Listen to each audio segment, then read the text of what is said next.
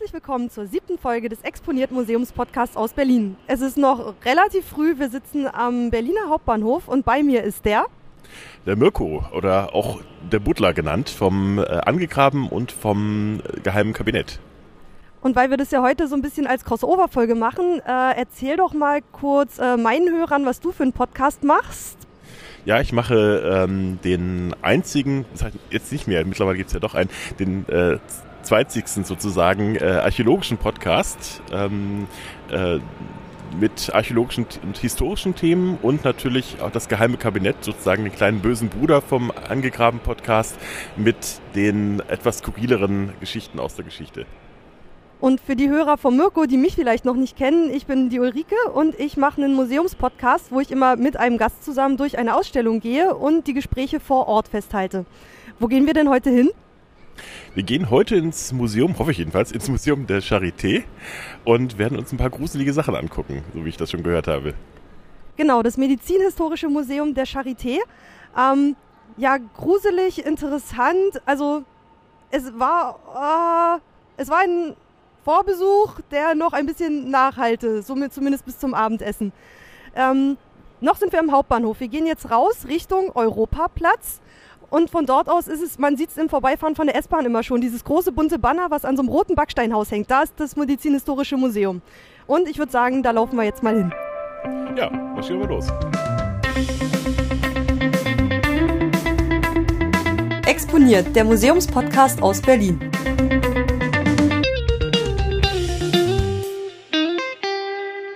Wir sind mittlerweile im Medizinhistorischen Museum angekommen und stehen schon vorm ersten Ausstellungssaal. Ich würde aber gern noch von Mirko kurz hören, wie ist denn sonst deine Beziehung zu Museen? Also klar, du arbeitest da, aber auch mal so als Besucher. Wie gehst du normalerweise durch ein Museum? Ja, ich habe natürlich auch mein Hobby zum Beruf gemacht. Ähm, Museen sind natürlich wunderbar, weil ich finde, das sind so Schatzkästchen der Erinnerungen, in denen man äh, immer wieder durchstöbern kann, jedes Mal was Neues lernt, selbst wenn man das Museum zum dritten, vierten Mal gesehen hat. Äh, insofern äh, habe ich natürlich eine sehr enge Beziehung zu einem Museum und äh, mache das auch, da ich, da ich stolzer Besitzer einer iCommerce-Karte bin, mache ich das auch oft und regelmäßig, da ich da umsonst in die Museen reinkomme. Also ich zahle natürlich äh, Mitgliedsgebühr, aber man kann halt dann recht spontan einfach mal sagen, oh, das ist ein Museum, da gehe ich mal kurz rein oder ich will mal nur das Bild oder den Ausstellungsgegenstand mal sehen äh, kann mal kurz reinschneiden, braucht mir gar nicht die ganze Ausstellung anschauen, sondern kann mir so einen kleinen Teil nur vornehmen, wenn ich mal kurz Zeit habe. Und das ist natürlich was Wunderbares. Und ähm, so kann man sich natürlich auch ein Museum äh, ganz schnell mal ähm, zwischendurch mal erobern. Also mache ich das mit meiner Museumsbundkarte auch, dass ich dann einfach auch mal zwischendurch so diese diese Gewissheit mir nehme, so ich kann auch einfach wiederkommen, dann macht man sich auch nicht so diesen furchtbaren Stress. Also das ist ein ganz anderes Museumsbesuchen, als man das sonst macht. Irgendwie, wenn man irgendwo mal in einer anderen Stadt ist und sagt, ich muss das ganze Museum jetzt auf einmal durchprügeln und dann bist du eigentlich schon total müde. Mhm. Ah, nee, das ist eigentlich entspannt, wenn man sagen kann, ach, ja. heute eine Stunde, nächste Woche komme ich irgendwie nochmal oder so. Das, das ist auch toll, wenn man gerade so ein Ausland, äh, zum Beispiel England, in Museen geht, weil das sind so Riesenmuseen, zum Beispiel British Museum in London, das kann man ja auf einmal gar nicht erobern. Nicht? Und äh, da will man sich ja dann doch nur mal äh, vielleicht sich eine Abteilung anschauen, intensiver. Und das ist dann ganz toll, wenn dann freier Eintritt ist. Und das sollte man eigentlich in Deutschland öfters auch machen. Oh ja, das wäre super. Ja. Und das Medizinhistorische Museum hier in Berlin, kennst du das schon? Warst du da schon mal früher? Warum wolltest du hier hin? Da war ich noch nicht drin. Ich kenne ein ähnliches Museum in Halle. Äh, da war ich jetzt vor, ich glaube, vor zwei Jahren äh, drin. Das ist die Meckelsche Sammlung, eine anatomische Sammlung aus dem, oh Gott, das darf ich nicht lügen, ich glaube Anfang des 19. Jahrhunderts ist die Sammlung zusammengetragen worden. Ist sehr, sehr spannend, weil man da erstmal wirklich Geschichte wahrnimmt, äh, Geschichte der Medizin wahrnehmen kann das ist ja bis heute noch ein anatomisches ähm, äh, ähm, Laboratorium dort. Also da werden auch Medizinstudenten noch hingeschickt. Das zeigt man dann auch, wie dann äh, sozusagen dann die Arbeitsmöglichkeiten sind. Also da ist wirklich Forschung und ähm, äh, Historie miteinander verbunden. Und daher hat mich das hier interessiert in, in Berlin. Das ist ja noch, noch größer als das in, in Halle.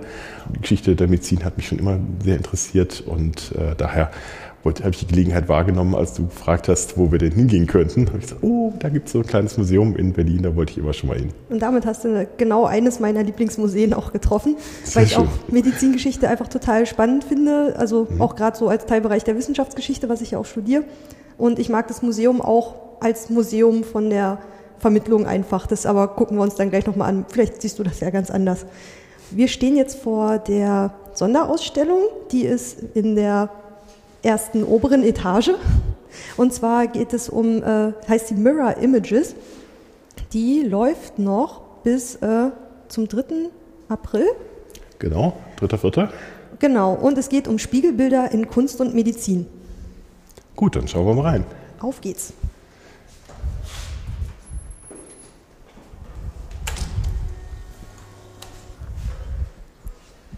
Du kannst gerne mal deinen ersten Eindruck beschreiben So, von den Ausstellungsräumen. Wir stehen hier in einem für ein Museumsgebäude relativ niedrigen Gebäude. Man sieht, dass das Gebäude wahrscheinlich ursprünglich mal nicht als äh, Museumsgebäude geplant ist. Also vielleicht ist das hier Deckenhöhe von drei Metern. Ähm, äh, man sieht es auch ein bisschen Industriearchitektur ähm, vermutlich gewesen, mit so Säulen noch, die äh, mit einbezogen sind.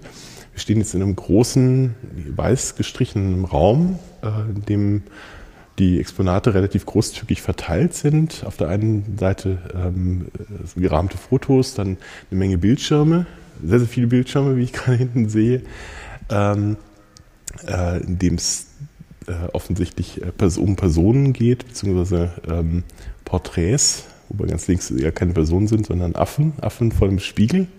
Ich nehme an, da geht es dann schon um diese Frage der Selbsterkenntnis im Spiegel. Genau. Dass das ja nur ähm, sozusagen höheren Primaten schaffen.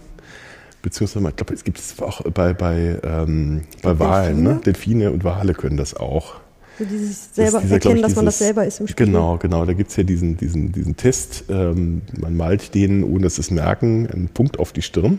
Ach, das habe ich auch schon mal Ich gesehen. glaube, das genau. ist das hier auch, ne? Oder, Also nee, ähm, angemalt haben sie sie nicht. Ach, haben sie nicht, nee, aber sie gucken quasi, interagieren mit dem Spiegel. Wie würdest du jetzt normalerweise hier durchgehen? Ich kann dir sagen, hier gibt es diese wunderschöne, blinkende, spiegelmäßig aufgemachte ähm, Beschreibung. Also Ja. die Texte, die Objekttexte verbergen sich in diesem kleinen Heftchen. Ah, da sollte man die mal mitnehmen, ne? Genau. Also Englisch und Deutsch die darf man dann wahrscheinlich auch mit nach Hause nehmen. Das ist schön. Das ist immer toll, wenn man das mit nach Hause nehmen darf, ne? Auf jeden Kann Fall. man, kann man immer noch mal also zu ich habe Hause schon eins, deswegen Ach lasse so, ich meins auf jeden Fall hier. Also ich, ich habe mich halt echt hingesetzt und ähm, mir alles durchgelesen, weil ich Oh, irgendwie, ich ja. bin so ein Mensch, ich will wissen, was mich erwartet. Wie würdest du es machen? Würdest du erst die, es ist, sind, teilweise Kunstwerke, teilweise sind es auch Sachen aus der Wissenschaft. Würdest du Mhm. Ah, erst ja. die auf dich wirken lassen, dir selber Gedanken machen und dann nachlesen?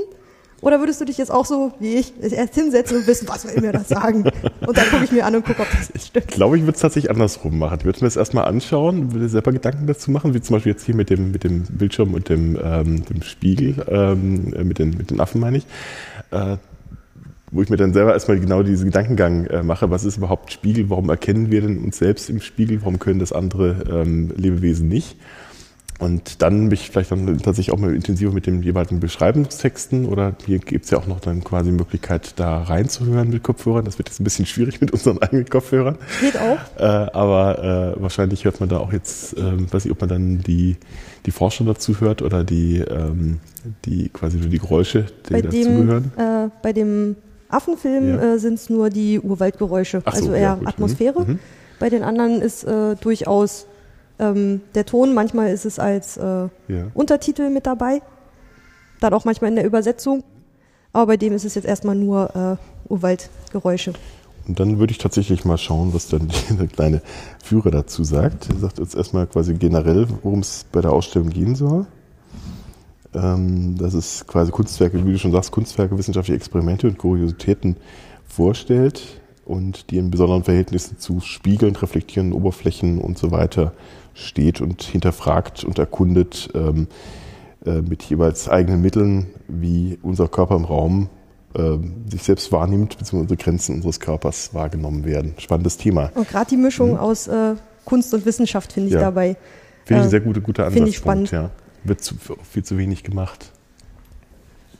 Jetzt steht hier ein, ein Fernsehgerät, eines der ersten wahrscheinlich. Ähm, lustigerweise auch schon mit so Rückprojektion. Also mit, Eigentlich dass man- modern ist, ja. Genau, ein Spiegel, der einfach den, den sonst liegenden Bildschirm äh, dann äh, spiegelt. Insofern ist das Fernsehbild dann sozusagen auch gespiegelt, das ist eigentlich auch lustig. Alter Telefunkenapparat aus dem Jahre des Heils 1937. Ne, Heil, Heil dann vielleicht eher nicht. Aus dem Technikmuseum. Aus dem Technikmuseum, ja. Aber es ist lustig, weil es hier tatsächlich auch wiederum, wahrscheinlich deswegen haben sie es genommen, weil der Bildschirm äh, ist ja schon quasi ein projiziertes Bild, kein, kein Abbild, ein Abbild der Wirklichkeit, aber eben nicht die Wirklichkeit. Und dann nochmal mit dem Spiegel äh, nochmal gespiegelt sozusagen. Also quasi so ein doppelter. Und dass Spiegel. das Fernsehen ja auch so ein bisschen, oder dass es ineinander greift, dass das Fernsehen auch so ein Spiegel der Welt irgendwie sein genau, soll. Richtig. Also das ja, ja. passt hier auf jeden Fall schon irgendwie rein, obwohl ich es irgendwie so ein Ding nicht in, im Medizinhistorischen Museum äh, erwartet hätte, Nein, so eine Ausstellung. Das finde ich aber auch ganz nicht, gut. Ja. Ah ja. Mal da drüben, das finde ich auch interessant. Also da gibt's, hier gibt es dann wirklich auch so, so Input. Das eine hier ja. ist so ein TED-Talk, ich glaube, über ja, da geht es in so Richtung äh, ja. Mhm. Spiegelneuronen und sowas. Also hier könntest du dich dann wirklich so nochmal mit Fakten zuspiegeln. Der Talks gibt es auch, das ist sehr schön auch als Podcast übrigens. Die kann man auch mit den meisten Podcatchern abrufen. Mit Video dann? Ich meine, mit die Video, haben, ja, ja, ja genau, so genau. Schöne, äh, ja, ja, das ist, das ist toll. Also, habe ich mir auch abonniert. Da kommen immer sehr, sehr schöne Talks dazu. Ähm, insofern auch sehr empfehlenswert an, an dieser Stelle. Ich warte ja immer auf die Zusammenfassung bei methodisch inkorrekt, wenn es sowas gibt. das ist auch wieder wahr. Das ist noch besser allerdings. Da versteht man es dann auch erstmal. Das ist richtig. Genau. Ah, das ist dieses berühmte Experiment, ne? Mit dem, die Hand, die quasi zur. Ähm, Platz? Ja, genau. Das muss, wollte ich immer schon mal ausprobieren, weil das ist, das ist, das ist toll. Also ich sitze jetzt vor quasi so einer Apparatur. Wir haben eine Plastikhand auf der einen Seite, auf der sich ähm, ja, so ein, ein ähm, Kreisel mit äh, vier Pinseln befindet. Und dann dazwischen ist so eine, eine Wand. Und auf der anderen Seite soll ich meine eigene Hand hinlegen. Ungefähr auch so, dass ähm, die Pinsel dich an derselben Position noch treffen. Also einmal so am äußeren Rand vom, vom, vom Zeigefinger, Zeigefinger ne? so. und einmal so über dem ersten Knöchel. Und einmal über dem ersten Knöchel. Das müsste ungefähr so hinkommen, ja, oder? Ich glaube, am besten nimmst du die Hand unter den Tisch und stellst dir halt vor, dass das da ungefähr genau, deine das wäre. Ist deine, genau. Beispiel, da halten Sie Arm und Hand so still wie möglich und dann äh, geht es gleich los und dann richten Sie Ihre Aufmerksamkeit ganz auf die Gummihand. Stellen Sie sich selbst die Frage, spüre ich, wie die Gummihand gestreichelt wird? Hand ist zu weit unten. Nee, funktioniert bei mir noch nicht, aber ich glaube, ich bin auch nur an der falschen Stelle mit dem Pinsel. Hm. Ich glaube, es klappt bei mir noch nicht so richtig. Jetzt hört der Pinsel da drüben auch auf. Das ist ja, glaube ich, auch der Witz an der Sache. Achso, man soll weiterhin, sollst, du sollst weiterhin quasi denken, weiterhin ist, spüren. Ja, mh, okay, verstehe. Das hat jetzt irgendwie noch nicht funktioniert. Wir können nee, noch viel mal, zu analytisch ran. Ich glaube auch, dass es... Äh, du musst auch mal die Magie auf dich wirken lassen. Vor allem, ich glaube, die Pinsel sind nicht mehr ganz synchron. Die sind nicht mehr an der Stelle, wo sie eigentlich äh, gleichzeitig pinseln sollten. Ah, okay, ich glaube, das hatte ich neulich auch. Die sind so ein bisschen versetzt. Ja, Immer ja, wenn, genau, der, wenn der äußere Pinsel kommt äh, und äh, dann kriegt man den auf den Knöchel ab Ja, oder so. ja, genau, eben. Und das funktioniert dann nicht mehr so richtig. Da funktio funktioniert die Magie nicht mehr ganz. Nee, schade, aber ich glaube, so Prinzip, Prinzip äh, äh, könnte funktionieren, wenn man sich ein bisschen mehr darauf einlässt. Wir können es ja mal, hier drüben ist noch so ein Spiegel, ein Spiegelexperiment. Das fand ich dann eigentlich ganz spannend. So, Genau. legen Sie eine Hand in die Box. Das ist diese. Mhm. Und eine neben die Box. Lehnen Sie sich etwas zur Seite, dass Sie den Arm im Spiegel sehen. Ah ja. Mhm. Und dann muss das gleichzeitig bewegen, also wirklich parallel. Äh, und gleichzeitig, ach so, ja. Mhm.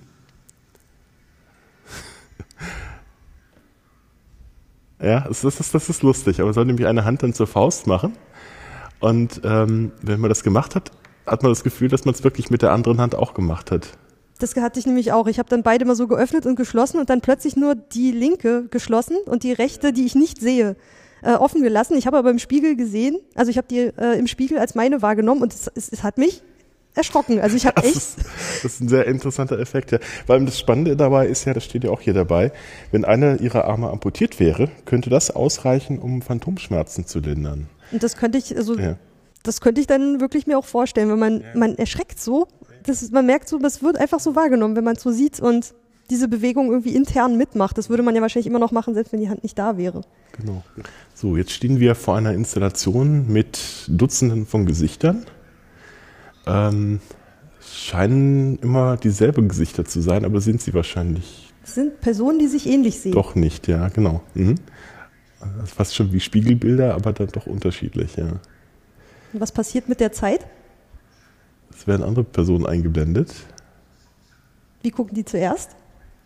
Gucken alle etwas skeptisch, Und dann? fangen an zu lachen. Ich weiß nicht, sehen die sich selber dann jeweils? Oder sehen gucken die sich gegenseitig an. Ah ja, deswegen, ja, verstehe. Weil man irgendwann diesen Wiedererkennungseffekt wahrscheinlich hat, weil man sich selbst wahrscheinlich am, ja, Es geht wohl auch wieder um die Spiegelneuronen, die darum, äh, also gut, das kannte die Künstlerin wohl nicht, aber sie hatte das beobachtet, dass man halt irgendwann automatisch anfängt, äh, den anderen zu imitieren und wenn der eine anfängt zu grinsen, fängt der andere auch damit an. Und ich stand dann auch hier und ich habe irgendwann gemerkt, ich grinse selber wie total bescheuert, einfach weil ich gesehen habe, wie die die hier grinsen. Ja, ja. wie die einfach anfangen zu Mhm, grinsen. Man steht immer davor irgendwann so, weil man guckt einfach dabei zu, wenn man es kurz auf sich wirken lässt, wie sich da immer dieses Grinsen aufbaut und die sich irgendwann nicht mehr beherrschen können und dann irgendwie anfangen zu lachen. Das funktioniert auch schon bei Babys. Also wenn Babys sich im Spiegel sehen und sehen, dass die, dass quasi der andere drüben äh, lacht, Hm? dann fangen sie selbst, also fangen natürlich auch an zu lachen, aber äh, sie, sie können dann quasi nicht mehr aufhören zu lachen. Das ist eigentlich ganz, ganz schön. Das kann man mal beobachten bei kleinen Kindern. Auch sehr gemein, der muss den Spiegel Ja. aber auch irgendwann wegnehmen. Ja, ja, irgendwann werden sie dann auch miss, äh, griesgrämig, weil da irgendwie nichts Weil das ist passiert. frustrierend. Genau.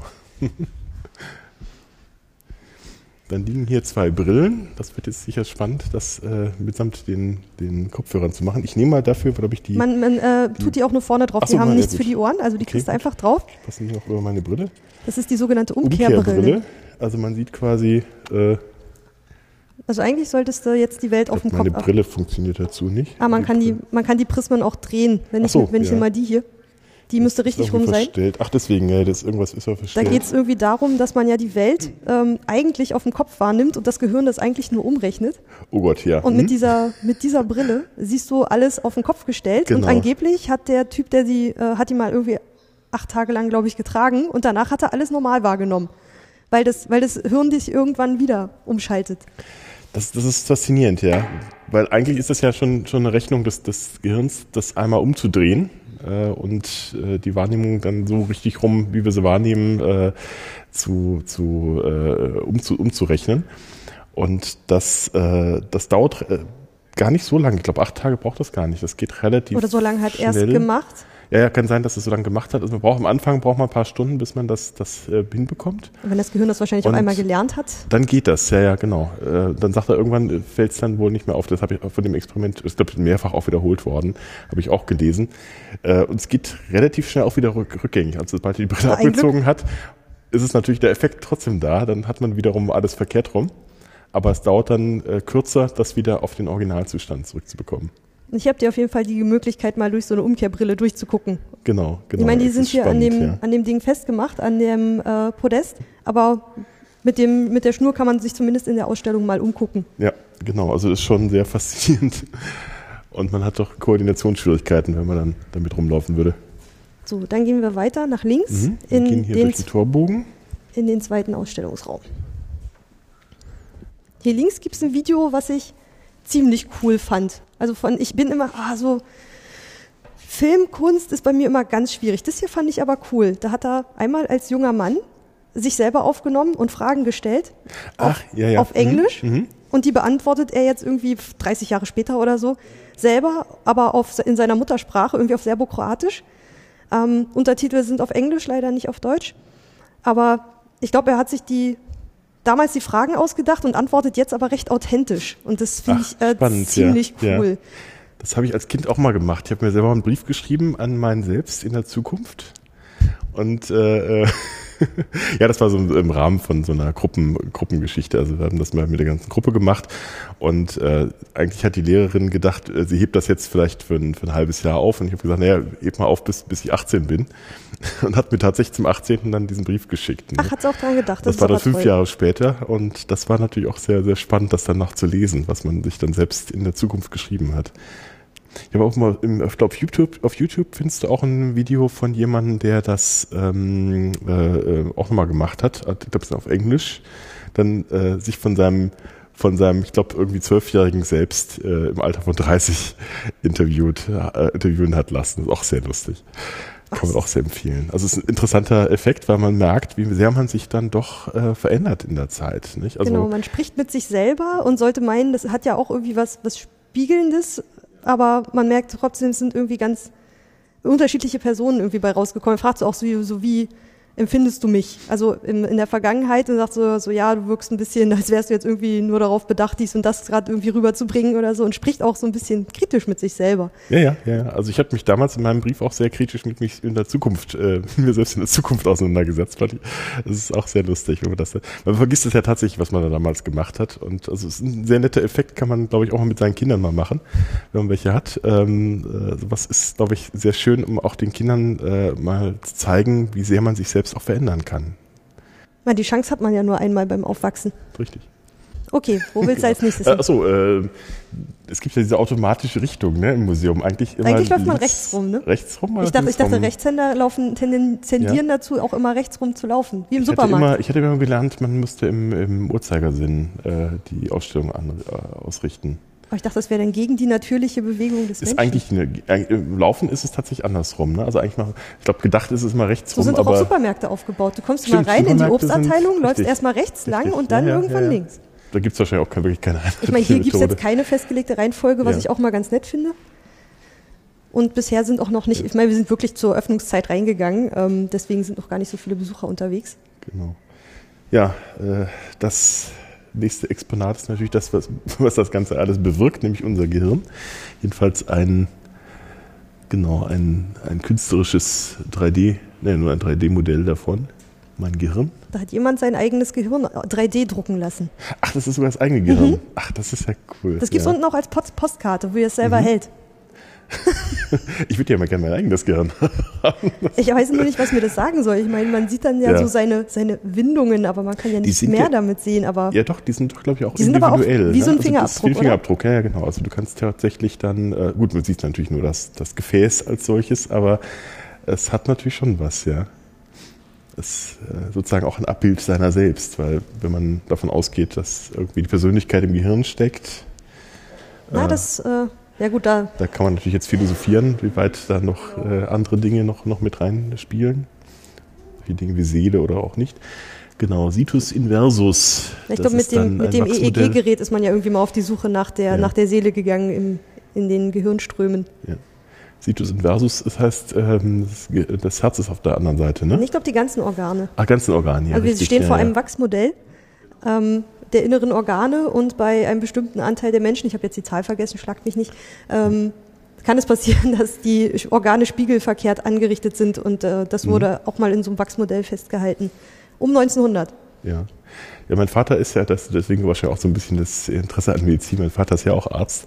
Äh, er sagte, einmal in seiner gesamten Laufzeit ist ihm das passiert, dass einer mit einem äh, Situs Inversus kam. Äh, der hatte dann auch das Herz auf der nicht am rechten Fleck sozusagen. Ach, das ist aber auch. Aber so, sonst, hm? glaube ich, in Ordnung. Also passiert ab und an mal, ja. Aber sehr selten. Und angeblich äh, hat es wohl auch gar nicht so große Auswirkungen. Nee, außer dass man wenn man operiert ein, wird, dass die genau, Leute woanders suchen müssen. So ist es. Was genau, im Notfall genau. natürlich Mist sein kann. Das ist ganz blöd. Also sie müssen dann auch immer so irgendwas dabei so. haben, äh, dass sie, also quasi ein bisschen noch ein Bändchen am Arm, dass sie ausweist, dass sie ich auch mir das auf den Notfall, Bauch tätowieren lassen, glaube ich. Genau, am besten auch noch das Herz ist hier oder sowas. Ja. ja, wahrscheinlich, ne? Wäre wahrscheinlich das Sinnvollste. Bis die, das, bis die dein Portemonnaie rausgekramt haben, um zu sehen, huch. Ja, ja, stimmt. Oder am Armbändchen. Mhm. Eben, dann ist wahrscheinlich schon zu spät. Ja. Was mir allerdings gut gefällt, ist äh, das hier in der Mitte. Ah, wir, wir scheinen selber jetzt plötzlich im Bildschirm und werden immer wieder gespiegelt. Und zwar in diesen, oh ja, Spiegel im Spiegel im Spiegel. Was fällt dir bei dem Bildschirm da hinten auf?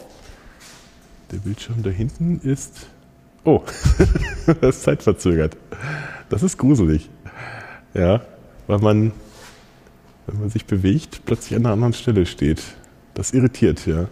Und es ist auch, äh, es ist glaube ich so fünf Sekunden oder so zeitverzögert. Ja, ja das, das ein paar Sekunden auf jeden Fall. Ziemlich lange. Ja, ja. Und das ist natürlich sehr skurril. Äh, funktioniert es auf der anderen Seite dann auch? Wahrscheinlich. Der ne? eine ist in Echtzeit, der andere ist fünf Sekunden verzögert, was aber einen echt coolen Effekt hat. Und da fand ich die Frage, die dann Gott, in dem ja. Heft stand, total interessant. Äh, da wurde dann irgendwie gefragt, ähm, fühle ich mich dafür verantwortlich?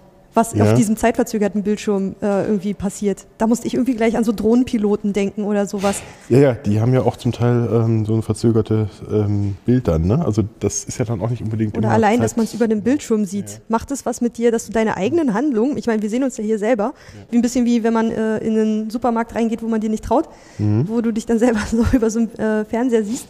aber halt zeitverzögert und man, das entrückt einen schon so ein bisschen von sich selber. Genau. Diskrepanz zwischen Wahrnehmung, zwischen der Ausführung der Körperbewegung und dem Fehlen unmittelbaren Feedbacks, das man von einem Spiegel erwarten würde. deswegen auch der Spiegel dann eben mhm. ja, skurril. Ja. Also dieses, diese Installation finde ich echt cool. Also man kann sich dann da irgendwie selber bei beobachten. Aber diese fünf Sekunden, die reichen ja. schon aus. Ja, vor allem ist man, man hat das Gefühl, das ist jemand ganz anderes, der da lang läuft. Nicht? Oder, oder es ist doch nicht. Es ist sehr skurril, ja. Das ist ein interessanter Effekt, ja. Also noch zur Vorwarnung, äh, dies, in, in, diesen Räumlichkeiten ist Filmen und Fotografieren leider nicht gestattet. Deswegen müsst ihr leider herkommen und euch das selber angucken. Ja, das ist ja auch der Effekt dabei bei, bei diesem Podcast. Wir wollen ja, wollen ja möglichst neugierig machen auf gewisse Dinge. Genau, obwohl äh, ich versuche eigentlich immer auch eine kleine Bildergalerie drunter zu machen, wenn es geht. Ja, mal gucken. Zumindest auf die Webseiten. Hier sehen wir einen, einen Spiegel, der nur dadurch funktioniert, weil das ein, ein reflektierender Stein ist. Wahrscheinlich, was ist das? Obsidian? Marmor? Mhm. Obsidianspiegel, genau. Da ist was für mich, ha, sehr schön. Das ist nämlich ein archäologischer Fund. Ähm, es ist ein ähm, Obsidianspiegel aus, oh Gott, Huexotia südamerikanisch. Genau, aus Mexiko nämlich. Ähm, stammt auch hier vom Ethnologischen Museum. Äh, datiert 1325 bis etwa 1520 irgendwo in dem Dreh. Und zeigt, man hat sich immer schon versucht, irgendwo äh, selbst im Spiegel zu sehen. Obwohl da auch der Text in, dem kleinen, in der kleinen Broschüre wieder sehr hilfreich ist. Ich glaube, da stand dann nämlich, also man muss sich wirklich, also die, an den Objekten selber sind gar nicht so viele, ist nicht viel dran, eher nur so die Daten und so die Objekttexte sind wirklich in diesem Booklet. Und äh, wenn man bereit ist, die durchzulesen, dann äh, kann man das so nachholen. Ich finde es eigentlich mal ganz cool, dass es nicht direkt dran ist. Ähm, und da stand, glaube ich, dass für die, äh, waren das jetzt Maya, Azteken, ich verwechsel diese ganzen Leute immer, das äh, tut mir immer leid, aber dass diese Obsidian polierten Steine als Spiegel verwendet wurden, aber auch immer so ein Tor in die andere Welt waren. Und äh, ich musste da gleich sofort an Minecraft denken, das ist das dann echt äh, Absicht dass äh, man aus Obsidian dort das äh, Nether-Portal baut, um dann da in die, Ach, in die mhm. Unterwelt runterzugehen. Das ist schlau, ja. Nee, also die, tatsächlich der Spiegel ist immer schon ähm, für die Leute faszinierend gewesen. Jetzt muss ich gestehen, das finde ich jetzt gerade Die sind durchnummeriert. Ähm, so, da müsste so eine kleine, steht so eine kleine blaue 26. Zahl. Ist 26. Manchmal ist, es, manchmal ist es einfach, wenn man dann darauf achtet, wie es denn funktioniert heißt. ein genau. Museum? Mhm. Zwei Museumsmenschen im Museum. da ist er.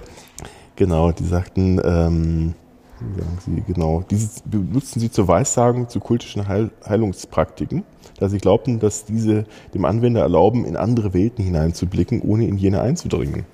Das ist, wie gesagt, spannend, weil das tatsächlich auch in anderen Kulturen vorkommt. Also ich hatte zum Beispiel das hat doch selbst Michel Foucault mit seinen Heterotopien hat doch, glaube ich, auch den Spiegel so als was einen neuen Raum eröffnet, der dahinter ist und mit Verweis auf die jetzige Realität. Also ja das wurde ja bis in die Gegenwart wird sich damit immer noch beschäftigt. Spiegel Eben, sind genau, immer noch. Oder, ja, 16. Jahrhundert John Dee, der, der berühmte Hofmagier äh, äh am, am äh, Hof der Königin Elisabeth I. in England, der hat einen Obsidianspiegel gehabt. Stand es, äh, vor ein paar Wochen stand ich nämlich davor in einem Wo ich immer sagen muss, ich kann mich da drin gar nicht so super krass spiegeln. Nee, also man muss natürlich, äh, man ist heute natürlich gewohnt, dass man diesen schönen, diesen schönen äh, äh, klaren Spiegel hat. Also da, da sich drin jetzt auch äh, selber zu schminken oder sowas, das wird wahrscheinlich, oder die Haare zu schneiden daran, wird ein bisschen schwierig werden. Kein Wunder, dass die mir die Augen so krass geschminkt hatten. Genau. nee, Konnten Sie sehen. Ähm, aber tatsächlich gibt es natürlich auch andere Möglichkeiten, wie eben auch Metall. Metallspiegel, genau, mit Silber und allem möglichen. Da kannst du natürlich schon einiges machen. Wasserpfützen kann man natürlich auch nehmen äh, und ähnliches. Aber, Aber das natürlich macht einen schönen dieses, Bogen, dass man merkt, dieses, so, ja. dass es jetzt um Spiegelneuronen geht und genau. Selbstwahrnehmung und Spiegel, aber dass mhm. so die Beschäftigung mit Spiegeln immer noch nicht abgeschlossen ist. Das ist immer überhaupt noch so, nicht, steckt immer noch voller Mysterien, dieser und, geheimnisvolle Raum ja, dahinter. Genau, ich meine, jeder zweite Horrorfilm spielt mit diesem, mit diesem, mit diesem, mit diesem Spiegel. Oder Fernsehbildschirme auch. Oder, ja, oder wie Fernseher, bei, genau. Wie bei The Ring. Ja, genau, genau. Wo das Mädchen dann mhm. zum Schluss aus dem Fernseher gekrabbelt kommt, Thamara. Jetzt hast du mir gespoilert. Mein Gott, das wird eine Spoiler. Komm, ich, so ein bisschen, äh, dass man so diese Klassiker von Horrorfilmen schon mal gesehen hat, davon. das setze ich jetzt voraus. An dem Exponat bin ich letztes Mal vorbeigelaufen. Ich habe gerade gemerkt, ich hatte mhm. dazu was gelesen, aber. Ja. Das ist ein besonderer Spiegel, der, kein Spiegelbild, äh, doch, der kehrt nämlich nicht um. Nicht links und rechts. Genau, also eigentlich kehrt er ja nicht um. Er, Spiegel kehrt ja nicht um. Er, er, die Wahrnehmung dieses Spiegelbildes ist ja umkehrend.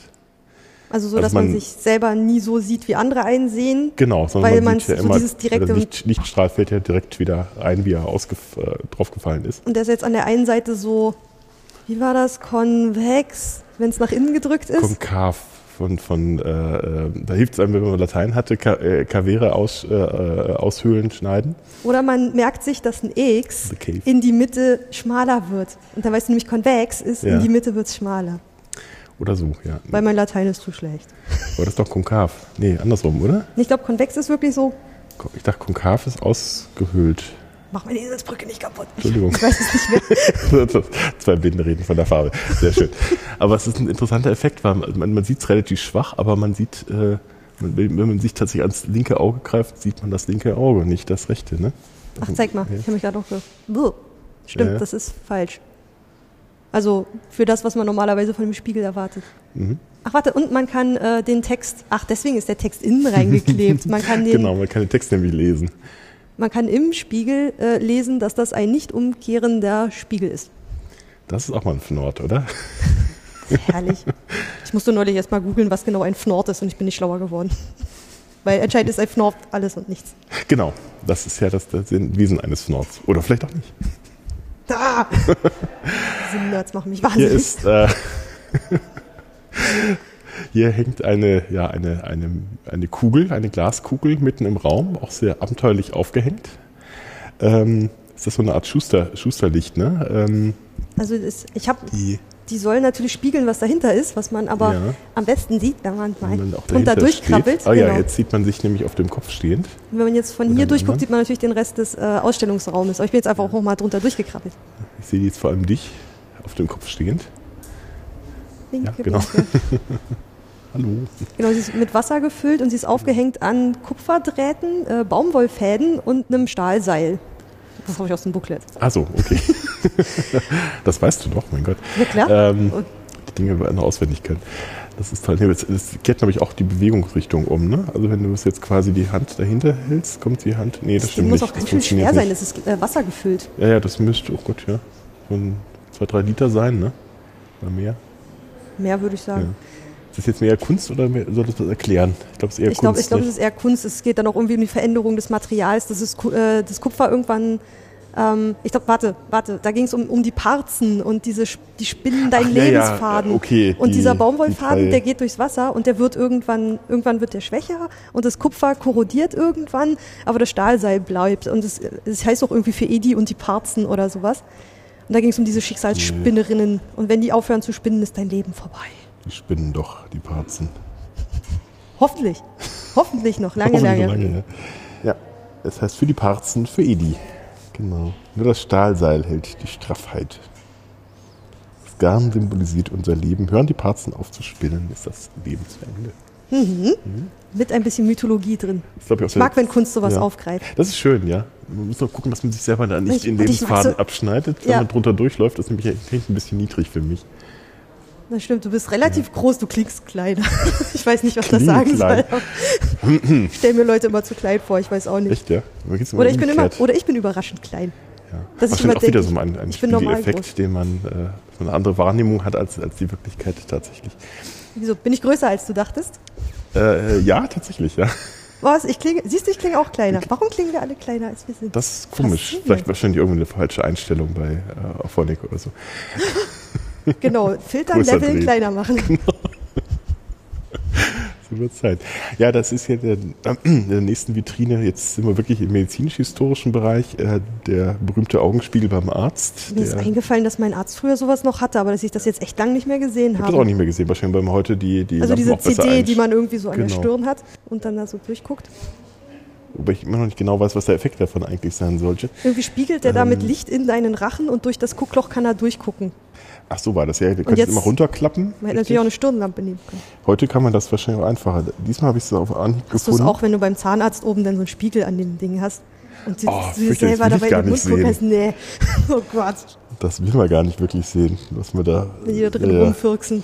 Ich erzähle bisher nicht von meinen letzten Operationen, wo man das dann auch Aber angeblich bist du ja hart gesotten. Ich habe dich ja nach meinem Vorbesuch gefragt, so kannst du das ab?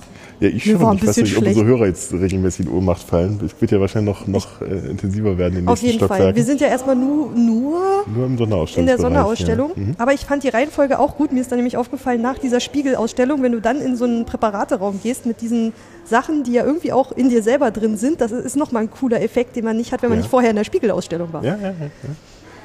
Genau, hier li liegt noch ein ähm? Ophthalmoskop Ein Ophthalmoskop. Ein ja, Augenspiegel. Mhm. und eine Zeichnung des Augenhintergrundes. Also, dass Schon man mit Hilfe von das Spiegeln anscheinend auch so äh, in den Körper gucken kann, sei es jetzt Ja. erstmal nur von außen mit dem Stirnreflektor oder Mhm. ähm, mit, einer, mit einem Spiegel den Augenhintergrund, dass man so durchs Auge durchgucken konnte. Das dafür auch genutzt wurde, Mit dem schönen blinden Fleck, den wir ja alle haben. wo die Dahin Nerven ge- genau, äh, durchgehen. zusammenlaufen. Ja.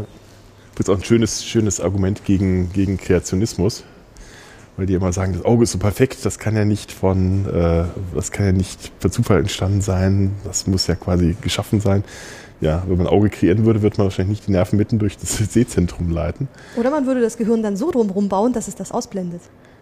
Verdammt. Da, Verdammt. erwischt. Naja, hättest du einfacher machen können. Das ist, äh, das ist ein bisschen durch die, von hinten Ich bin durch kein das Auge. Kreationist, aber ich kann, Kannst widerlegen. Ja. kann rumspinnern. So, ich glaube, da sind wir durch den Raum schon fast durch. Genau. Und ich glaube, hinten die Ecke haben wir noch nicht. Äh, Stimmt, da, ach ja, da, da vorne geht es nochmal kurz lang. Nochmal hinter dem Erie, Genau, mal gucken. Erie äh, gefilmten. Jetzt kommen wir erst. es ist so spooky. Es sehr ist, spooky, ne? es ist nicht Also eine diese- richtige Filmaufnahme von sich, weil sie läuft weiter und äh, ja, weiß nicht. Ja. Das gefällt mir. Und vor allem, man überlegt dann die nächste, den nächsten Schritt und die nächste Handlung, überlegt man ganz genau, man weiß nämlich, was dann, im, dass es ja gefilmt wird. Das ist schon merkwürdig. Oh, zerbrochene Spiegel bringen ja immer Unglück, aber es sind in Es dem Fall nur Glasscheiben. Es sind Glasscheiben. aber sie sind zerbrochen. Und zwar ähm, genau, genau gespiegelt. Das muss man auch mal hinkriegen, ja. Nee, nicht mal gespiegelt, identisch. Ja, ach, sind identisch, ja. Sonst wäre ja der Bruch ja, auf stimmt der richtig, ja, ist identisch. Ähm, Der was Kniff dabei ist, Kleine? das eine ist durch Zufall, das andere wurde nachgemacht. Ach, mhm. Und du sollst dir jetzt Gedanken darüber machen, ähm, welcher ist welcher.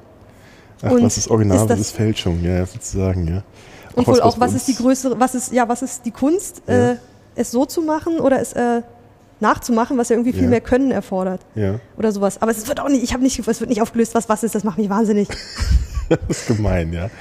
Aber ich, Ich meine, man kann's sieht die Bruchkanten, es, das hier sieht ein bisschen zerknüttelter aus und irgendwie bei dem einen da oben fehlt auch ein bisschen mehr als bei dem. Also, Das sagt natürlich nicht- nichts, ne? Also und ich weiß, ist, auch nicht, äh, ich weiß aber auch nicht, wie man so Stein, äh, Quatsch, wie man Glas schneidet. Gibt es da so, ein, so eine Kneifzange oder gibt es da wirklich so eine Säge, mit der man da so durchgehen kann? äh, Weil dann würde ich sagen, das Bewegungsprofil da sieht aus, als wäre man da mit so einem Drill irgendwie so Ja, ja, also man kann, man kann das, glaube ich, mit verschiedenen Methoden machen. Aber dass es wirklich exakt so wird? Ja, Ritzt- das ist- ritzt man das das ist vor und dann so. Wahrscheinlich, äh, mit, äh, wahrscheinlich haben die irgendwo, wenn man genau hinguckt, sieht man wahrscheinlich irgendwelche Vorzeichnungen. Meinst aber du?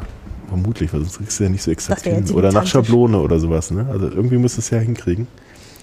Aber es, man kriegt es nicht raus. Das ist echt fies. das ist gemein. Also so hier sieht's halt, hier sind die Bruchkanten Ja. halt sehr gerade und hier sind sie halt so, So bisschen gruselig. Aber geschwungener. das ist die Frage, ob, ob man das. ich zerbreche nicht so oft Glas, dass ich mir jetzt wirklich ein Urteil darüber erlauben könnte, was von den beiden jetzt natürlich gebrochenes ist. Ich glaube, das Gebrochene ist eher gerade. Weil, äh, weil der, der, der, der Schlag ist ja natürlich wahrscheinlich etwas Dann das äh, das gleichmäßiger. Gebrochene? Wahrscheinlich ist das, das recht das Gebrochene. Aber wir sagen euch nicht welches. Natürlich nicht.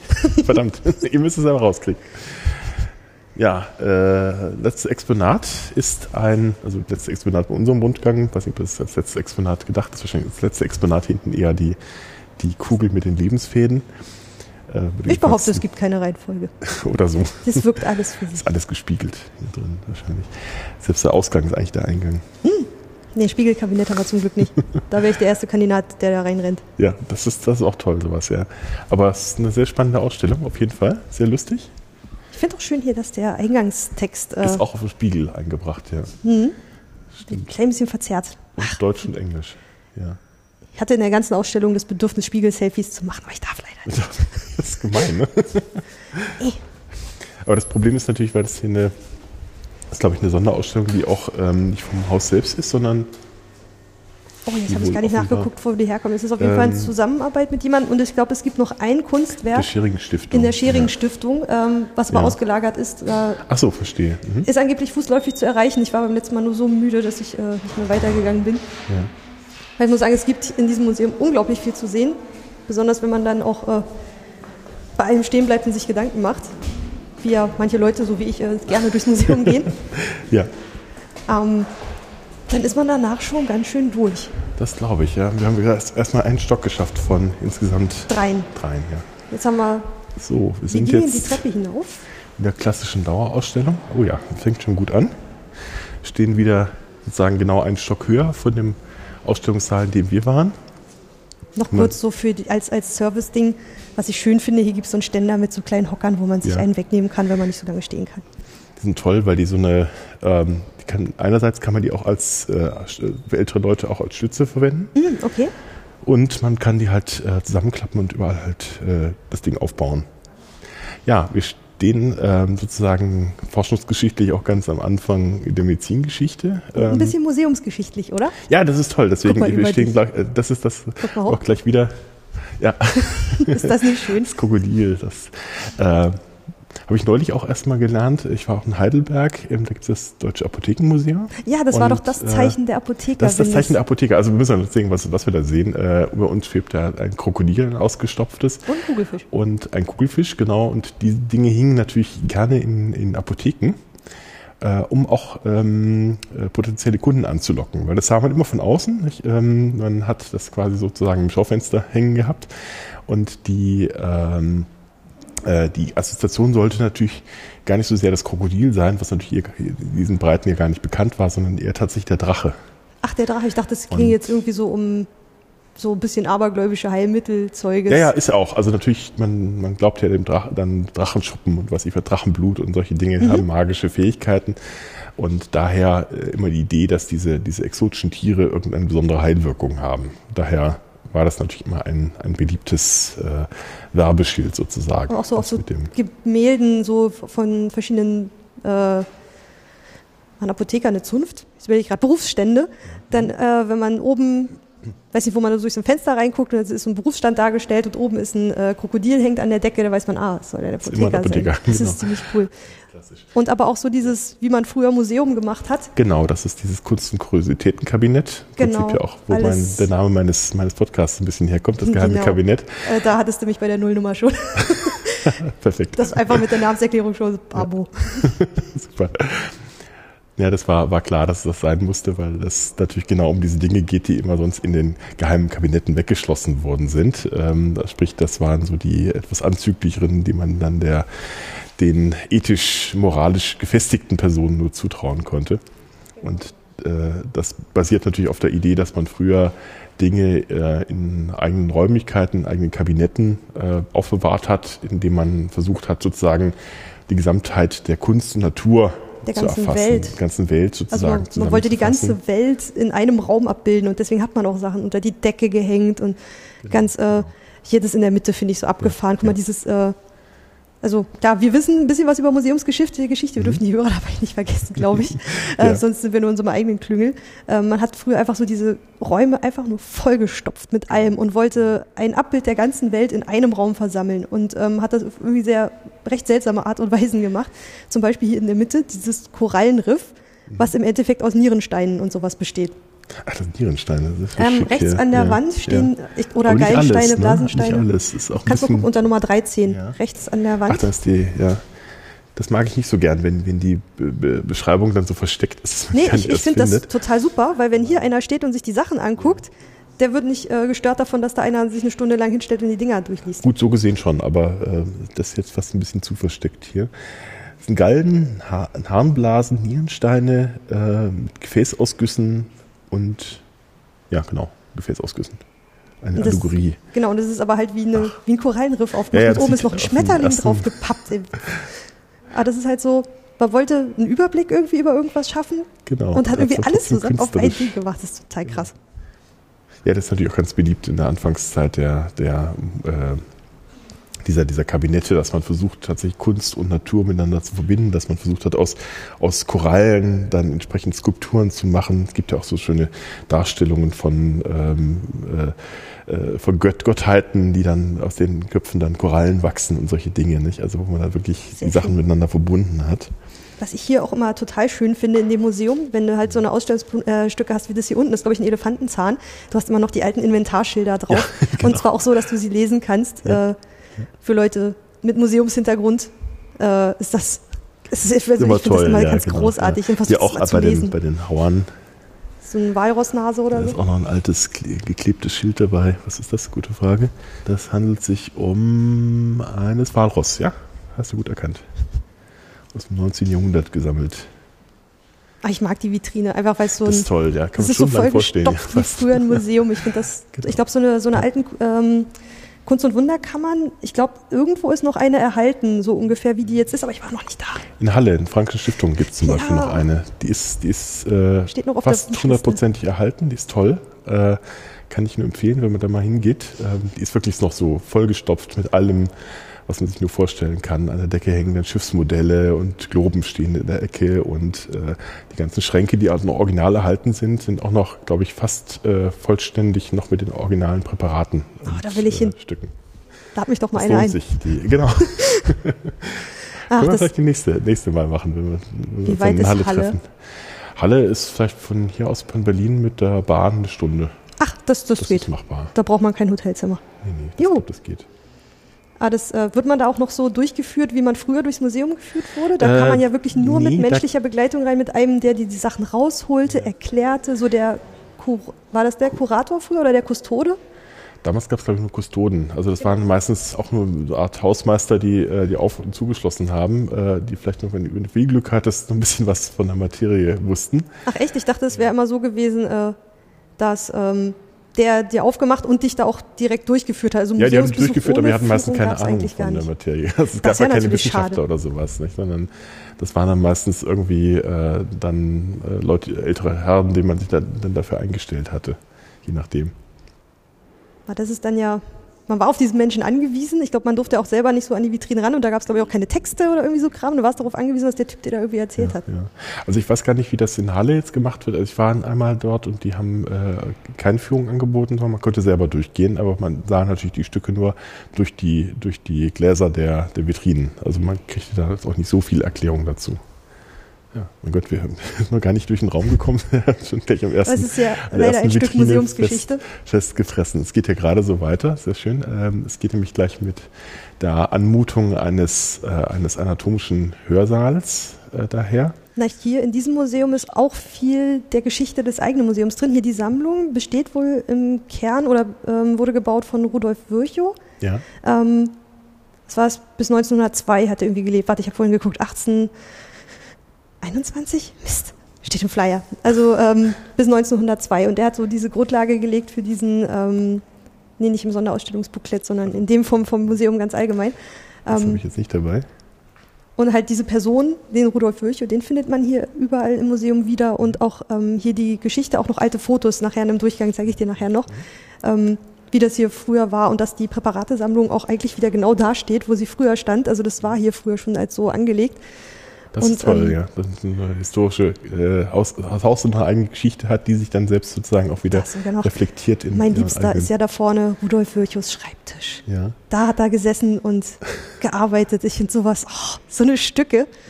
Das ist so großartig. Sowas, da muss man einfach auch davor stehen. Das kann man auch irgendwie nicht durch kein Medium übertragen, wie toll das ist, vor dem Schreibtisch von Rudolf Virchow zu stehen ja, Vecho ist ja natürlich auch interessant für uns Archäologen, denn äh, er hat natürlich auch einiges quasi äh, erforscht, was, was dann für unseren Fachbereich wichtig wurde. Nicht? Also äh, gerade diese Frühzeit der, der, der Forschung war ja noch nicht so disziplinär aus, äh, auseinander äh, dividiert, dass man da nicht sozusagen übergreifend gearbeitet hat. Insofern verdanken wir ihm auch sehr, sehr viel aus, aus dieser frühen Zeit. Leider ist im Krieg was, also ein Großteil seiner Präparatesammlung hier ähm, verloren gegangen. Ja, ist zerstört worden. Ja. Aber danach hat man sich dann wieder ähm, versucht, sie anhand von dem, was man wusste, wieder aufzubauen. Also und das, das findet sich hier auch alles wieder. Hier rechts findet, gibt es einen Zeitstrahl ähm, über die, also hier und im Stockwerk drüber über die Geschichte der Charité in, zu verschiedenen Zeiten, auch über ähm, Vorgeschichte, äh, die Menschen, die hier waren, also die Angestellten sowie die Patienten, über äh, die Zeit im Krieg und alles. Ähm, also es geht, zieht sich auch durch. Medizingeschichte, Museumsgeschichte, Rudolf Virchow. Mhm. Es ist ein es gibt hier verdammt viel zu sehen. Ich, ich bin auch so ein Fan von Zeitstrahlen. Ich finde sowas immer sehr schön. Also wenn man dann einen kleinen ja. Überblick hat, vor allem so wie hier, dass man also versucht, auch so kleine Präparate mal zwischendurch in den Zeitstrahl selber reinzusetzen. Äh, hier sehen wir dann auch so Siegel und äh, äh, ähm, jetzt auch mal irgendwelches äh, äh, Geschirr aus der Zeit der Na guck mal, Charité 1710. Das steht sogar noch drauf auf dem Teller. Und auf den Löffeln. Charité. Und auf den Löffeln, oh ja, tatsächlich, damit die wahrscheinlich nicht mitgenommen werden. Das ist auch anscheinend eine sehr alte, alte Geschichte. Ich, ähm, mhm. ich habe ähm, mal eine Zeit lang in Freiburg gearbeitet und da gibt es das Augustinerkloster, das dann auch ähm, äh, zum Teil eben auch für äh, als, als Hospital genutzt worden ist. Und selbst da haben die schon im Mittelalter auf, auf die Holzteller ähm, den Zeichen A eingraviert für Augustiner. Von, von Holz kriegt man ja noch wieder runtergestitzt. Äh, Aber ist ja krass, ja, hier die Vorgeschichte. Der Zeitstrahl beginnt 1710 und Gründung der Charité 1727. Also es ist echt schon. Ähm, was sagen Sie? Hier auch Berliner Anatomietheater, also ja. wie das hier alles angefangen hat. Und ich finde auch ganz großartig, dass Sie diese Bilder auch auf die ähm, auf die, auf die äh, Verschattungen sozusagen. Genau. Ja, ja. Hm. Man muss ja das böse UV-Licht ein bisschen aussperren. Ja, Und das, das kann, man, das kann man in hässlich machen, machen oder in schön so wie hier. Genau. Hm. Meistens so. passiert es in hässlich. Genau. Aber hier ist es nett gemacht, weil man auch diese Anmutung gleich dieses Hörsaals dann auch aufgenommen hat, hier mit so einer Sitzbank, ähm, die dann äh, sozusagen auch im Raum aufgenommen worden ist, als Möglichkeit, sich vor die Präparate hinzusetzen. Ich glaube, hier starten dann auch die Führungen. Hier kannst Ach du ja, dann. Äh, das ist schön, ja. Mhm. Kann man auch so zweireich gleich sitzen. Genau, hier kann man sich dann kurz äh, mal niederlassen. Und steht dann auch hier vor einer äh, Wand mit Vitrinen mit medizinischen alten Präparaten, angefangen von so explodierten Schädeln also die man ja auch tatsächlich gesprengt hat. Ne? Die hat man, also man hat versucht, die, die mit Sprengstoff? Die, nein, nicht gesprengt. Oder eher im Sinne äh, einer Explosionszeichnung. Ja, quasi so. Also man hat die schon auseinandergenommen. Also insofern, ähm, ich weiß nicht, wie, wie sie es gemacht haben. Mir wurde es mal erklärt. Also die werden irgendwie so auseinandergetrieben, äh, dass die, dass die Nähte, also da wo die, wo hm? die Schädelplatten verwachsen sind, dass die sich wieder auflösen. Und Spannend. so ist das hier auch bei gemacht worden. Da sieht man also die einzelnen Schädelplatten nämlich dann äh, kann das dann insbesondere bei, bei ähm, spannend ist es ja aber noch bei, bei ähm, Neugeborenen, weil da noch die Sachen noch nicht so verwachsen sind und dann Stimmt, wachsen die dann erst diese Fontanellen, ne? heißen die doch, glaube genau, ich. Genau, da ne? hatte ich geguckt, hier oben steht irgendwo ein Kinderschädel und da ja. wollte ich, aber der steht so hoch, dass ich nicht oben auf den Kopf ja, gucken konnte. Doch, da, hm? Ja, du kannst es vielleicht, weil du groß bist. Das Museum ist offensichtlich genau für mich ausgelegt, ich sehe schon. Genau, es ist aber auch durchgängig barrierefrei, also auch für ähm, Leute im Rollstuhl, die ja, mhm. definitiv niedriger sitzen. Es gibt hier überall Fahrstühle, es gibt automatische Türen ähm, und es ist hier viel Platz. Man kommt hier auch so durch oder auch mit äh, anderen Gehhilfen oder sowas. Mhm. Und wie gesagt, die, die Stühle kann man ja auch noch überall genau. verwenden. Also, also jeder, jeder darf super orientiert. Ja. ja, genau. Da ist auch gesprengte Schädel. Ach, deswegen steht da gesprengt. Ah. Kavum. Ich finde es gut, dass es halt zu jedem ähm, so es steht hier wirklich bei, ich mag das manchmal in den staatlichen Museen nicht, dann ja. hast du da wirklich nur so ähm, ähm, ähm sowas wie Öl auf Holz. Re ja, Öl auf Holz, Relief, genau. Stein, mhm. Griechenland oder so. Und hier hast du halt wirklich immer ähm, eine ordentliche Bezeichnung, ähm, wo es herkommt, ja. aus welcher Zeit, was für eine Art von Präparat und die Inventarnummer ist immer noch gleich mit dabei. Also ich finde die, ja. ähm, was da mit dran steht, hier sowas wie männlichen Becken mit Ausbildung eines Übergangswirbels. Ja. Äh, kann man schon ein bisschen da, da kann man schon ein bisschen was anfangen. Genau, richtig. Trockenpräparat, 33 ja. Jahre alt äh, und männlich. Also man hat manchmal sogar noch das Geschlecht mit angegeben. Und das es ist ja, glaube ich, auch eine Lehrsammlung. Also hier sollen ja auch Studierende, Studierende glaube ich, immer ja. noch le lernen.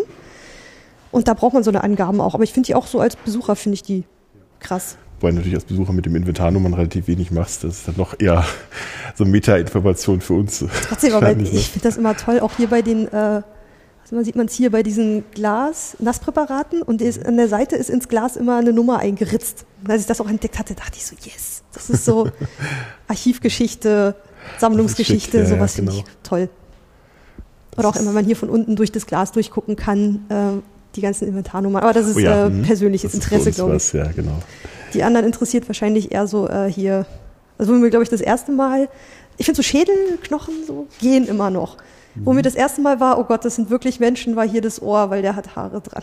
Da ist noch ein Teil von der Frisur, da war mir das erste Mal ein bisschen schlecht und dann äh, hier die präparierte mhm. Hand, wo noch die Fingerkuppen dran sind und wenn du genau hinguckst, kannst du noch so die Fingerabdrücke sehen.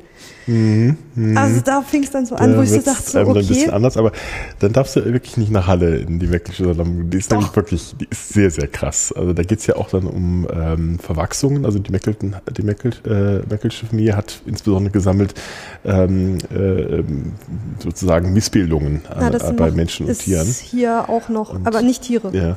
Aber wir sehen es ja auch schon bei den Schädeln hier, dass da auch so Missbildungen.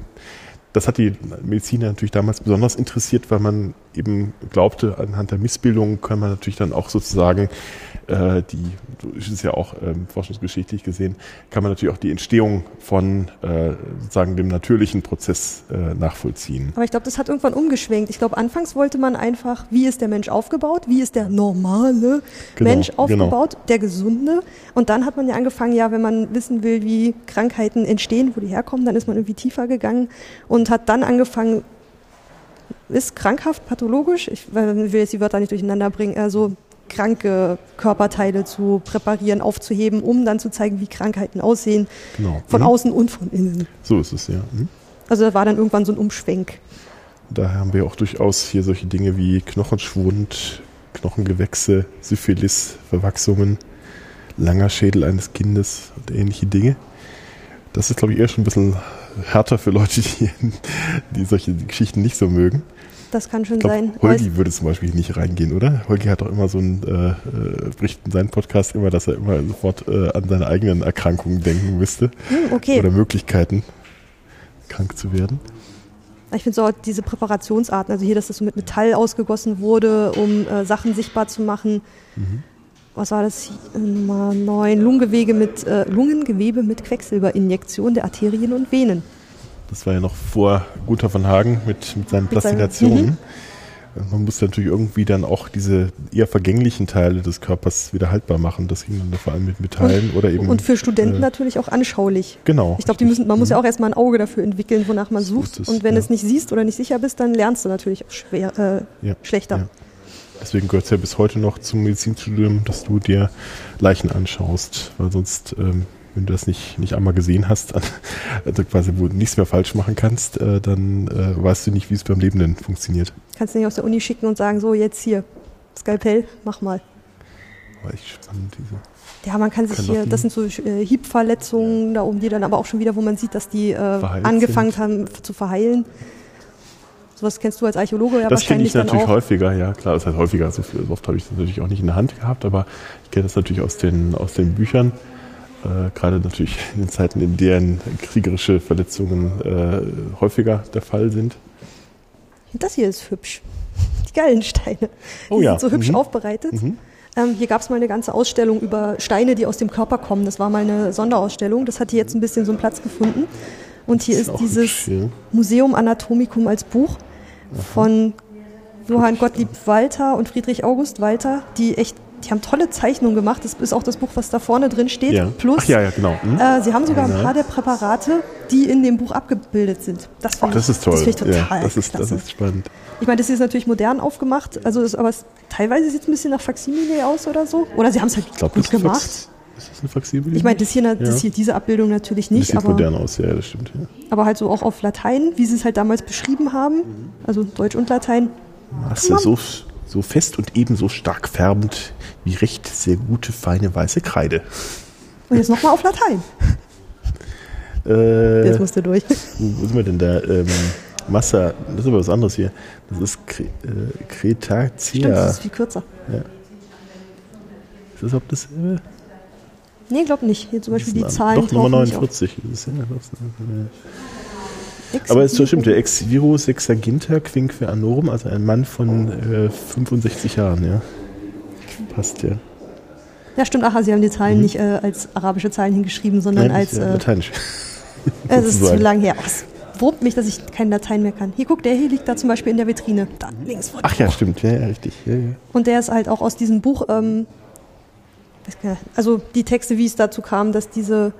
Ach, das waren Vater und Sohn die haben wir fürs anatomische Theater äh, seziert und aufgezeichnet und inventarisiert. Das findet sich alles an verschiedenen Texten, die zwischen den Fenstern angebracht sind. Mhm. Viel zu lesen auf jeden Fall. Durchaus. Also man kann hier, glaube ich, sehr lange Zeit verbringen. Oh ja. Sich dafür interessiert.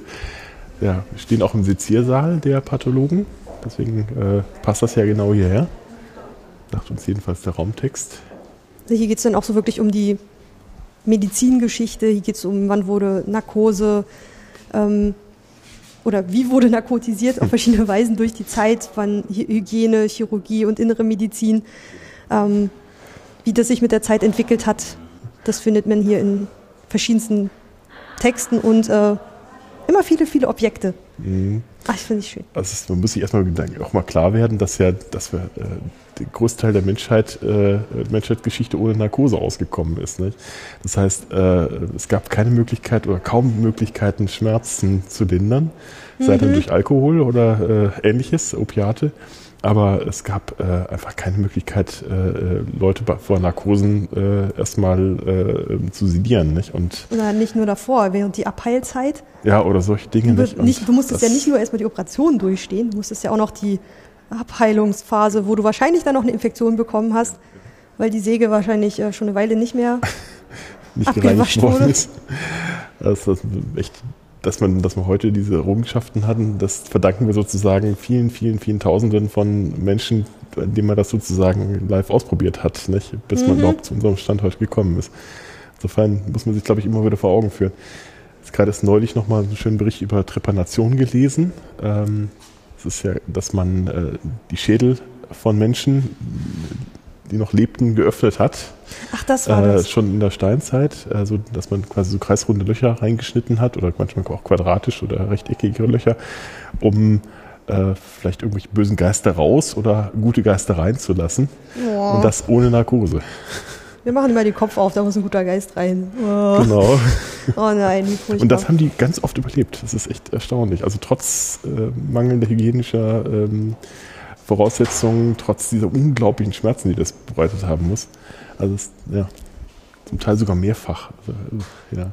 Und das ist auch sehr gruselige Wand. Das sind jetzt äh, Wachsabgüsse von äh, Leuten mit irgendwelchen Problemen mit den Augen jeweils. Ich glaube abgegossen. Oder ich glaube, das sind so Moulagen. Ähm, ich glaube, die sind extra hergestellt worden, auch zum, zur Lehre von Studierenden, um zu sehen, wie verschiedene, hier geht es, glaube ich, so um Augenkrankheiten. Genau. Geht. Also sehr gruselige Augen gucken einen da an mit allen möglichen ähm, äh, Verwachsungen von Entzündungen aller Art. Hier hat sogar noch, hält noch jemand das, das Auge offen. Da ist noch ein Finger noch äh, mit dargestellt. Oder sind das doch irgendwie, also die können nach der Natur wahrscheinlich schon geformt sein. Ich meine, es sind ja verschiedenste Altersstufen, also es sind halt auch wirklich Gesichter. Ja, das sind wahrscheinlich konkrete Patienten. Ich weiß gar nicht, wie man so eine Wachsmoulagen herstellt. Wahrscheinlich tatsächlich hm, abgegossen, so wie es jetzt quasi da aussieht. Ne? Nein, die haben die Augen offen. Ja, ja. Na gut, das Aber lieber, ich meine, du hast ja nicht immer, von wann sind die? Um 1900. Äh, hattest wahrscheinlich nicht, sonst nicht das Lehrmaterial. Was wolltest du sonst nehmen, um daran zu lernen? Irgendwie so Fotografien oder so Kram? Äh, um daran zu lernen? Wie wolltest du das machen? Also es sind Wachsabdrücke offensichtlich. Ach, doch, Abdrücke, Begleittext, okay. genau, äh, Modelleure, die äh, von den kranken Körperregionen abgenommen worden sind. Ich will nicht Wachs auf mein Auge bekommen. Nee, das ist nicht so hübsch. Aber wahrscheinlich die Frage, ob du direkt Wachs abkriegst oder ob du quasi so, irgendwie nur den Ab, äh, irgendwie so, so, ein Tuch oder sowas drüber. Nee. Wie das genau im Einzelnen funktioniert hat. Oh, der sieht wirklich nicht gut aus hier. Oh, mit der mit dem Narbenektropium. Ja, da ist auch die Nase schon abgefallen. Hm. Also nicht im Modell, sondern wahrscheinlich wirklich im Original. Ja. Oh, oh, oh. Ich glaube, ein Detail, was man hier noch vergessen kann, es gab hier noch den, äh, hier oben, Guck, so groß bist du nämlich Ach, gar nicht. Höhe des Riesenwilkens. Nee, so groß bin ich dann doch nicht. Es fehlt noch ein paar Zentimeter. Wer ist der Riesenwilkins gewesen? Der, das der ist Riesenwilkins. Ich glaube, ein Foto von dem ist da in diesem Guckkasten zum Beispiel noch Ach so, drin. Ja. Ich glaube, das war ein, ein Riesenpatient hier in der Charité. Offensichtlich, ja. Und an der einen Säule ist markiert, wie groß er wirklich gewesen ist. Und der war doch schon ein bisschen höher, ja. Sieht man ihn? Also man kann, du kannst rechts durchklickern. Noch, Ah, da ist er. Der 24-jährige Riese Louis Wilkins, der 1900, oh ja, der ist sehr groß, hat übrigens einen selben Bart wie ich. Also musst du noch ein bisschen größer noch ein und bisschen dann, wachsen. dann kannst du als äh, diesen Wilkins durchgehen. Genau. Aber Riesen haben die Leute schon immer fasziniert. Also es gab dann auch, äh, ich kenne kenn so einen Fall von einem schottischen Riesen, der hatte äh, zu Lebzeiten, das, ähm, die sind ja leider nicht alle nicht so richtig alt geworden, aber äh, der hatte zu Lebzeiten dann die Sorge, dass man äh, nach seinem Tod sein Skelett klaut und äh, hat dann also verfügt, dass man ihn heimlich beerdigen soll und alles, hat, hat trotzdem alles nicht funktioniert. Also der Riese ist dann noch jahrelang ausgestellt worden, beziehungsweise sein Skelett Okay. bis man dann irgendwann ihm sozusagen dann doch seinen Wunsch erfüllte, wieder äh, in Ruhe äh, irgendwo beerdigt zu sein.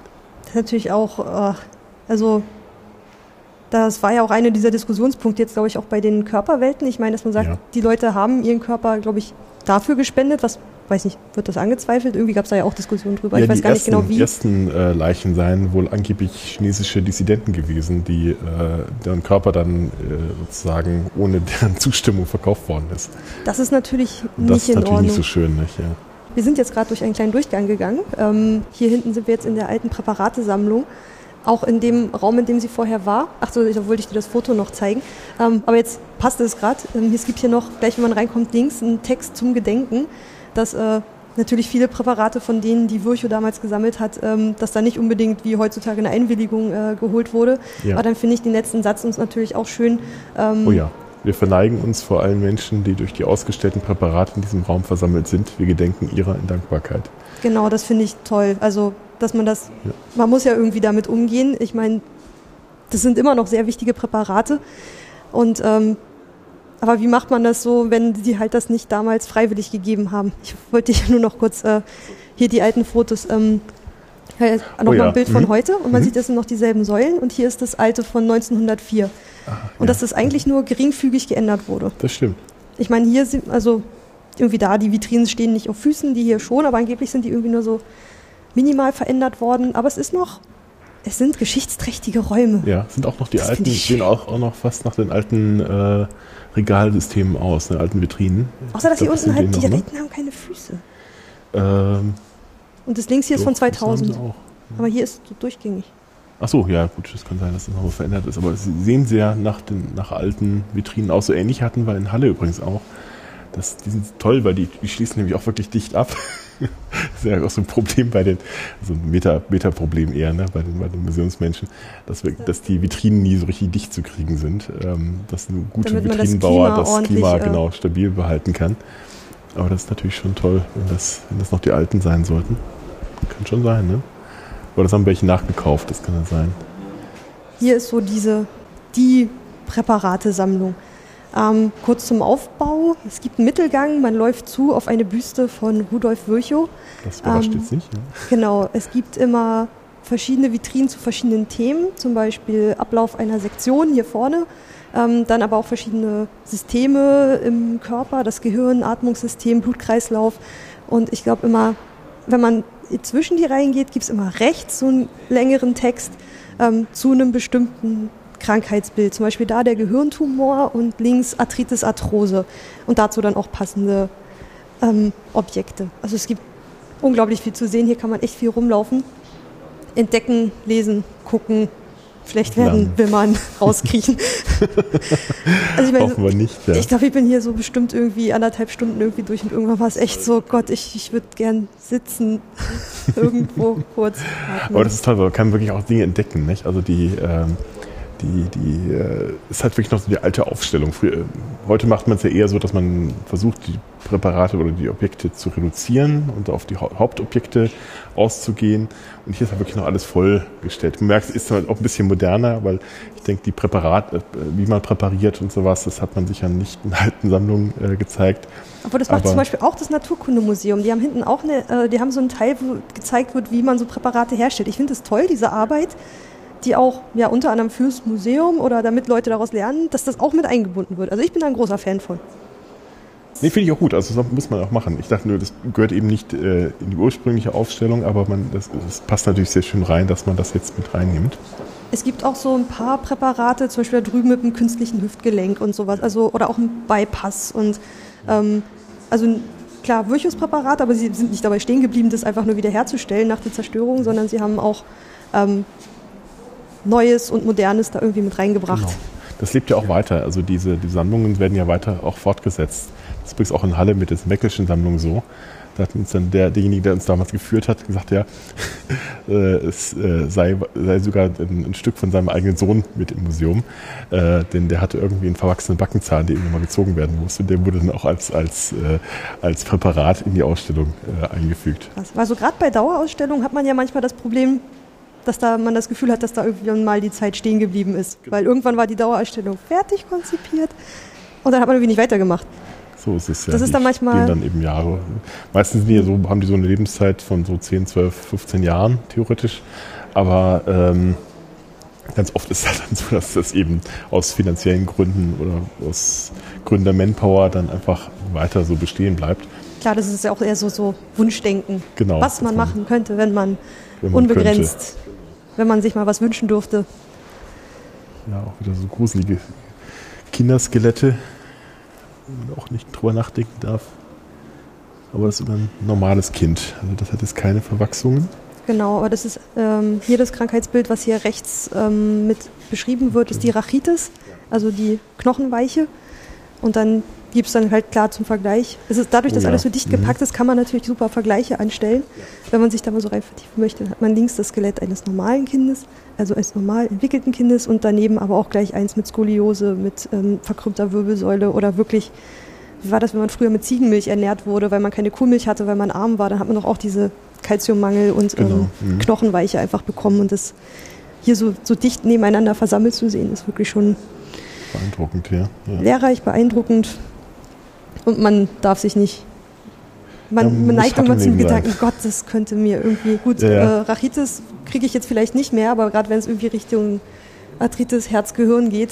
Ja, das ist ja was, was wir dann also wer da, wer da ein bisschen kriegen. Ja. Hart im, muss halt schon ein bisschen hart im Nehmen sein, sonst äh, äh wird man hier schreiend rausrennen.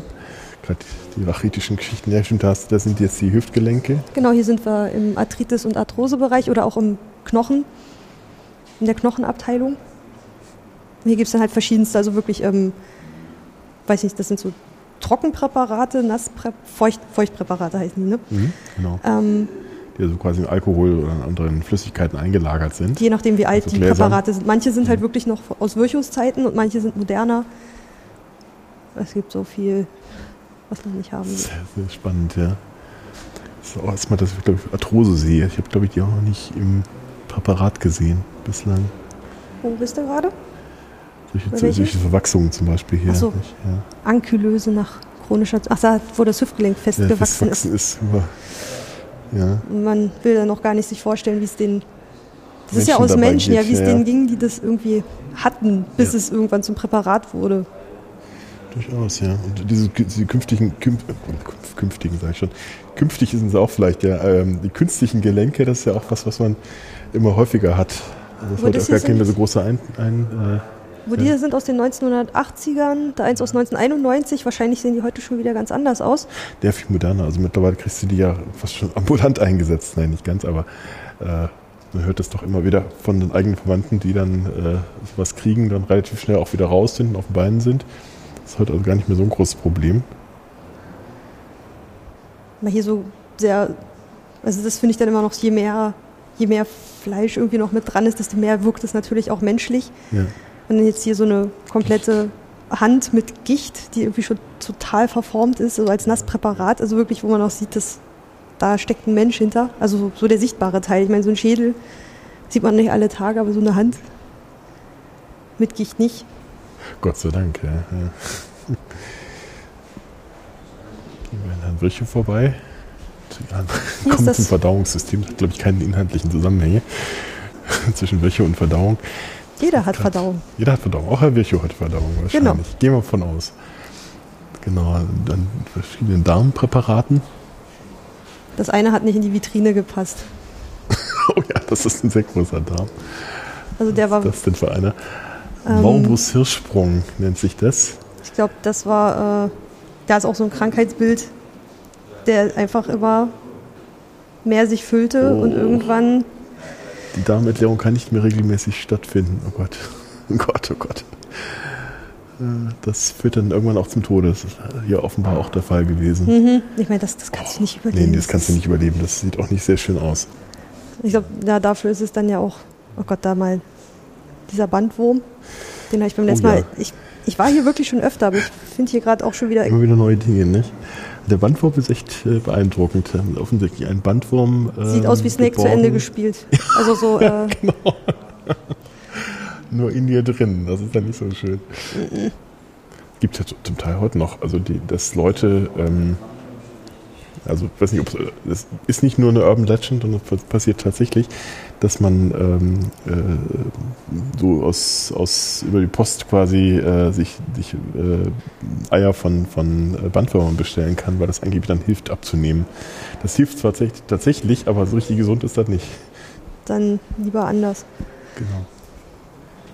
Hier sind wir bei der- Gallenblasen, äh, Gallenstein, hast du gesagt? Oh Gott, ja. So, Genau, hier sind wir bei der Leber. haben. Der Lebervitrine. Die ist riesig. Ge- also ich hätte nicht gedacht, dass eine Leber so groß ist. Ich muss gerade denken, äh, aus meiner eigenen äh, äh, Arbeitswelt sozusagen, mir neulich jemand noch erzählt, ähm, dass es in, auf, Got, auf, äh, in, auf Gotha, sag ich schon, auf Schloss Friedenstein in Gotha äh, eine Ausstellung gab, ähm, beziehungsweise zum 1.4. eines Jahres äh, eine Ausstellung angekündigt wurde von Luthers äh, äh, Gallenstein. Den hätte man wiederentdeckt und hätte dann da eine Ausstellung machen wollen. Okay. Äh, Es war natürlich ein, ein Scherz, aber äh, dennoch gut, das hätte aber jetzt hätte hier, ja- gepasst, hier hätte ganz die, gut gepasst. Wo ich ja, vorhin ja. erzählt hatte, dass es hier eine ganze Ausstellung über Steine aus dem Körper Richtig, ging. ja, ja, also es wäre nicht abwegig gewesen, aber ähm, äh, es war in dem Fall tatsächlich nur als Aprilscherz gemeint. Natürlich nur von, von einer Person, also ein bisschen tiefgängiger dürfte das schon sein. Ich Aber glaube find's auch, ich ja, finde es teilweise krass, wenn hier gerade so ein Gallenblasenstein. Das sieht schon Ähm. richtig hübsch aus eigentlich, ja. Ja, aber er ist auch so riesig, der muss doch Ja. die ganze Galle ausgefüllt haben. Das ist doch nur dieses kleine äh, Organ an der Leber. Die ma- bauen sich Das aber in so Schichten offensichtlich auf, wenn die lang genug äh, dann da sind, sich aufbauen Das können. sieht können aus wie Edelsteine, wenn man die aufschneidet und poliert. Das Das stimmt, ja. Ja, tatsächlich, so dieser, dieser in der Mitte hier, das könnte man auf den ersten Blick für so, so eine, wie heißt das, Geode oder sowas halten. Ne? Hm. Ja, hat auch was Ästhetisches, nicht? Oder wenn hier unten so diese äh, Leberzirrhose anschaust, eigentlich ist von der Farbe her sehr hübsch. Gut, sie sind natürlich auch eingefärbt. ich glaube, andere Leute würden das anders sehen. Also ich Wahrscheinlich, aber du meinst normale Menschen, glaub, ja, nicht so Leute wie du und ich. Genau, also bei dir, du kommst ja aus der Medizinerfamilie. Bei mir zu Hause wurde auch am Mittagstisch, äh, meine Mutter war Tierarzthelferin Ach und, ja, oder ist immer noch. ja, deswegen genau. ähm, war sowas bei uns auch immer Thema. Verschiedenste Krankheiten. Mutti, was hast du heute behandelt? Also wir haben immer ganz viel gefragt. Wir fanden das auch immer sehr, sehr interessiert, äh, interessant, ich und meine Schwester. Aber ich glaube, andere Leute, die würde ich hier. Ähm, Haben hier eher ich glaube, die, würden mit, nicht- ja. die würden das nicht so als so hübsch empfinden. Farblich. Also ist auch wirklich schwierig. Also ich ja. da macht sich jeder seine eigenen Gedanken. So ähm, ganz, ganz hinten, so finde ich jetzt auch wirklich die, ja, schon so die bewegendste. Ich weiß nicht, ob die mit Absicht hier ganz hinten ist. Hier hinten sind halt Fehlbildungen im Mutterleib. Oh ja, mh, das ist dann immer die. Das ist komisch, was immer hinten. Also auch in der Märkischen Sammlung haben sie das auch ganz hinten hingesteckt. Ich weiß nicht, ob das eine Absicht ist, ob man das so, langsam äh, den Gruselfaktor sich äh, arbeiten kann. Ich will es mal gar nicht Gruselfaktor nennen, aber dass Ja. man vielleicht schon am Anfang merkt, ich ertrage diesen Raum nicht, Ja. damit man auch wieder Mhm, gehen gehen kann. kann, Weil ich glaube, ja. wenn das ganz am Anfang steht, dann bist du, wenn du das nicht erträgst, dann, dass man einfach gar nicht bis hier hinten durchgeht. Ja. Also ich würde dem Ganzen schon auf jeden Fall Absicht unterstellen, weil Ja. so ein, warte mal, hier war doch hier so ein voll entwickeltes Baby mit Nabelschnurumschlingung, was dann aber bei der Geburt gestorben ist. Das ist, das ist fertig, da kannst du auch Mhm. nicht mehr abstrahieren. So bei dem anderen kannst du vielleicht sagen, ja, äh, so ein sieht unterentwickelter Mensch aus. Embryo ja. sieht noch gar ja. nicht nach Mensch aus, aber das, der war fertig. Der Ja. wäre auch einer geworden. Oder hier diese extrauterine Gravidität, also hier ähm, außerhalb der Gebärmutter eingenistet in diesem winzigen Embryo da drin. Aber selbst der sieht irgendwie schon nach einem kleinen Menschen aus. Das ist Ja, einfach, Das ist schon, deswegen das, das hier hinten finde ich einfach, nimmt einem sehr mit, ja, das stimmt. Ja. das ist wirklich Ja, krass. ja. Und bei einem ähm, zum Beispiel, das ist ja, finde ich auch so krass, hier die Zystennieren bei einem Neugeborenen. Und wir hatten ja, ähm, hier steht immer dabei, So groß. Hier, Ja. das ist riesig. Also das ist so groß, dass ein Neugeboren ist. Ähm, hier steht ja immer mit dabei, wie alt die Menschen waren bei Ja. jedem. Mhm. Und hier hast du halt, es war ein Mädchen und es ist zehn Minuten alt. Und das finde ich, das ist, boah, Oh, ja, das ist also echt gruselig. spätestens ja. hier bist du einfach platt mit und Nerven, ja. Mhm. es ist ein super interessantes Ja, Museum, aber das sollte man echt im Hinterkopf haben, ähm, dass hier hinten so dieser Bereich ist, der einfach wirklich verstehe ich, wenn hier nicht jeder reingeht und nicht jeder sagt, das ist ein krasses Museum, eins, was man unbedingt gesehen haben muss oder so. Oder Das du natürlich in der Mecklischen Sammlung insbesondere, also weil die natürlich gerade spezialisiert waren auf, auf derartige äh, Fälle, Verwachsungen. Hast du dann auch solche Meerjungfrauen oder eben diese, diese Mhm. äh, Verwachsungen des, des Kopfes, das schon fast nach, nach, nach einem, ja, einem Tier fast aussieht. Oder diese ja, Fehlbildung der Großhirnanlage, wo das Hirn dann außerhalb des Schädels ist. Uah. da ist man irgendwann, wenn man hier Ja, rausgeht, also ja, ist man schon man ist so, wie viel da schief gehen kann und Ja, dass man selber irgendwie, noch einigermaßen okay ist. Ja. Nicht? das, das, das hätte auch anders sein können. Da ist man dann irgendwie, man geht hier schon ein bisschen dankbar raus Durchaus, ja. und sagt so, boah, ein Glück, das. Aber vielleicht, wenn man, man darf darüber dann gar nicht nachdenken. Wenn ich hier jetzt werdende Mutter irgendwie reingehen würde, würde ich auch denken, mein Gott, nee, das, das, das, ich könnte, das könnte hier, das könnte alles passieren. Ich Ja, glaube, du schließt ja. Ich glaube, da wirst du wirklich wahnsinnig. Also vielleicht äh, gleich ein Spoiler, äh, oder wie soll man, äh, Trigger, Trigger Alert heißt das dann, ne? Ähm, wenn, wenn man hier reingehen sollte, sollte, dann sollte man schon wirklich äh, nicht, nicht im schwangeren Zustand vielleicht hineingehen. Die Dinge waren ja auch sozusagen notwendig, damit äh, die Medizin so weit ist, um solche Dinge vielleicht zum Teil auch verhindern zu können. Genau, man kann ja heutzutage So von das ja allein sehen. von außen schon viel sehen, allein durch. Äh, ähm, wir sind jetzt bei der, also hinten beide Vitrinen gehen um so viel Bildung auch im Mutterleib. Und ähm, was ich hier auch krass fand, hier unten gibt es auch welche, wo der diese, die heißen Amorphus und weiter ist der lateinische Name Monstrum Humanum Amorphum. Ich finde, das, ist, ich find das eine Das krasse krass, Bezeichnung. ja, ja. Also Monstrum, ja irgendwas Monströses, Humanum, Mensch, Amorph ist ja so äh, gestaltlos oder deformiert. Also, man kann auch nicht was, was mal, was irgendwie ansatzweise Baby geworden wäre, wie Monster nennt. Wobei gerade, ähm, das ist interessant, ähm, das, Wahrscheinlich bedeutet Monstrum was anderes, heißt oder? eigentlich, äh, genau, man, man verbindet es eher mit so, so einem Bestien, mit dem Tier, ne? ähm, aber Monstrum heißt in dem Fall tatsächlich von der Wortbedeutung her eher tatsächlich ähm, äh, andersartiger Mensch. Und ähm, es gibt auch gerade sehr schöne Bücher zu dem Thema. Ich glaube, von Anheim Siemek gibt es auch ein ganz neues äh, Buch über, über Monstren, äh, in dem man das Ganze aufdröselt. Und äh, eigentlich sagt diese, dieses Monster in dem modernen Sinne, was ich das, diese, diese, das den Begriff mit Mörder zum Beispiel verbindet oder sowas, das ist eine relativ junge Geschichte. Man hat früher die Monster gar nicht so als gefährlich gesehen, sondern eher tatsächlich für, ein, ähm, für eben andersartige Menschen. Also so, man glaubt ja zum Beispiel, der, dass am, Rand, am Rande der Welt irgendwelche merkwürdigen Wesen wohnen, die also nur einen Fuß haben, der so groß ist, dass sie, dann, äh, dass sie den, dass sie auf den Rücken legen können und der Fuß ihnen Schatten bietet Ach, und solche. Dinge nicht. Äh, die hat man als Monstren bezeichnet, gar nicht so sehr tatsächlich gefährliche Menschen. Also wenn man hier so als, heute. als Mensch, der sowas nicht weiß, hier reingeht, also, ähm, also mir ist das gleich irgendwie aufgefallen. Also jetzt können die doch nicht Monster nennen. Das, Ja, aber ist klar, das so kommt von ja, was anderem, aber- ja. Darüber bin ich gestolpert. Aber es ist natürlich interessant, dass das genau diese Fehlbildungen sind, die dann wiederum, ähm, ich weiß nicht, ob es tatsächlich einen Zusammenhang gibt, aber ähm, es sind ja offensichtlich ähm, solche, solche Gestalten, die dann in den Sagen und Märchen auch immer vorkommen. Äh, wie Sirenen, wie den Zyklopen, also auch ein, ein Kind, das nur ein Auge hat oder scheinbar nur ein Auge hat in der Stirn. Ähm, äh, dass das vielleicht tatsächlich irgendwie auch ein, eine ähm, Herkunft dieser, dieser Ideen ist. Nicht? Also, weil, äh, vermutlich hat man ja diese Fehlbildung dann bei den totgeborenen, meist totgeborenen Kindern ja dann auch ähm, quasi erlebt und hat die dann äh, mit diesen Sagengestalten verbunden in irgendeiner Form. Wenn's, Das mal interessant was was gab es zuerst? Ja, Die- eben was. diese- Ei quasi zuerst. Wo man, sich- wenn man sich vorstellt, wäre das jetzt groß geworden, was wäre das geworden? Oder hat man, gab es die Idee schon und das hat man dann übertragen auf diese Fehlbildung? ja, ich glaube fast eher das Erstere, dass das tatsächlich, ähm, dass da vielleicht auch die Mythen herkommen. Gut, manchmal sein. sind natürlich äh, auch einfach, äh, gerade bei, bei der Meerjungfrau kann man sich überlegen, ja gut, die Idee, zwischen, dass es ein Zw- Zwitterwesen zwischen Fisch und Mensch gibt, ist jetzt gar nicht so weit hergeholt, dass man das auch andersweitig Mal, äh, öfter hört man kann. ja die Story mit den Seehunden, Manatees, ähm, diese Meereslebewesen, Genau, dass man die genau, dafür eher mhm. gehalten hätte oder so. Aber hat man dann wieder eine Erwartung projiziert auf dieses Tier, was man dann im Nebel gesehen hat? Also gab es die Idee schon vorher im Kopf? Ach, ein endloser Kreis. Sehr, kann kann man wahrscheinlich auch gar nicht nachweisen. Das so.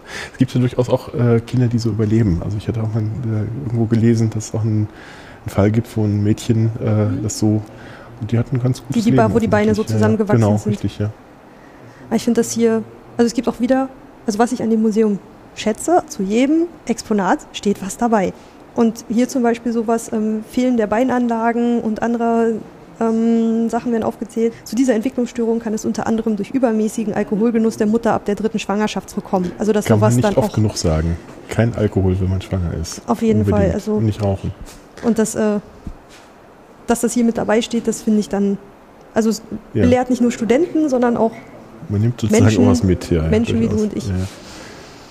War das denn neulich, wo, auch, wo ich tatsächlich auch so eine Mutter mal getroffen habe, die auch äh, trotzdem, trotzdem, dass sie, dass sie, ja stimmt, ja, über einen weiteren Bekanntenkreis, äh, eine Mutter, die trotzdem getrunken hat, also die gerade schwanger war und äh, trotz, dass sie es wusste, Alkohol getrunken hat. Ne? Also, Hm. unverantwortungslos sowas. Ich habe auch schon mal eine Aussage gehört, wie ich habe während der Schwangerschaft geraucht und das hat meiner, meinem Kind überhaupt nicht geschadet. Genau. Also das ist, Mhm. oh, da merkt man wieder, es ist noch nicht vorbei.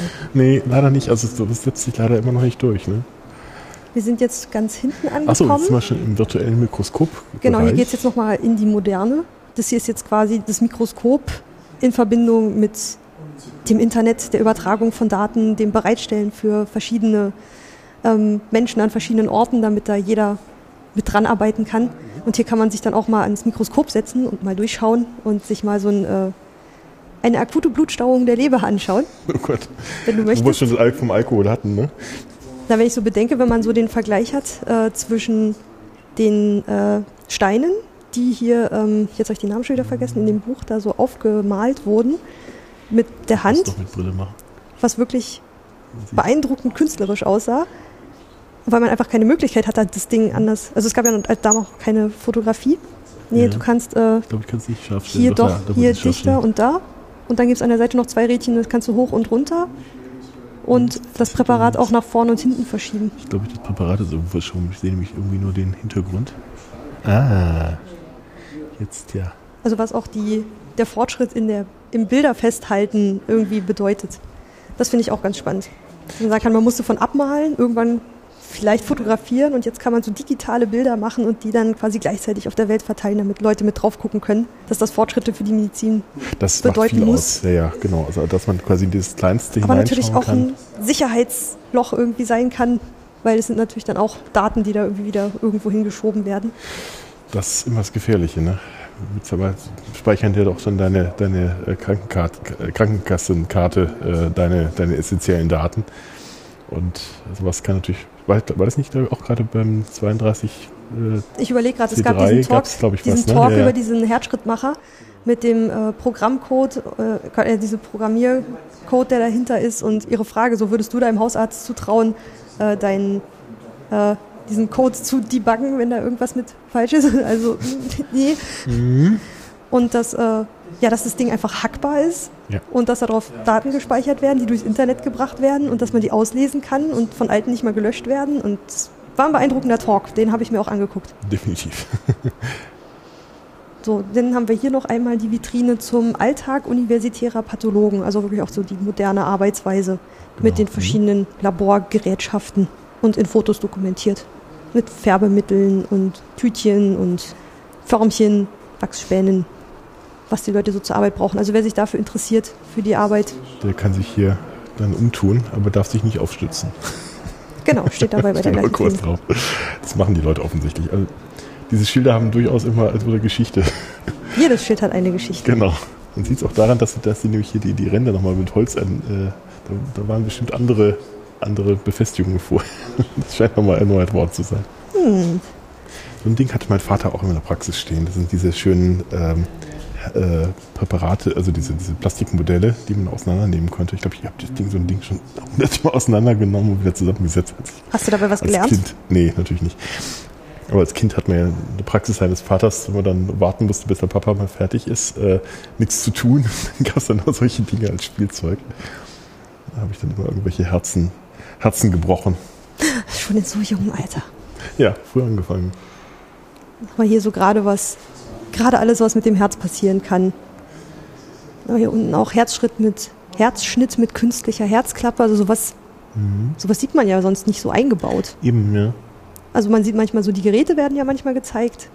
Vielleicht auch mal so ein Ultraschallbild oder sowas, aber jetzt wirklich so im Herzen, wie es eingesetzt ist.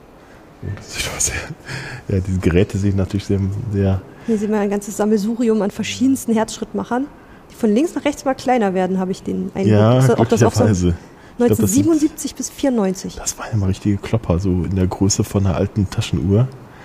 Bis hin jetzt zu hoffentlich immer kleiner werdenden Stücken, die jetzt eher so. Also ja, winzig sind sie immer noch nicht, aber Noch so, immerhin noch so daumengroß sind.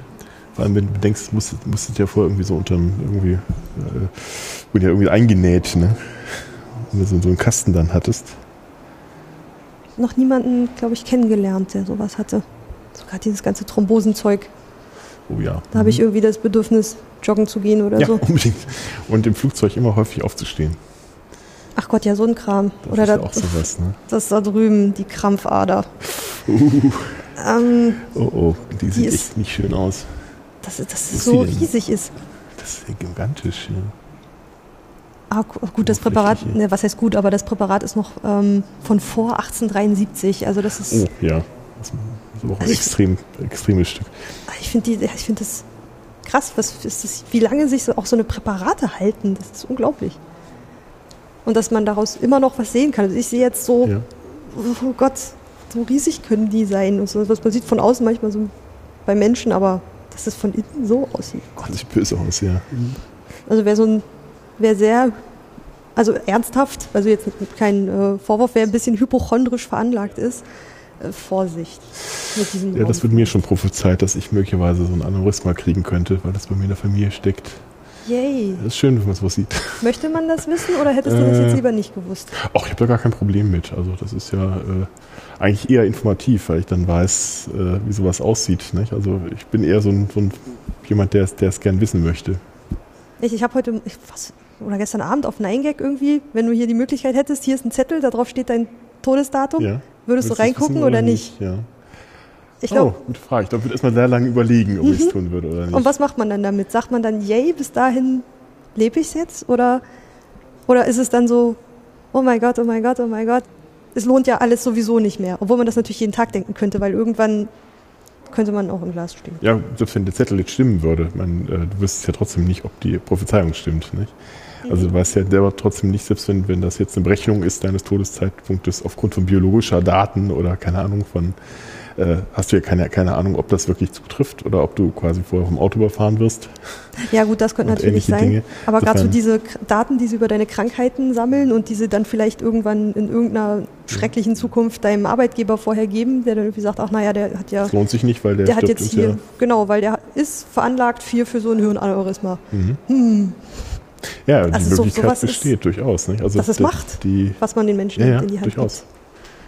Und ich befürchte, das wird auch kommen. gibt. Was ich auch mal krass finde, so ein Aortenbogen.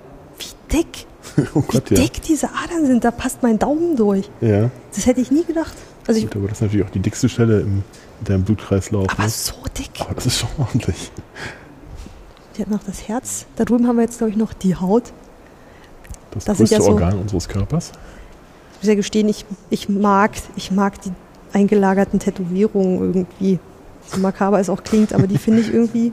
Die haben was, ja. Sind da auch alt, ne? Nehme ich mal an. Die sind von 1918. 53. Ja. Hier steht was von 1901. Und die älteste Tätowierung, die wir kennen, ist ja Ötzi, ne? Bisher. Und auch da scheint es ja so zu sein, dass das ein äh, medizinischer Faktor war. Also der hat auch nur so Striche quasi auf der Haut. Aber äh, die könnten möglicherweise, weil die so, jedenfalls ist die Vermutung, weil die so auf verschiedenen Körperregionen liegen, äh, medizinisch gemeint sein, dass die sozusagen irgendwelche ähm, kultische Bedeutung hatten oder dass man glaubte, damit irgendwelche die Krankheiten, die er vielleicht hatte oder Wehwehchen, die er hatte, äh, damit zu beeinflussen. Das Okay. ist momentan zumindest eine Deutung. Ja, also richtig künstlerisch scheinen die jetzt nicht. sein. wahrscheinlich nicht so wie heute aus ja, kosmetischen Gründen. Ja, ja, genau. Aber es zeigt, dass das uralt ist. Ich meine, äh, wir haben das dann offensichtlich schon seit der, seit der Bronzezeit. Ähm, Oder was die Menschen so an, an. Körpermodifikationen gemacht haben. das sowieso. Da haben sie sich, glaube ich, immer. Also man fässt sich ja heute manchmal an den Kopf, wenn man so denkt, was sich die Leute machen, aber äh, in Virchows Schreibtisch liegt noch so ein Schädel aus Peru oder so, glaube ich, wo sie ähm, den Kindern irgendwie so Bretter auf den Kopf Ja, gemacht haben und ja. festgebunden, damit der Schädel sich schön verformt. Genau, das hat man hier auch gemacht. Äh, das gibt es bei gerade bei den hier? hunnischen- Deutschland hier? Ja, ja, hier in Deutschland hier. Also äh, es gibt es im Frühmittelalter, äh, da wird das gemacht. Offensichtlich ist das so eine hundische Mode, die von den Hunden übernommen wird und man weiß gar nicht genau warum. Also es gibt die Möglichkeit, dass das ähm, entweder ähm, ästhetische Gründe hatte, dass man so einen Langschädel haben wollte, dass irgendwie der Hinterkopf besonders Das war, dann, wird. das war dann eher so Richtung Ägypten eigentlich, Das oder? gibt es auch in Ägypten. Bei den Pharaonen genau, war das doch dann immer ja, mit diesem- Ja. Und äh, es scheint aber auch bei, bei äh, hier quasi in diesem Raum zu sein. Und meine Vermutung, also ich habe mal einen interessanten Beitrag von, auch wiederum von einem Mediziner gelesen, der sagte, ja, das äh, scheint ja einen gewissen äh, Druck auf bestimmte Hirnareale auszuüben auf diese Weise, dadurch, dass das Gehirn verformt wird. Und er könnte sich vorstellen, dass das damit zu tun hat, dass man bei den Leuten epileptische Anfälle auslösen wollte. Weil das galt ja wiederum als so eine Art So Hellseher, Hellseherei, äh, verste- genau, so, so, so schamanische Geschichten. Ne? Könnte durchaus sein. Also weiß nicht, ob es so stimmt, aber ähm, wird man natürlich auch experimentell nicht, nicht, nach, nicht nachvollziehen würden. Aber ähm, wäre zumindest mal ein Ansatz, warum man sowas macht. Nicht? Der was außerhalb der Ausstellung gelernt. Dank der Ausstellung. Genau, das so soll es ja auch immer sein. Mhm. Das da, das da oben fand ich interessant, dieser Das gestielte dieser- Hautlappen Ja. zur autologen Transpo äh, Transplantation. Transplantation, also Wenn du irgendwo anders Ja, äh, Haut brauchst und dann irgendwo anders die Haut dehnst, um das dann weiterzubringen. Das sieht man ja das sonst sieht man auch nicht so nicht. häufig, nee. Das ist halt auch eine, Auch eine Methode, ja, wie soll man es sonst machen? Ja, heute kann man künstliche Haut züchten, Gott sei Dank. Aber, Aber es ist aber es ist immer noch besser, quasi noch die Eigenhaut zu nehmen, weil die eben nicht abgestoßen wird. Und dann, oben im Krankenbettraum gibt es dann, glaube ich, noch, wie man früher auch so Nasen rekonstruiert hat. oh, okay, dann ab, So eine. Kriegs Kriegsverletzung. Oh, da gibt es noch ein paar Schädel. Ach, ein Schiefschädel. Bunt bemalt. Deformation, ja, genau. Ja, das ist ja auch sowas, was man eher äh, so im ersten Moment, wenn man sagt, ja, bemalte Schädel, ja, so, so südamerikanische Kulturen, ne? Nee, das Aber ist ja das hier ist hier aus halt Süddeutsche ja. Beinkammer. Genau, Süddeutschland, Hallstatt und Tirol haben die ja noch sowas, ähm, äh, kann man es noch besichtigen. Da hat man dann die Schädel seiner Vorfahren wieder rausgenommen und hat dann schön draufgeschrieben, wer es ist, mit, mit Ach, es ist Kübchen nicht drauf. der Name des Besitzers, es ist der, Doch. also der ehemalige Besitzer dieses Schädels quasi, aber nicht der, Sozusagen. dem er gehörte. Doch, dem das schon Sammlungseigentümer, der, oder? Nein, nein, ist schon der, der Mensch, der so heißt. Ja, das ist Besitzer, ja. Hm. Besitzer, also wirklich der Besitzer. Der ursprüngliche Besitzer des Okay. Schädels. Doch, doch, also das hat man schon gemacht und dann auch gerne mal noch so Jahreszahlen dazu, Lebensdaten, Blümchen wie hier oder andere Dinge. Krass. Und man sieht schon natürlich auch so solchen, solchen Schädeln wie Mikrocephalus und sowas, äh, warum man anfangs geglaubt hat, der Neandertaler sei nur so ein rachitischer Mensch gewesen. Nicht? Ähm, Stimmt, das äh, ist. das ist, glaube ich, war das nicht sogar Virchow, der das anfangs sogar behauptet hat? Oh, das weiß ich nicht ganz, äh, auf, muss, hätte ich mich mal vorbereiten sollen. Ähm, Ich, ich will ja das keinen Vortrag im Museum. Genau. Man soll ja erzählen, was man schon weiß. Genau, oder auch nur so Halbwissen, gefährliches Halbwissen. Ja, bitte. Äh, und da hat man anfangs tatsächlich äh, lang gestritten, ob diese, diese Vormenschenfunde wirklich ähm, quasi andere Menschenformen sind oder ob es sich nur, gerade natürlich die Anf- Anhänger des Kreationismus in der Zeit, der noch nicht so hieß, also eben der Schöpfungslehre, äh, die glaubten ja dann äh, daran, dass das eben nur krankhaft veränderte Schädel seien, die man da Wenn gefunden man hat. sieht, was es hier für verschiedenste Schädelformen gibt. Eben, man, der so Gedanke ist so ein jetzt gar nicht so abwegig, nicht? weil da gibt es dann durchaus solche Oder da drüben äh, merkwürdigen Formen. umgangssprachlich Wasserkopf, Hydrocephalus. Hydrocephalus, ja. Was das auch für einen riesen Schädel macht. Schädel einer 18-jährigen Frau, ja. Was, die ist 18 geworden damit? Ja. Ja, ist überraschend. Also äh, wir hatten in, in Halle haben wir eben auch einen äh, Hydrocephalus ähm, aus der Jungsteinzeit. Ähm, der auch, ein Kind eigentlich, aber das hat auch sehr lange überlebt. Und man, man ähm, kann quasi dann auch sagen, dass das Kind wohl selbst eben nicht überlebt hätte, wenn es nicht äh, gepflegt worden wäre von, von der Gemeinschaft. Also das zeigt also ganz Das wurde nicht an, dass das zurückgelassen. nicht, nicht irgendwie ausgesetzt wurde oder sonst äh, umgebracht wurde, sondern dass man das in der Gemeinschaft aufgezogen hat. Und man hat, ähm, hat das offensichtlich äh, äh, also nicht als ja, als böses Oben oder sonst was aufgefasst, sondern eben als, als reine Krankheit oder wie auch immer, vielleicht sogar was Göttliches, gerade umgekehrt. Ganz oft werden diese Dinge dann umgedeutet. Ja. Und ähm, das äh, ist schon wieder beeindruckend. Also die Gesellschaft geht da ganz unterschiedlich auch mit solchen, solchen äh, Geschichten um.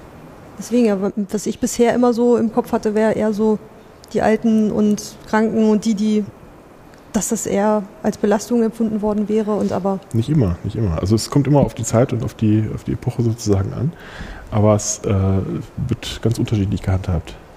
Okay, bevor wir wieder rausgehen, haben wir hier noch äh, links und rechts zwei Vitrinen. Hier links geht es um. genau. Hier geht es nochmal um die Berliner Charité-Geschichte. Ach, da haben wir übrigens den erwähnten Meckel, der hat nämlich auch hier angefangen. Genau, das sind alles die Pathologen, die mal in der Berliner Charité gearbeitet haben. Mit ein paar Lebensdaten oder auch ähm, manchmal sogar was, äh, so ein bisschen Abschriften von ihren Aufzeichnungen und sowas. Das ist ja hübsch gemacht, ja. Also mit so einem kleinen Bild Find dazu, dann äh, entsprechende Gerätschaften zum, Klinik, zum, zum Schild des Direktorenzimmers. Sehr nett, ja. Der scheint etwas jünger gewesen zu sein. Manfred Distel. Dietl. Dietl, Entschuldigung, Dietl, der äh, auch schon mal einen kleinen Laptop drin stehen hat, der auch schon museal ist. Ja, mittlerweile. Ach so. Ja, ich glaube so, dass man auch dann so für die Zeit und für diese Forschungsweise immer so ein, mhm. vielleicht auch so typische Geräte hat, hier vom Mikro, äh, Mikroskop über ja, Sezier, Besteck und da sieht man auch so ein bisschen, wie sich so das Arbeitsequipment oder wahrscheinlich irgendwie der, der Schreibtisch quasi irgendwie verändert hat. Das finde ich ganz cool. Und auf der rechten Seite haben wir noch äh, Pathologiegeschichte, ein bisschen allgemeiner von Vier-Säfte-Lehre oh ja. zum Beispiel. Mhm. Der habe ich ja letzte Zeit noch ein bisschen zu tun gehabt. Na, das hatte ich dann auch für meine mündliche Prüfung. Das Thema, was ich mir rausgesucht hatte, war Medizingeschichte im Mittelalter in Europa und im arabisch-islamischen Kulturraum im Vergleich. Mhm, ja. Er kommt ja natürlich aus dem arabischen Kulturraum, die vier Säfte-Lehre, nicht? Also diese äh, Wissenstransfere die, dazwischen. Genau, genau. Wann ist Wissen verloren gegangen durch irgendwelche Bibliotheksbrände und wie, wo kam es dann? Kam es wieder? Wurde was Neues irgendwie eingeführt? Da waren schon echt es war stressig, aber es war auch schön, sich auf diese Prüfung vorzubereiten, weil das Thema, was ich mir ausgesucht habe, hat mich einfach interessiert. Mhm. Das war cool. Das ist auch wieder schön, wie gesagt, da gibt es wieder Beziehungen zu, zu Wittenberg, denn ähm, da sind jetzt auch äh, Funde rausgekommen, ich weiß gar nicht, ob ich das schon verraten darf, aber es hat auf jeden Fall sehr viel auch mit, mit der medizinischen Fakultät dort zu tun, auch mit Anatomie. Äh, das erzähle ich dann nochmal off, offline sozusagen, äh, was wir da an schönen neuen Sachen gefunden haben. Wird, glaube ich, auch Ende des Jahres eine Ausstellung dazu geben in Halle. Da sieht man ein bisschen auch die, die Verquickung zwischen Medizin und Astro, äh, Astrologie und äh, insbesondere Alchemie. Äh, Gerade die frühen Mediziner sind ja auch alles äh, Alchemiker.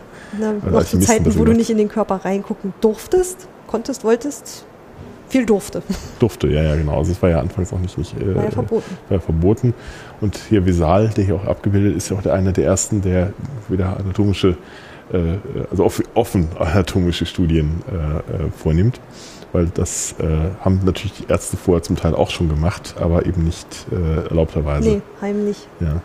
Was Wo war das in Siena, glaube ich? Da hatten sie da auch äh, einen schönen Hörsaal äh, anatomischen Hörsaal, auf dem man äh, eigentlich nur Tiere präpariert hat. Das war ja noch in Ordnung. Nicht? Galen zum Beispiel hat ja ähm, äh, versucht, äh, die Anatomie des Menschen über die Anatomie des Schweines herzuleiten und lag natürlich deswegen auch ein paar Mal falsch. Aber in Siena haben sie dann trotzdem versucht, ich glaube, es in Siena, ähm, haben sie versucht, die ähm, Pisa, schon Pisa war das so. Aber in Pisa haben sie es dann anatomischen Lehrsaal so gearbeitet, dass sie dann äh, den Seziertisch drehbar gemacht haben. Das oben konnte eine Leiche seziert werden. Sobald aber äh, das Ganze äh, durchgesickert ist, dass da gerade ein Mensch seziert wird, konnte man den ganz schnell umdrehen. Und da hat man schon auf der Rückseite ein, ist der dann nicht ein Tier angebunden. Ja, der ist dann runtergeplumpst und unter dem Hörsaal war dann gleich ein Wassergraben, der die Leiche entsorgt hat. Na gut, das wurde auch hart bestraft, ne? Ja, ja, das ist, äh, galt also okay, sicher auch als, als Kapitalverbrechen, glaube ich die Star Darstellungsweise hier fand ich irgendwie noch äh, hübsch, ja. Ja, den der Baum, Baum der, Hautkrankheiten. Hautkrankheiten. Also wirklich diese Darstellung als Baum, also immer so ein Ast ist anscheinend immer was Großes und dann zweigen davon diese kleinen Sachen ab. Hat es so als, als Baum dargestellt zu sehen. Das, das ist interessant. Interessante ja, Art der Darstellung. Das, das hast du ja auch in anderen Bereichen, nicht? Also die, die Entwicklungsgeschichte der Menschheit, manchmal ja, deswegen Baum da so eher so und solche ja, Familien, Stammbäume ist ja eigentlich eine logische, so. eine logische äh, Einteilung, nicht? Aber ich habe es noch halt noch nicht mit Krankheiten ja. gesehen, das war mir neu. Ja. Jetzt kommt ja gerade tatsächlich aus der Biologie, diese, diese Idee des Stammbaums und sowas, ähm, diese Einteilung in diese Schubladen sozusagen. Ähm, das kam natürlich ursprünglich bei, bei den Biologen zunächst mal auf, die versucht haben ja erstmal zu klassifizieren, was es alles so gibt. Und so die Idee ist ja gar nicht so falsch, dass man sagt, es gibt irgendwo einen Ursprung und manche Dinge haben sich dann voneinander sozusagen, leiten sich voneinander ab. Ähm, das hast du ja in verschiedenen Bereichen durchaus, nicht? Klappt nur nicht immer. Gerade beim Schnabeltier ist zum Beispiel so ein Problem bei der Ach Gott, ja, wo soll man das nur hin tun? Genau. Ich glaube, das haben die aber auch mittlerweile irgendwie lösen können. Ist das ein Biber? Ist das eine Ente? es legt Eier. Oder, nee, Quatsch. Warte, doch, doch, doch. doch. Ja, ja, ja, das ist ja. total verwirrt. Hat aber Fell. Das ist ein bisschen skurril. Genau, also Schreibtisch von Virchow wollten wir uns, glaube ich, noch anschauen, ganz kurz, weil du sagtest, da genau. ist irgendwas noch äh, nimm, zu sehen nimm gewesen. die Aura auf. Ja, das ist toll. Ein, ach, ist der nicht toll? der ist wirklich Ich glaube, da drüben ist auch noch ein Foto davon. Ach, ja, ja. Wie er damals äh, Aber sitzt nicht selber dran? War. Nee. Nee, leider das nicht, wie er dran sitzt. Auch so schön ver verkrustelt, wie man sich wie man sich wirklich vorstellt. Aber guck, auch hier ist auch, Skelette stehen hier dieses Skelett ist auch jenes, was dort steht. Ach ja, mh. Ach. mit dem verwachsenen Rückgrat. Das ist, this is where the magic happened. So. das ist, ich, Oh, ich liebe das. Wenn man sagen könnte, das da drüben ist mein erster Patient. Ja. Wahrscheinlich. Das dann wäre ein bisschen anhänglich gewesen. Ja, auch hier so, so gerade so auch wieder so handschriftliche Zettelsachen und Zeichnungen und seine toll. Fächer und ja. so einen Schreibtisch hätte ich auch gern wieder zu Hause, muss ja, ich sagen. Ne? Das ist doch toll. Würde ich auch nehmen. Ja. Da oben aber so mit den Schädeln oben drauf. Und also das ist für mich so echt so, so, so ein Highlight-Ausstellungsstück, so einfach, weil es gehört irgendwie mit dazu. Das ist toll, wenn man sowas noch hat. Ne? Äh, es ist erstaunlich, wie oft es das noch gibt, auch gerade in Museen. Äh, viele äh, Museumsdirektoren haben irgendwie die alten Schreibtische ihrer Vorgänger rausgeschmissen. Aber wenn man ganz viel Glück hatte, wie es immer so ein Museum ist, die bewahren sowas dann auf. Und äh, ich habe das schon oft jetzt wieder in anderen Häusern gesehen, dass die dann sagen, ja, ich war der Erste, der wieder den alten Schreibtisch rausgekramt hat und wieder aufgestellt hat, weil das gehört irgendwie zur Museumsgeschichte und es ist, hat irgendwie einen eigenen Flair, an dem Schreibtisch zu sitzen, an dem schon meine Vorgänger gearbeitet haben oder die Begründer des Museums gearbeitet haben. Irgendwie, das, das, das der was, lädt sich doch auf. Ja, das natürlich. So also, dann merken wir es, wir sind doch eigentlich auch wieder ein bisschen im magischen Denken noch drin, nicht? dass wir denken, mit so einem Objekt. Museum ist halt ist ein magischer ein, Ort. Ja, ein bisschen durchaus. der, der Zeit bisschen entrückt. Ein bisschen schon, ne? Ich würde mal gerne eine Ausstellung machen, ich habe auch mit einem Kollegen mal drüber gesprochen, eine schöne Ausstellung über die Aura zu machen, also über die Aura, Aura eines Objektes. Warum wirkt ein Original anders, als wenn ich eine Replik hinstelle? Hm, weil man sich selber im Kopf so hin konstruiert, oder? Ja, wahrscheinlich. Ne? Also man muss da ja ganz viel reinlesen. Ansonsten ist ja Aura eher verpönt. Also dieses von Walter Benjamin auch, die Aura, warte, das, das Bild im Zeitalter der technischen Reproduzierbarkeit oder so, da geht es auch um die Aura, aber irgendwie sagt man das ja nicht mehr so. Aber jetzt kann ich es dir nicht komplett herleiten. So, wir haben jetzt gerade mal kurz wieder den ersten Teil der Dauerausstellung ähm, verlassen, sind kurz im Treppenhaus. Jetzt gehen wir kurz, die Batterien wechseln, weil er hat schon gar keinen Strich mehr. Oh, wir haben schon oh zwei Stunden aufgenommen. Ja. Wir machen kurz Stopp und melden Gut. uns gleich wieder, wenn es weitergeht. Schnaufen, schnaufen. Nichts für Leute, die nicht gut Treppen steigen können. Es gibt ja äh, Fahrstuhl. Ich weiß. so, dann geht's gut. weiter. Es gibt Automatiktüren, die aber irgendwie nicht so richtig automatisch aufgehen. Na doch, hier gibt es einen Knopf drauf. Achso, Tür zu einfach. So. Genau, wir gehen jetzt äh, in den zweiten Teil der Dauerausstellung, dem Leben auf der Spur 2. Es geht um Körperbilder, Krankengeschichten aus der Medizin des 20. und 21. Jahrhunderts. Gut, wir stehen wieder in dem großen Saal, der wieder mit, den, mit diesen selben Säulen. Es gibt hier auch wieder einen Zeitstrahl an der Wand, der beginnt diesmal 1861. Ja, wahrscheinlich da, wo der andere aufgehört hat. Würde ich vermuten. Ich weiß ja. nur noch nicht genau, wo er jetzt aufhört. Das habe ich jetzt noch. Bis, bis zur Einrichtung der Dauerausstellung meist geht dann so lang. Das könnte natürlich sein. Ja. Und wir stehen erstmal wieder in so kleinen, ja, durch, durch Zwischenwände oder Vitrinen besser gesagt, unterteilte äh, Räume. Im ersten Raum geht es um Labor und Experiment, beziehungsweise, wie es so schon heißt, die Erforschung der Körpermaschine. Genau, so ja. die Wahrnehmung eines des Körpers als Maschine und ob man den irgendwie, äh, ach ja, hier unten liegen schon die, die Frösche.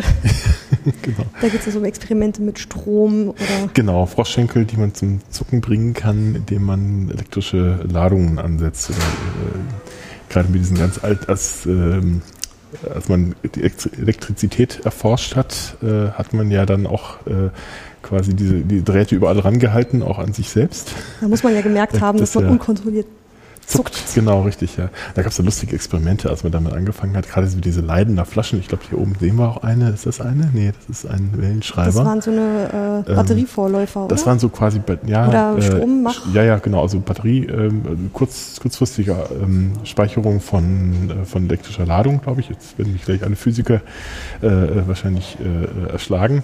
Grüße an, an methodisch inkorrekt. Also wir sind völlig methodisch inkorrekt hier. und da hat man dann alles Mögliche mit ausprobiert. Unter anderem hat man dann eben auch festgestellt, dass Muskeln äh, sich bewegen, wenn, wenn man äh, äh dort ähm, ja, äh, Strom ansetzt. Und tatsächlich äh, hat man dann natürlich dann daraus aufbauend äh, natürlich auch die, die Entwicklung der, also die, die Erforschung der Muskeln im Körper hergeleitet. Genau, wir werden auch, hier geht es auch um Weiterleitung von Schall, hier liegen so Stimmgabeln und sowas. Wie funktioniert der Körper? Und hier sind, stehen so ganz viele Gerätschaften, mit denen man anscheinend am Körper auch experimentiert hat. Also hier geht es wirklich um labormäßige Erforschung des menschlichen Körpers immer wenn man so die Auswirkungen von etwas auf den menschlichen Körper erforscht hat, dann ging es dann ja damit auch immer weiter, was können wir jetzt damit anfangen. Ähm, mit Strom wurde ja auch viel versucht, therapeutisch zu behandeln. Bis heute noch, ne? Also es gibt also, ja noch heute noch ähm, äh, so solche Breitstrombehandlungen und sowas, wo aber nicht, auch sehr nicht mehr wie ist, damals so bei Geisteskrankheiten Elektroschocks zu verteilen doch, oder auch sowas. noch, auch noch. Ähm, das hat ein bisschen schlechten Ruf gekriegt durch, durch diesen äh, einer Flug übers Kuckucksnest, weil da hier suggeriert wird, dass die das bei, äh, ähm, bei Bewusstsein quasi, also äh, äh, dass man ihnen das quasi ohne Betäubung äh, offeriert. War ja ursprünglich auch so, oder? Äh, was? So die ersten Versuche wahrscheinlich. Die ersten Versuche sicher schon. Aber ähm, heutzutage oder auch damals, äh, als der Film gespielt hat, äh, hat man das schon längst natürlich unter Narkose gemacht. Und es gibt wohl tatsächlich, habe ich mir erzählen lassen jedenfalls, äh, das gibt es wohl tatsächlich auch Heilungserfolge bei bestimmten Erkrankungen. Da bin ich aber nicht, nicht ganz firm. Aber das ist ein bisschen in Verruf geraten, eigentlich zu Unrecht. Man hat natürlich den Menschen gern auch als Versuchskaninchen für alles Mögliche verwendet, ob es sinnvoll war oder nicht. Ne? Aber gerade diese ersten Experimente hat man natürlich dann literarisch wieder aufgefangen durch ähm, Mary Shelley zum Beispiel mit ihrem Frankenstein. Frankenstein. Naja, genau. Das, da geht es ja tatsächlich um diese Geschichten, dass man mit Strom wieder äh, Menschen zum Leben erwecken könne. Na, oder überhaupt, ob ja. Strom das grundlegende Anstoßen von Leben überhaupt ist. Genau. Kann richtig. daraus Leben ja. entstehen. Ja. So aus, und das, ja stimmt, es waren ja auch so Leichenteile, aber dann geht es ja auch weiter Richtung, kann man einen künstlichen Menschen herstellen. Gut mit der kleinen Labormaus ein bisschen. Äh genau, wir sind vor der das Labor in der Praxis. Also hier geht es auch wirklich wieder um Forschung, um Heilungsansätze. Hier geht es um Heilen mit Arsen. Hier geht es äh, Heilen von Tuberkulose, Diphtherie, Tetanus und ähm, die, ich glaube, äh, ja, Entdeckung von Bakterien. Ah, Robert Koch dann auch, ja, genau. Also früher die Annahmen, dass es dann ja irgendwie ähm, unreine Luft oder nee, wie mhm. hieß das damals? Miasma. Miasma, genau. Ähm, diese, dass es die Luft ist, die dich krank macht, bevor man halt äh, Instrumente wie das Mikroskop hatte, um ja. überhaupt Bakterien finden zu können. Ähm, sowas ist auch alles, also sowas kann man hier auch in der Ausstellung finden. Darum geht es ja auch. Wie hat sich das Forschen gewandelt, die Medizin an sich, mhm. das Arbeiten des Arztes? Jetzt sind wir quasi, schauen wir in die Menschen hinein. Das ist genau, es wird moderner. Erfindung des, des Röntgens. Da haben die auch anfangs auch wie Schindluder getrieben. Nicht? Die haben ja das auch so als Party-Gag zum Teil genommen. Sich dann da kommt gewundert, warum sie sowas dann, bei raus. Ja. Hier unten ist so ein Wachspräparat.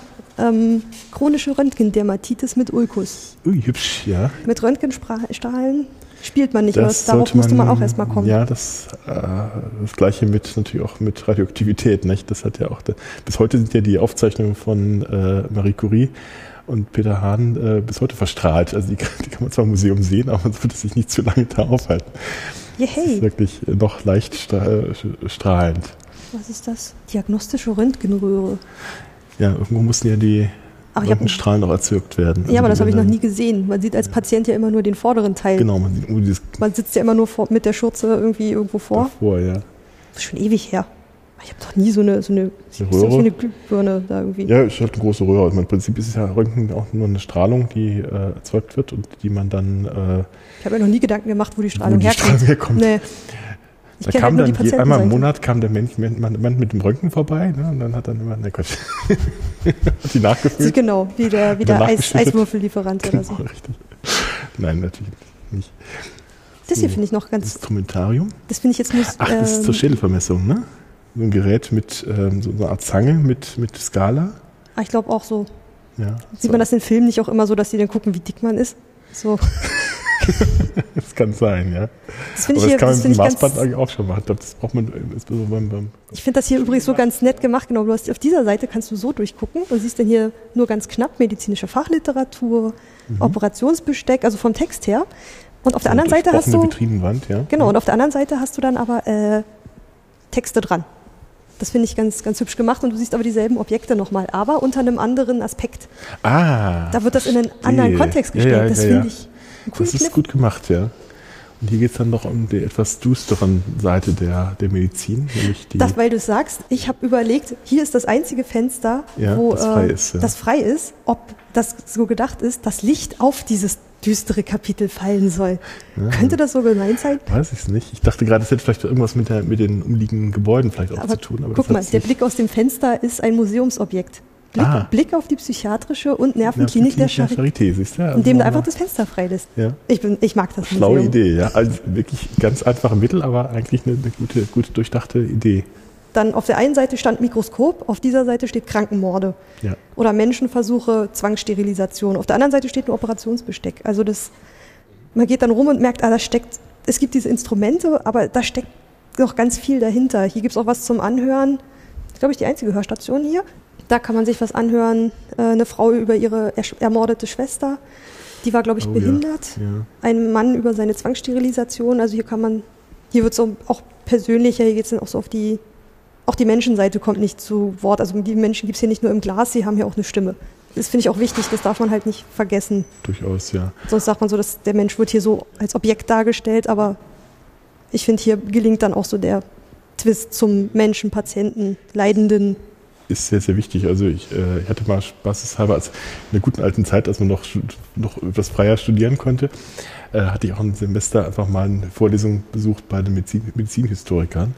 Und die haben tatsächlich damit eigentlich angefangen, gesagt, naja, also man muss immer dran denken, ähm, die ersten medizinischen äh, Erkenntnisse, die wir sozusagen in der Neuzeit haben, gehen natürlich zurück auch auf, auf Menschenversuche. Und nicht nur, nicht nur erst bei den Nationalsozialisten, sondern schon weit früher. Die haben ja schon viel früher auch angefangen, an Leuten herum zu experimentieren, an Patienten herum zu experimentieren, äh, ohne deren Zustimmung oder deren Wissen sogar, äh, weil sie es einfach konnten. Und ähm, da muss man natürlich immer mit im Hinterkopf behalten, dass die Erkenntnisse, die wir heute haben, auch nicht immer auf, auf den besten Wege gewonnen worden sind. Nicht? Wobei natürlich Also man darf es nicht verschweigen, aber man muss es irgendwie auf jeden Fall auch ja, ja, behandeln. aber ich fand es sehr gut, dass sie damit auch angefangen haben, also dass man das auch zeigen musste. das ist die ähm, Grundlage, davon gehen wir aus. Genau, genau. Das passt eigentlich traurigerweise genau zu heute. Äh, Ich weiß nicht, ob du die Nachrichten verfolgt hast. ähm, Mit den äh, mit Benzinstudie. Medikamentenversuchen in Frankreich. Genau, da Ja. ist ja dann äh, so schief gegangen, äh, dass dort jetzt äh, einer äh, Hirntod, Hirntod ist und, und, die anderen und fünf oder sechs haben jetzt irgendwie sind müssen ihr mit ihr Leben lang wahrscheinlich mit Behinderung genau, weiterleben. Das liegen auf der so krass. Intensivstation. Also das, das ist natürlich immer die, die Kehrseite dieser, dieser Versuche. Ähm, und auch oft ist es ja so, dass das, weiß nicht, als Student hat man ja auch öfters mal solche, solche Anzeigen gelesen, ne? medizinische Versuche, oh, klingt doch toll, drei Wochen irgendwo äh, äh, freie Kost und Logis und du musst halt nur irgendwelche Mittelchen schlucken und kriegst auch noch viel Geld dafür, kannst in der Zeit irgendeine Arbeit schreiben. Aber man sieht, das ist nicht ganz ohne. Nicht? Also Nee, man, also ich, ich ähm, würde das auch nicht, mhm. ich für mich selber nicht machen. Also, nee. Ja. Ich weiß nicht, wie man darauf reagiert. äh, Das, ich brauche ich brauch mich noch. Ja, an, andererseits ohne die Versuche kriegen wir natürlich auch keine äh, Präparate zugelassen. Äh, das ist natürlich immer dann das, die Kehrseite davon. Nicht? Und allein mit, mit, mit Tierversuchen oder eben mit anderen klinischen Methoden kriegst du es halt dann doch nicht raus. Ob das, man sieht es ja zum Beispiel bei Contergan, da ist ja auch äh, erst sehr, sehr lang äh, später aufgefallen, dass das zu Erbschäden führen kann. Ja, Und die Folgen haben wir dann gesehen. Ne? War ein wunderbares äh, Kopfschmerzmedikament. Ne? Das war, hat äh, viele Ärzte waren traurig, weil War sie gesagt haben, eigentlich Schlaf? oder Schlafmittel, Schlafmittel, Schlafmittel, Schlafmittel, war so genau, Schlafmittel. Und hatte also sonst keine Nebenwirkungen, aber dummerweise äh, dann doch sehr für verheerende den werdenden Menschen. in werden Menschen, ja. Ja, das ist schwierig, ja, gerade auch wieder. Um Tierversuche ist ja auch gerade wieder viel Diskussion. Ja, ja. Deswegen, also hier wird's. Das ist auch die einzige graue Vitrine hier im Raum. Die anderen sind eher so braun. Also es ist auch noch mal so ein bisschen Nochmal herausgehoben. ja. Ein bisschen klinischer. Also ich finde es auch, also jetzt wieder der Museumskundemensch sagt wieder äh, auch eine interessante Wahl des, äh, Der Farbigkeit, ja. des, nee, des äh, audio ähm, so. Weil das auch so aus Metall ist. Er aussieht wie ein Duschkopf. ja, ja, aber das sind, das, da gibt es auch nicht so viele Anbieter, muss man dazu sagen. Aber hier passt er. Hier passt er gut, ja. Hier sieht es ein bisschen. Man hätte auch einen alten Telefonhörer oder so umbauen können. ja, hätte auch gepasst. So einen alten, äh, ja. Also dieses Metall neben dem metallenen Operationsbesteck und diesen Knöpfen, es passt hier. Ja, wobei ich fast schon ein bisschen zurückhaltend wäre, es zu benutzen, wenn ich gerade das daneben habe. Da weiß ich nicht, ob es dann so, so äh, im ersten Moment hat man es ein bisschen aber dann davor, das euch anzuhören. Ne? Also ist man, man wird so vor, vorbereitet, dass auch natürlich dann wahrscheinlich der Inhalt auch etwas krasser sein dürfte. Ja, der Regenweg in die äh, Rassenhygiene im Buch Richtlinien für Schwangerschaftsunterbrechung und Unfruchtbarmachung aus gesundheitlichen Gründen. So eine, auch solche Bücher sind hier Ausgestellt, ja. Nicht zum Reinlesen, aber mal allein der Titel, dass es dieses Buch gibt, ist ja schon mal eine Tatsache. Ich glaube, ich, glaub, ich lag auch richtig mit dieser, diesem ähm, äh, Vermessungsinstrument für Schädel. Äh, Ist doch Schädel, ja. Form. ja. ja. Ah, ja, stimmt, das Weil es hier ging ja bei, den, bei den Rassenhygiene. Rassenhygiene, ja. Also wo man ja glaubte, dass man über die Schädelform etwas über die Menschentypus aussagen kann oder gerade die Rasse, äh, was sich ja auch medizinisch mittlerweile völlig als Humbug herausgestellt hat, ne? dass da also gar keine, gar keine Relevanz ist. Ähm, ich glaube, es gab ja auch ein Kapitel über ja da die Charité im Nationalsozialismus. Das sind Ah ja, halt auch mhm. Geschichten, die man nicht, Nicht verschweigen, nicht verschweigen nee. darf. Ja, Das sind wir schon quasi die nächste äh, Stufe sozusagen vom, vom Röntgen, das ja noch etwas krude war zum Teil. Jetzt schon etwas moderner mit äh, Computertomographie. Und so mehrschichtig. Röntgen war ja immer nur eine Schicht, ne? Genau. Mhm. Und hier geht es jetzt um äh, Computertomographie, Positronen-Emissionstomographie. Ah ja, PET. PET-Scan habe ich schon mal ja, gehört. richtig, ja. Aber noch MRT nie den ganzen Namen. Und Magnetresonanztomographie. MRT. Also hier wird es dann, wird es auf jeden Fall schon wieder sehr, also sehr modern. Nee, Computertomographie 1972. Mag- MRT seit 1982. Nee, ist gar nicht so. Gar nicht so Ist schon eine Weile. Jung, ja. Und die alten Sonographie-Geräte. Teil kenne ich die von meiner Praxis. Mein Vater, ich war immer ein Versuchskaninchen für neue Modelle. Echt? Ja, ja. Kriegte immer diese, diese eklige Gel auf, äh, auf äh, dieses Gleitgel da drauf. Auch immer eklig war, was nie wieder richtig abgekriegt hat. Dann kriegte man immer nur diese kratzigen Tücher dazu. Ich weiß nicht, warum, warum kein, warum man nie mal irgendwie ein paar, es waren immer diese he- heftig äh, papierhaltigen oder holzhaltigen äh, Die sind kratzigen quasi Tücher, Holz. Ne? Ja, das ist das- quasi vom Baum Ich runtergehobelt. glaube auch, ja. Das, man hat das Gefühl, man kriegt Splitter. Ja, ja, richtig. Aber wie man da, wie die es schaffen, aus dem Zeug irgendwas rauszulesen, fasziniert mich immer wieder. Also das ist auch, muss auch wieder das geschulte Auge des Mediziners sein. Definitiv. Aber ich glaube, das ist einfach wirklich Erfahrungssache. Wenn du mal einmal erkannt hast, was das ist, dann ist es leicht, dann wieder zu erkennen. Man kriegt ja auch immer gezeigt und man konnte ja immer mitgucken. Ich habe auch nie was kapiert, was das sein sollte. Mein Vater erzählte dann immer was. Ah, das ist jetzt das und das und da hast du jetzt irgendwo eine Zyste und guck mal da. Aber man, aber so selber als Patient, Mhm. wenn der Arzt einem sowas zeigt, so hier sehen Sie das und das und das. Ja, man, sagt, schön. man sagt doch auch immer, haha, und wie sollen Sie denn jemals lernen, dass man, selber das nicht ich glaube, das. So können das wir, wir spiegeln Ja. ihn ja auch, man will sich nicht die Blöße geben und sagt dann, sehe ich nicht. Die genau, ja. können dir alles erzählen. Wahrscheinlich tun sie das auch. Ah, jetzt sehe ich, äh, bis 2007 geht der Zeitstrahl. Ach ja, Wir genau. sind Dann- mittlerweile durch den Raum gegangen. Kann man sind ungefähr schon einschätzen, wann diese Ausstellung äh, eingerichtet worden ist. Schätze mal, das wird ungefähr in dem Jahr passiert sein. So wie wenn die Archäologen vom äh, äh, so und so viele Jahre vor heute reden, dann äh, meinen sie 1950. Okay, Es gibt so eine, so eine Datierungsmethode, ähm, gerade bei der äh, C14-Datierung. Äh, da nimmt man nämlich das, das Datum äh, sozusagen des, des ersten Mals, dass man, dass man sich mit dieser Methode beschäftigt hat. und das ist der neue Start. Methode nach Libby, glaube ich. Und äh, das war genau, darf man nicht verwechseln mit dem heutigen Zeitpunkt, weil der blöd sich immer auf heute zu beziehen, weil das heute verändert sich ja auch immer. Ja, Deswegen äh, heißt es einfach dann äh, tatsächlich das Jahr 1950. muss man wissen. Genau, Sonst, muss äh, man wissen, sonst das äh, ist man da etwas Irritation, ja. Genau. Nervenkitzel heißt hier die Präsentation auf dem Bildschirm. Da geht's, was Nervenzielen erregt. Ich nehme an, das sind vor allem geht elektronische Impulse. Genau. der Blick in die Arbeit des Gehirns, soweit wie man. Ah ja, genau. Da kann man ja mittlerweile verschiedene Regionen festmachen, wo was passiert, wo welche akti akti äh, Bereiche aktiv sind, welche nicht. Früher hat man es ja insbesondere dadurch rausgekriegt, dass manche welche Bereiche durch Verletzungen ausgefallen sind, was sich dann Stimmt, verändert. ne? Ausschlussverfahren, das kommt man ja so Da gibt es machen. auch sehr, sehr interessante Geschichten von Leuten, die irgendwelche Rohre im Kopf hatten oder äh, durch einen Unfall und was dann mit den Leuten passiert ist. Da muss man auch erstmal gucken, was Gibt es genau. eine schöne. Huxilla-Folge übrigens dazu. Ähm, ein Mann, der so eine, so eine Eisenstange durchs Gehirn kriegte und ähm, der, dachte, dessen, ich hätte dessen Persönlichkeit sich verändert. Von den Und, Hoaxillern. äh, da war die Frage, ist das wirklich so passiert oder nicht? Doch, das war das eine Ach so, als, als äh, Story der. Woche. Nee, ist eine Einzelfolge gewesen. so. Ja, ja. Ah, da muss ich nochmal nachgucken. Kommt halt in die Shownotes. Stimmt, genau. Also ich glaube, weiß nicht, ist man mittlerweile schon weiter, als dass man sehen kann, was aktiv ist, wann?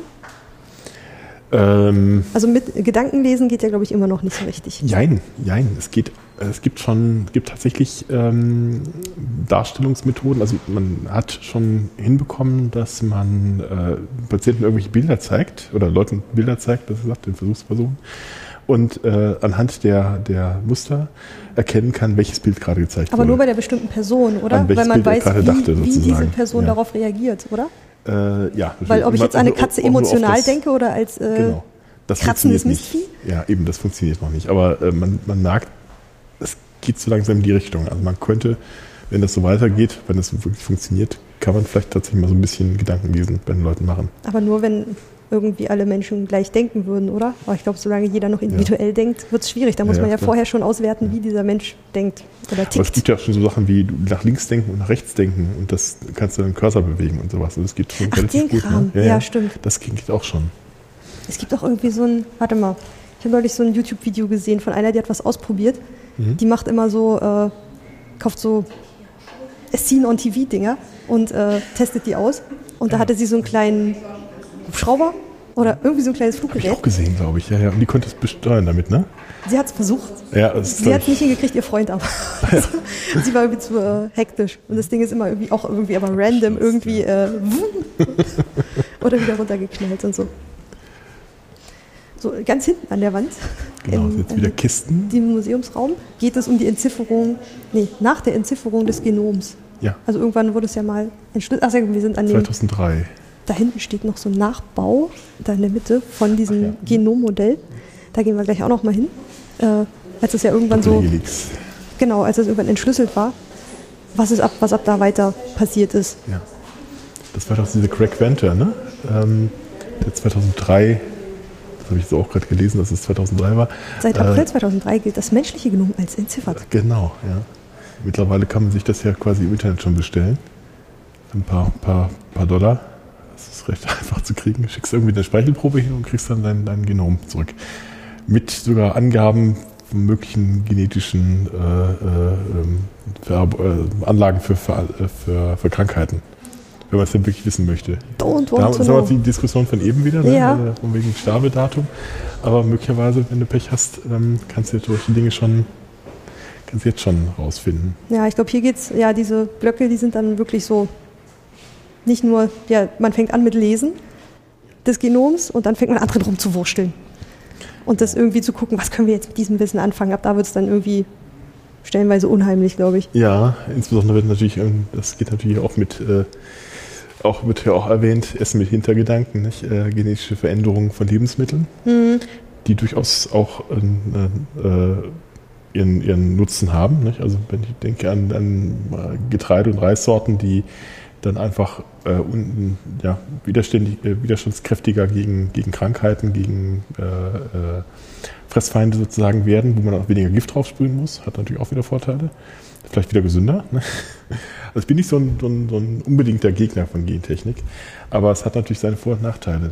Ja, man sollte jeder das skeptisch betrachten Definitiv, ja, ja. und nicht einfach nur drauf losrennen. Nee, das ist immer das Gefühl, das hat- das haben wir ja in der Menschheitsgeschichte gesehen, dass das nicht immer eine gute Idee ist. Oh, da gab es doch neulich auch ein gutes, ging es über Twitter rum, so äh, die, die Wissenschaftler können den Tyrannosaurus Rex klonen und die Geisteswissenschaftler können dir sagen, warum das vielleicht eine schlechte Idee wäre. genau, richtig.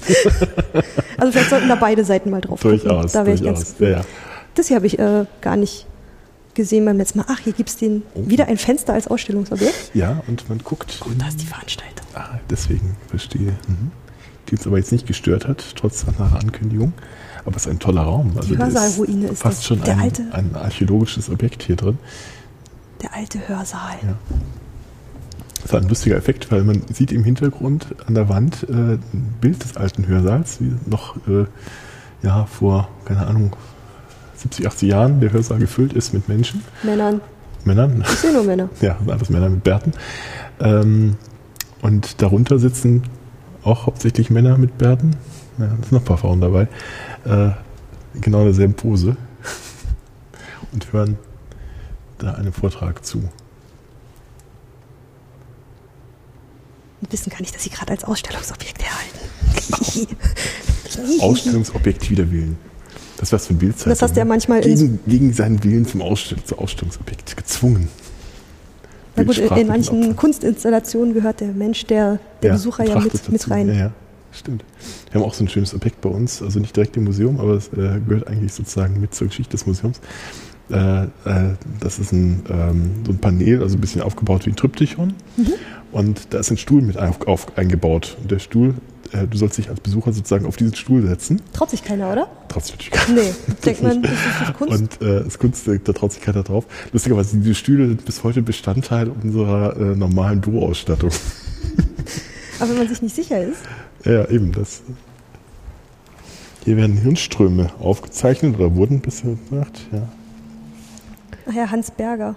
ja Da ging es, ähm, genau, da geht es wieder ums EEG-Gerät. genau. Mhm. Von der Kopfoberfläche Gehirnströme abzuleiten und Ja. äh, diese Kurven dazu festzuhalten.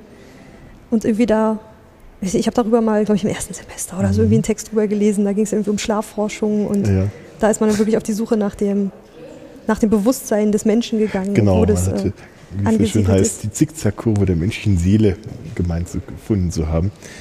Äh, ist natürlich wieder schön. so die Entdeckung dieser, dieser REM-Schlafphasen ist auch, glaube ich, mit Richtig. dem Gerät dann irgendwie gelungen. Wie, wie Ja, schläft ja, man? genau. Und genau, das war ein Seminar zu Schlaf als Kulturtechnik. Das war, das war ein total tolles. Seminar. Ich mochte das. Schlaf als Kulturtechnik. Das Ja. ist schön, dass da wäre ich auch eingegangen. Wo, wo, gehört, Ja. wo gehört Schlaf hin? Warum ist man acht Stunden am Tag wehrlos und kann. Äh, Ja, das ist, ist ja auch spannend. Das ist eigentlich bis heute nicht so richtig eigentlich geklärt, Genau. warum der Mensch das eigentlich macht. Weil es würde ja auch reichen, dass wir uns irgendwo stumm in die Ecke setzen, um uns zu regener- regenerieren. Oder ne? wie ein Delfin nur das halbe Gehirn Ja, abschalten ja, oder irgendwie eben. sowas. Aber äh, Das ist ich doch total eine Erklärung, die ich mal gelesen hatte, war, ähm, wie war das? Deswegen, damit wir nicht äh, irgendwie müde durch die Gegend rennen und uns verletzen. Da weiß ich jetzt gar nicht, auf welchem Stand da die Schlafforschung ist, aber das hat mich damals schon echt angefixt, so dieses Seminar. Das ist so Hm? sowas Alltägliches, womit man sich sonst nicht beschäftigt. Ja. Stehen vor allem sehr abstrakt aussehenden Modelle äh, der DNA, nehme ich an. Yep. James Watson, Francis Crick und ihr DNS-Modell. Und das hier ist ein Nachbau dieses Modells, was die sich damals Ah. ausgedacht haben. Das ist schick, ja. Ja, eins der Meilensteine der, der Ist auf jeden Fall größer als ich. Ja, ungefähr so groß wie du. Ja, aber auch nur gemogelt. Das steht ja auf dem Sockel. Wie war das, wenn man die DNA ausrollt? Ähm, käme man auf eine Länge, die bis zum Mond reicht oder sowas? Das Ich ist keine Ahnung. extrem viel. Das ist Ja. auf jeden Fall sehr kompakt. Er ist sehr kompakt. Also äh, da ist sehr viel Information drin und äh, ist wirklich enorm. Hier drüben haben wir noch. Ähm, ach, hier geht es um Herzströme. Ah ja, genau. E, das EKG. Elektrokardiogramm. Hirn und Herz, Das kenne ich die beiden. Widersacher. Ja, mein Vater hat da sehr viel mitgemacht. Ich musste da auch immer wieder so Belastungs-EKG, da gab es dann so ein schönes Fahrrad, wo man dann treten muss. Muss es auch wieder als äh, Testobjekt Versuchskaninchen. herhalten. Äh, das ist mal wieder gegen seinen Willen zum Experiment gezwungen. Nein, ich habe immer, immer mitgemacht. War auch immer spannend. Ja, aber schön, wenn da so alte Fotos mit drin liegen, so die Ja, Situation, in der das damals gemacht wurde. Auch da drüben, äh, die, das Rollo wurde wieder benutzt, um Bilder drauf zu tun. genau, genau. Das ist eine Ne, schöne Idee. Wie ja. er da so die Röntgenplatte hält. Ist das, wo das Bild drauf gemacht ja, wurde? ja, genau. Das Ah, müsste, okay. müsste Bildträger sein, den er da hält. Muss man es damals so selber festhalten. Hat er, er hat aber Aber dahinter sieht man diesen komischen Kolben da sogar. Ja, ja, genau. Also es ist noch äh, Aber das ist ja heutzutage eher nicht verdeckt. sonderlich gesund, so wie das da gemacht ist. Äh, heute geht ja die Sprechstundenhilfe, die es meistens dann macht, ne? äh, die geht, Die geht dann ja auch, raus. Die geht dann raus, oder MTA oder wie die heißen. Äh, weil die sollen ja eben die Strahlung nicht abkriegen. Die kriegen sogar mittlerweile, so, äh, ich weiß nicht, ob das immer noch so gemacht wird. Früher hatten die so kleine Plättchen äh, am Revier tragen müssen, die Jahresbelastung gemessen wurde. Das ist, glaube ich, auch gar nicht so sinnlos. Nee, nee, ich glaube, es wird heute auch noch gemacht, äh, weil die werden ja doch etwas höherer Strahlendosis ausgesetzt insgesamt. Ja, äh, sind wir hier schon durch? Ja, ich glaube, ne? Genau, das war jetzt hier der, die Entwicklung der Technik und der, ne, auch die Forschungssachen. Ja. Und auch hier, wie gesagt, der Zeitstrahl, der bis dann 2007 reicht. Mhm. Gehen wir in den nächsten Saal? Aber hier drüben gibt es noch eine geheime Tür. Oh, lass mal gucken, Da steht nicht betreten, geheim. Sollen wir da mal versuchen reinzugehen? was da wohl hinter ist.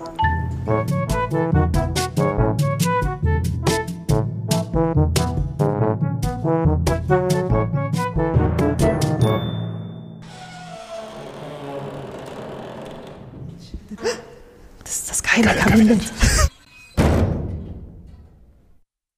Hallo und herzlich willkommen zur kurzen, aber überraschenden Spezialausgabe des Geheimen Kabinetts.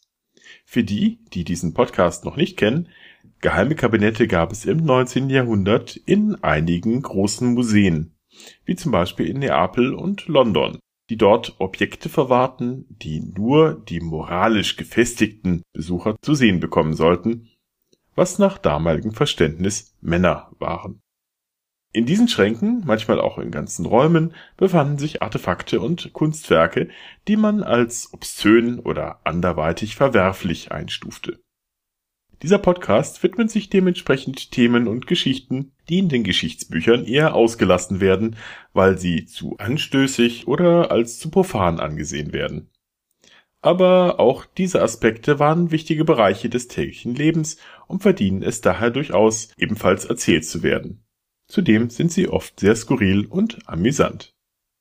So viel zur Eigenwerbung, aber da wir hier in dem kleinen Kabinett in der Charité sind, weißt du, Ulrike, wie man früher Leute wiederbelebt hat, bevor es die Herz-Lungen-Wiederbelebung gab?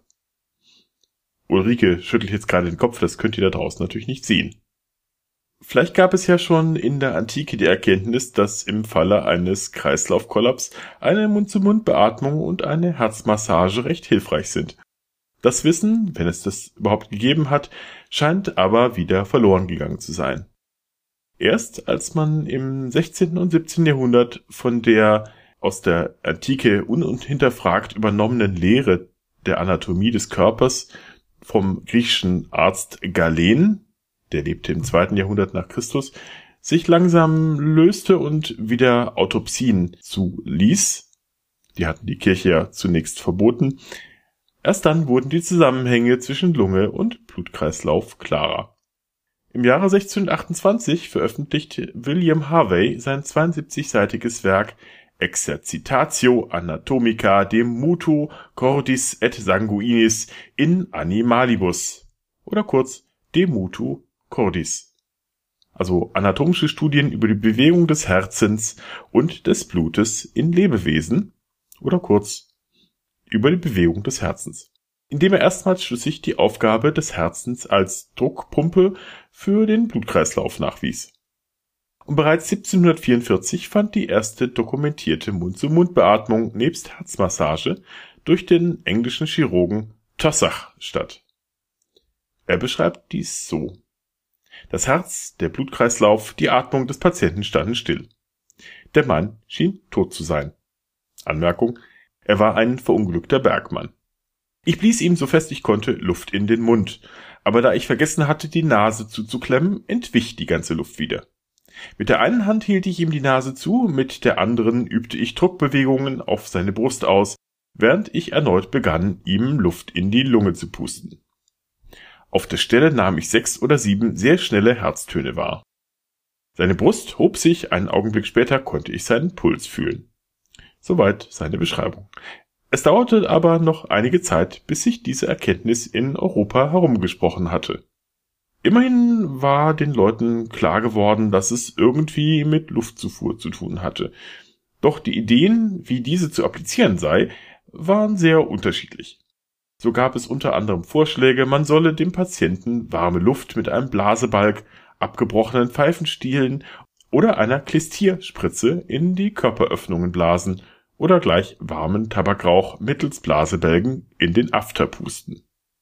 Insbesondere bei Ertrunken versuchte man diese, nachdem er sie entkleidet hatte, mittels Einreibungen mit Brandwein oder vor dem Kaminfeuer zu erwärmen, schob ihnen mit Brandwein getränkte Hühnerfedern in die Nase, ließ sie zu Ader, verabreichte Einläufe aus Tabak, Lampenöl und oder warmem Wasser. Wenn es aber alles nichts half, tropfte man heißen Siegellack auf die Fußsohlen oder träufelte Äther in Mund und Nase. Wiederbelebung war also quasi Unterhaltung für die ganze Familie.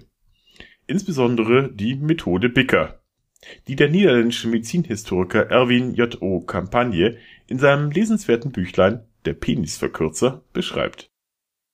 Lambertus Bicker war Ende des 18. Jahrhunderts der Stadtphysikus von Rotterdam gewesen und hatte sich eingehend mit der Wiederbelebung Ertrunkener beschäftigt. Er war zu dem Schluss gekommen, dass natürliche Wärme, also menschliche Körperwärme, den größten Erfolg verspreche.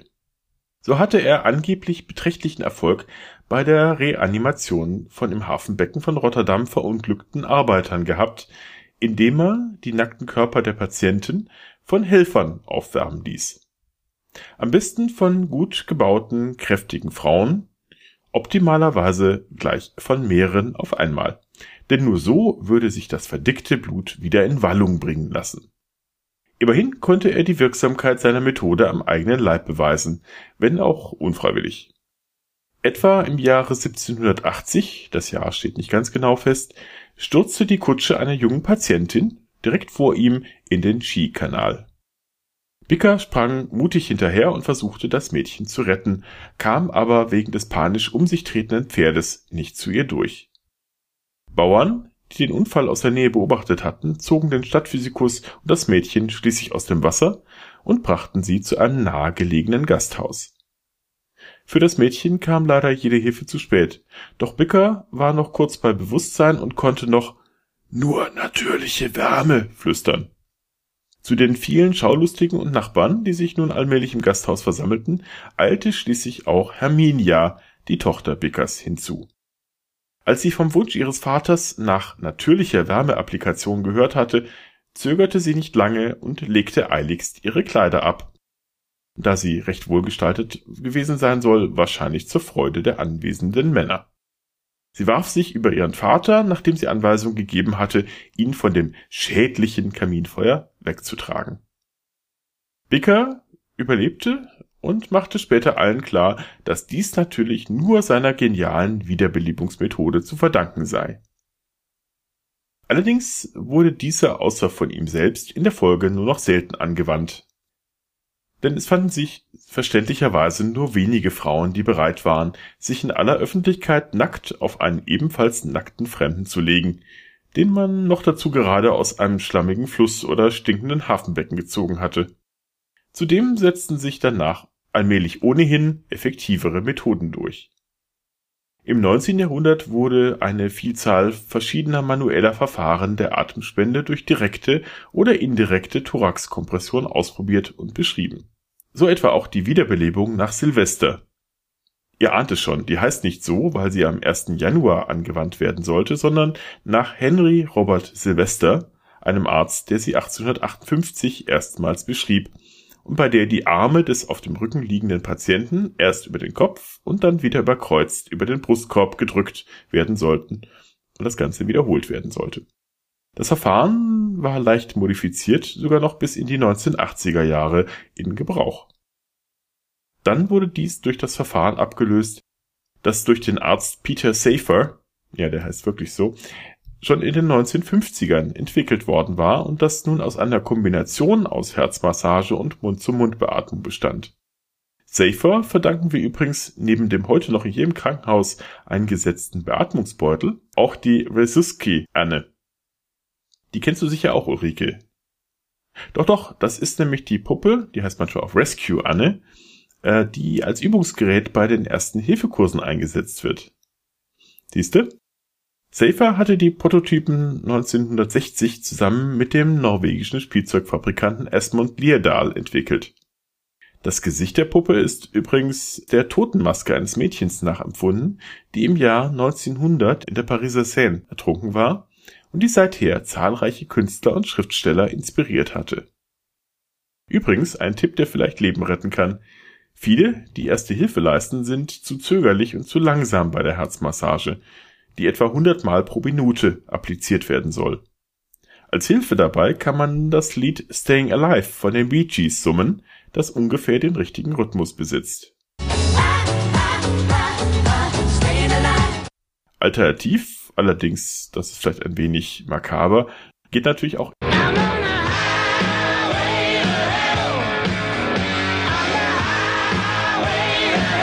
ACDC's Highway to Hell. Apropos Hell. Sollen wir mal wieder aus dem düsteren Kabinett zurück in die Ausstellung gehen? Okay.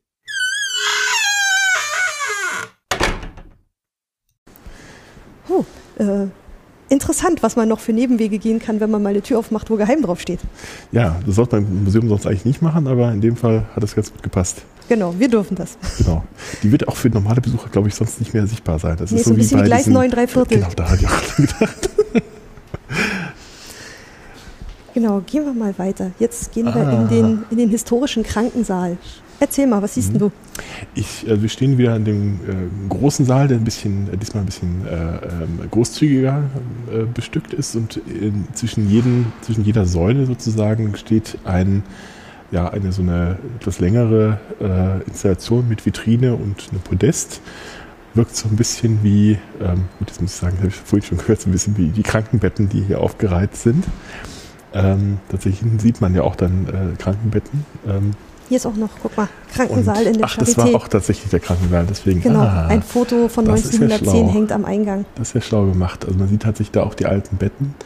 Äh, damals gab es aber noch keine Säulen, offensichtlich. Äh, Das habe ich mich auch anderer. gefragt. Auf dem alten Ist das ein Foto anderer Saal? aus dem, ein, äh, von den Fenstern her könnte es hinkommen. Ja, aber vielleicht gab es ja noch einen eigenen so ein Flügel. Modell. Vielleicht gab es noch einen anderen Flügel. Also kann sein, dass die. Hier ja. drüben gibt es auf jeden Fall so ein Holzmodell davon, Ja. wie früher die äh, Aufteilung war. Mhm. Hier steht dann oben immer drin, wer wo gelegen hat. Ach, das ist ja schlau gemacht, ja. Hier zum Beispiel Oh. äh, Kretzigen Kretzigen Weiberstube, Weiberstube. infizierte Weiberstube, Salivationsstube, gut, das sagt mir jetzt nichts. ja Ähm, was mit, ist, ist Saliva ist doch Speichel. ist es nicht Salvia? Saliva? Oder da ist ein Vitamin I zu viel drin. Und auch hier unten gibt es auf jeden Fall das Ganze auch nochmal für die Männer. Drüben, Männerstube. Die sind also am weitesten voneinander ausgeteilt. ja, also das war getrennt voneinander und nach Krankheiten. Also in dem Raum werden so, ähm, es gibt hier verschiedene Themenblöcke wieder. Ja, also hier fangen wir an mit offensichtlich mit Schusswunden und ähnlichem. Haut, also hier oben steht es immer oben an der Vitrine. Ah ja, hier geht es um die. Hautgeschwulst.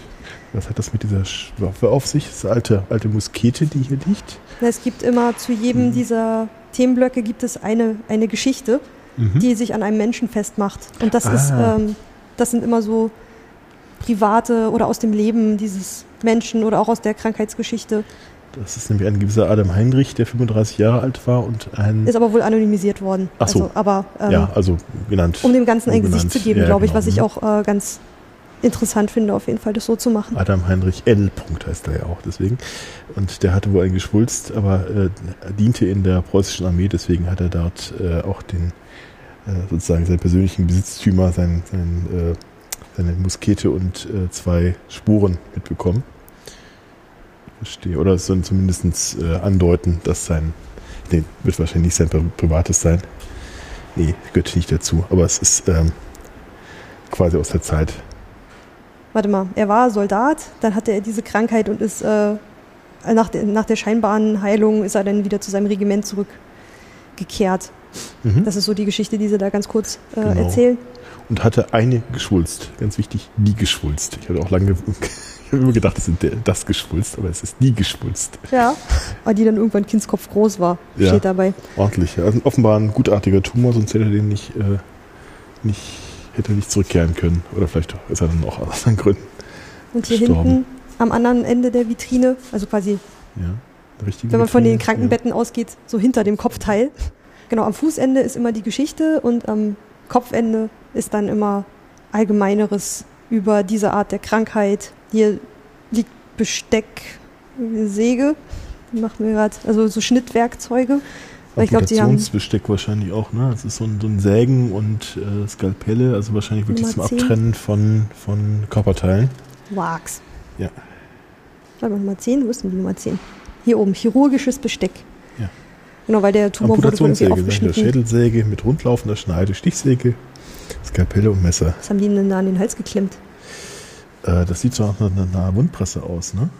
Ja, aber die haben Nee, da was das Ist, äh, durchgesteckt. ein Pfeil. Nummer 18, Anlegen eines Haarseils. Aha. Bitte? Durch die Öse in den Schenkeln der Zangenspitze sticht der Chirurg eine dicke Nadel. Chirurg. Chirurg. Das klingt immer noch nicht besser. Eine dicke Chinese Nadel. oder Chinese? Chinese. Chemie oder Chemie? Chemie. Die mit einem Leinenstreifen bestückt ist. Das Textilband verbleibt in der Wunde, wird ständig etwas weitergezogen. Uah. Aha. Alle- löblichen Eiters. Ah, ja, ja, das, das findest du übrigens auch schon in äh, bei Paracelsus, der auch dann davon redet, dass man dann Eiter äh, anlegen soll, weil das angeblich so hilft. absichtlich. Ja, ja, man glaubt ja, dass das, dass das so quasi was Gutes ist, was der Körper produziert, um zu heilen. Äh, war natürlich nicht wirklich eine Na, gute man, Idee. oh, ja, der sieht doch nicht sehr glücklich aus. Nee, nee. Also ist hier so ein Holzschnitt. Ach nee, keine Ahnung. Ja, Kupferstich? Kupferstich, ja. Hier Auf diesem äh, Kupferstich ist dann. Ah, man kann doch nicht einfach so, man kann auch nicht da so einen Stoffstreifen durchziehen. Offensichtlich schon, ja. Aber macht man ja bei, bei, bei anderen äh, entzündlichen Sachen, hilft das ja auch, dass man irgendwie so einen Faden was so durch eine, durch eine Alterblase oder so zieht, ne? Dass das dann aus. Äh, Na, nur um es zu öffnen. ja, ja. Damit es, also manchmal hält man eine Wunde offen, damit Ja, ja, äh, das genau. abfließen kann, weil damit Mhm. sich da drin kein Abszess bildet. Aber Richtig. sonst, Das ist nicht so schön. spätestens jetzt steigen die Leute aus. Jetzt, äh, Danke, dass Sie uns bis zu, bisher zugehört haben und Na, hier, geht's in, hier gibt es dann auch noch so eine Einführungstexte wie Haut eine Tür nach draußen. Ähm, so die, die Ansicht dieses, dieses Organs und die verschiedensten Sachen, mit denen man da teilweise malträtiert wurde. Lehrbücher. ah ja, auch die Apothekengefäße mit den allen möglichen. Ah ja, genau, da haben wir es auch das Apothekenmuseum in Heidelberg, äh, die auch eine große Sammlung davon haben. Dann auch solche, solche äh, die Geschichte dieser ganzen Bestandteile anschauen kann. Genau, die haben jetzt nicht unbedingt was mit dem Patienten, der vorne ähm, vorgestellt wird, zu tun, sondern eher so um das Medizin der Zeit grobe, sozusagen. genau. Zickzack oder erst links und dann Äh, rechts? das machen wir passend. Äh, Wir stehen nämlich jetzt vor äh, einer Ja. schweren Geburt. Dorothea S. ist schwanger. Das Ungeborene liegt quer. Schließlich äh, wird ein Chirurg geholt, der Charité, der das Kind wenden kann und die Entbindung dann glücklicherweise zum Abschluss bringen kann.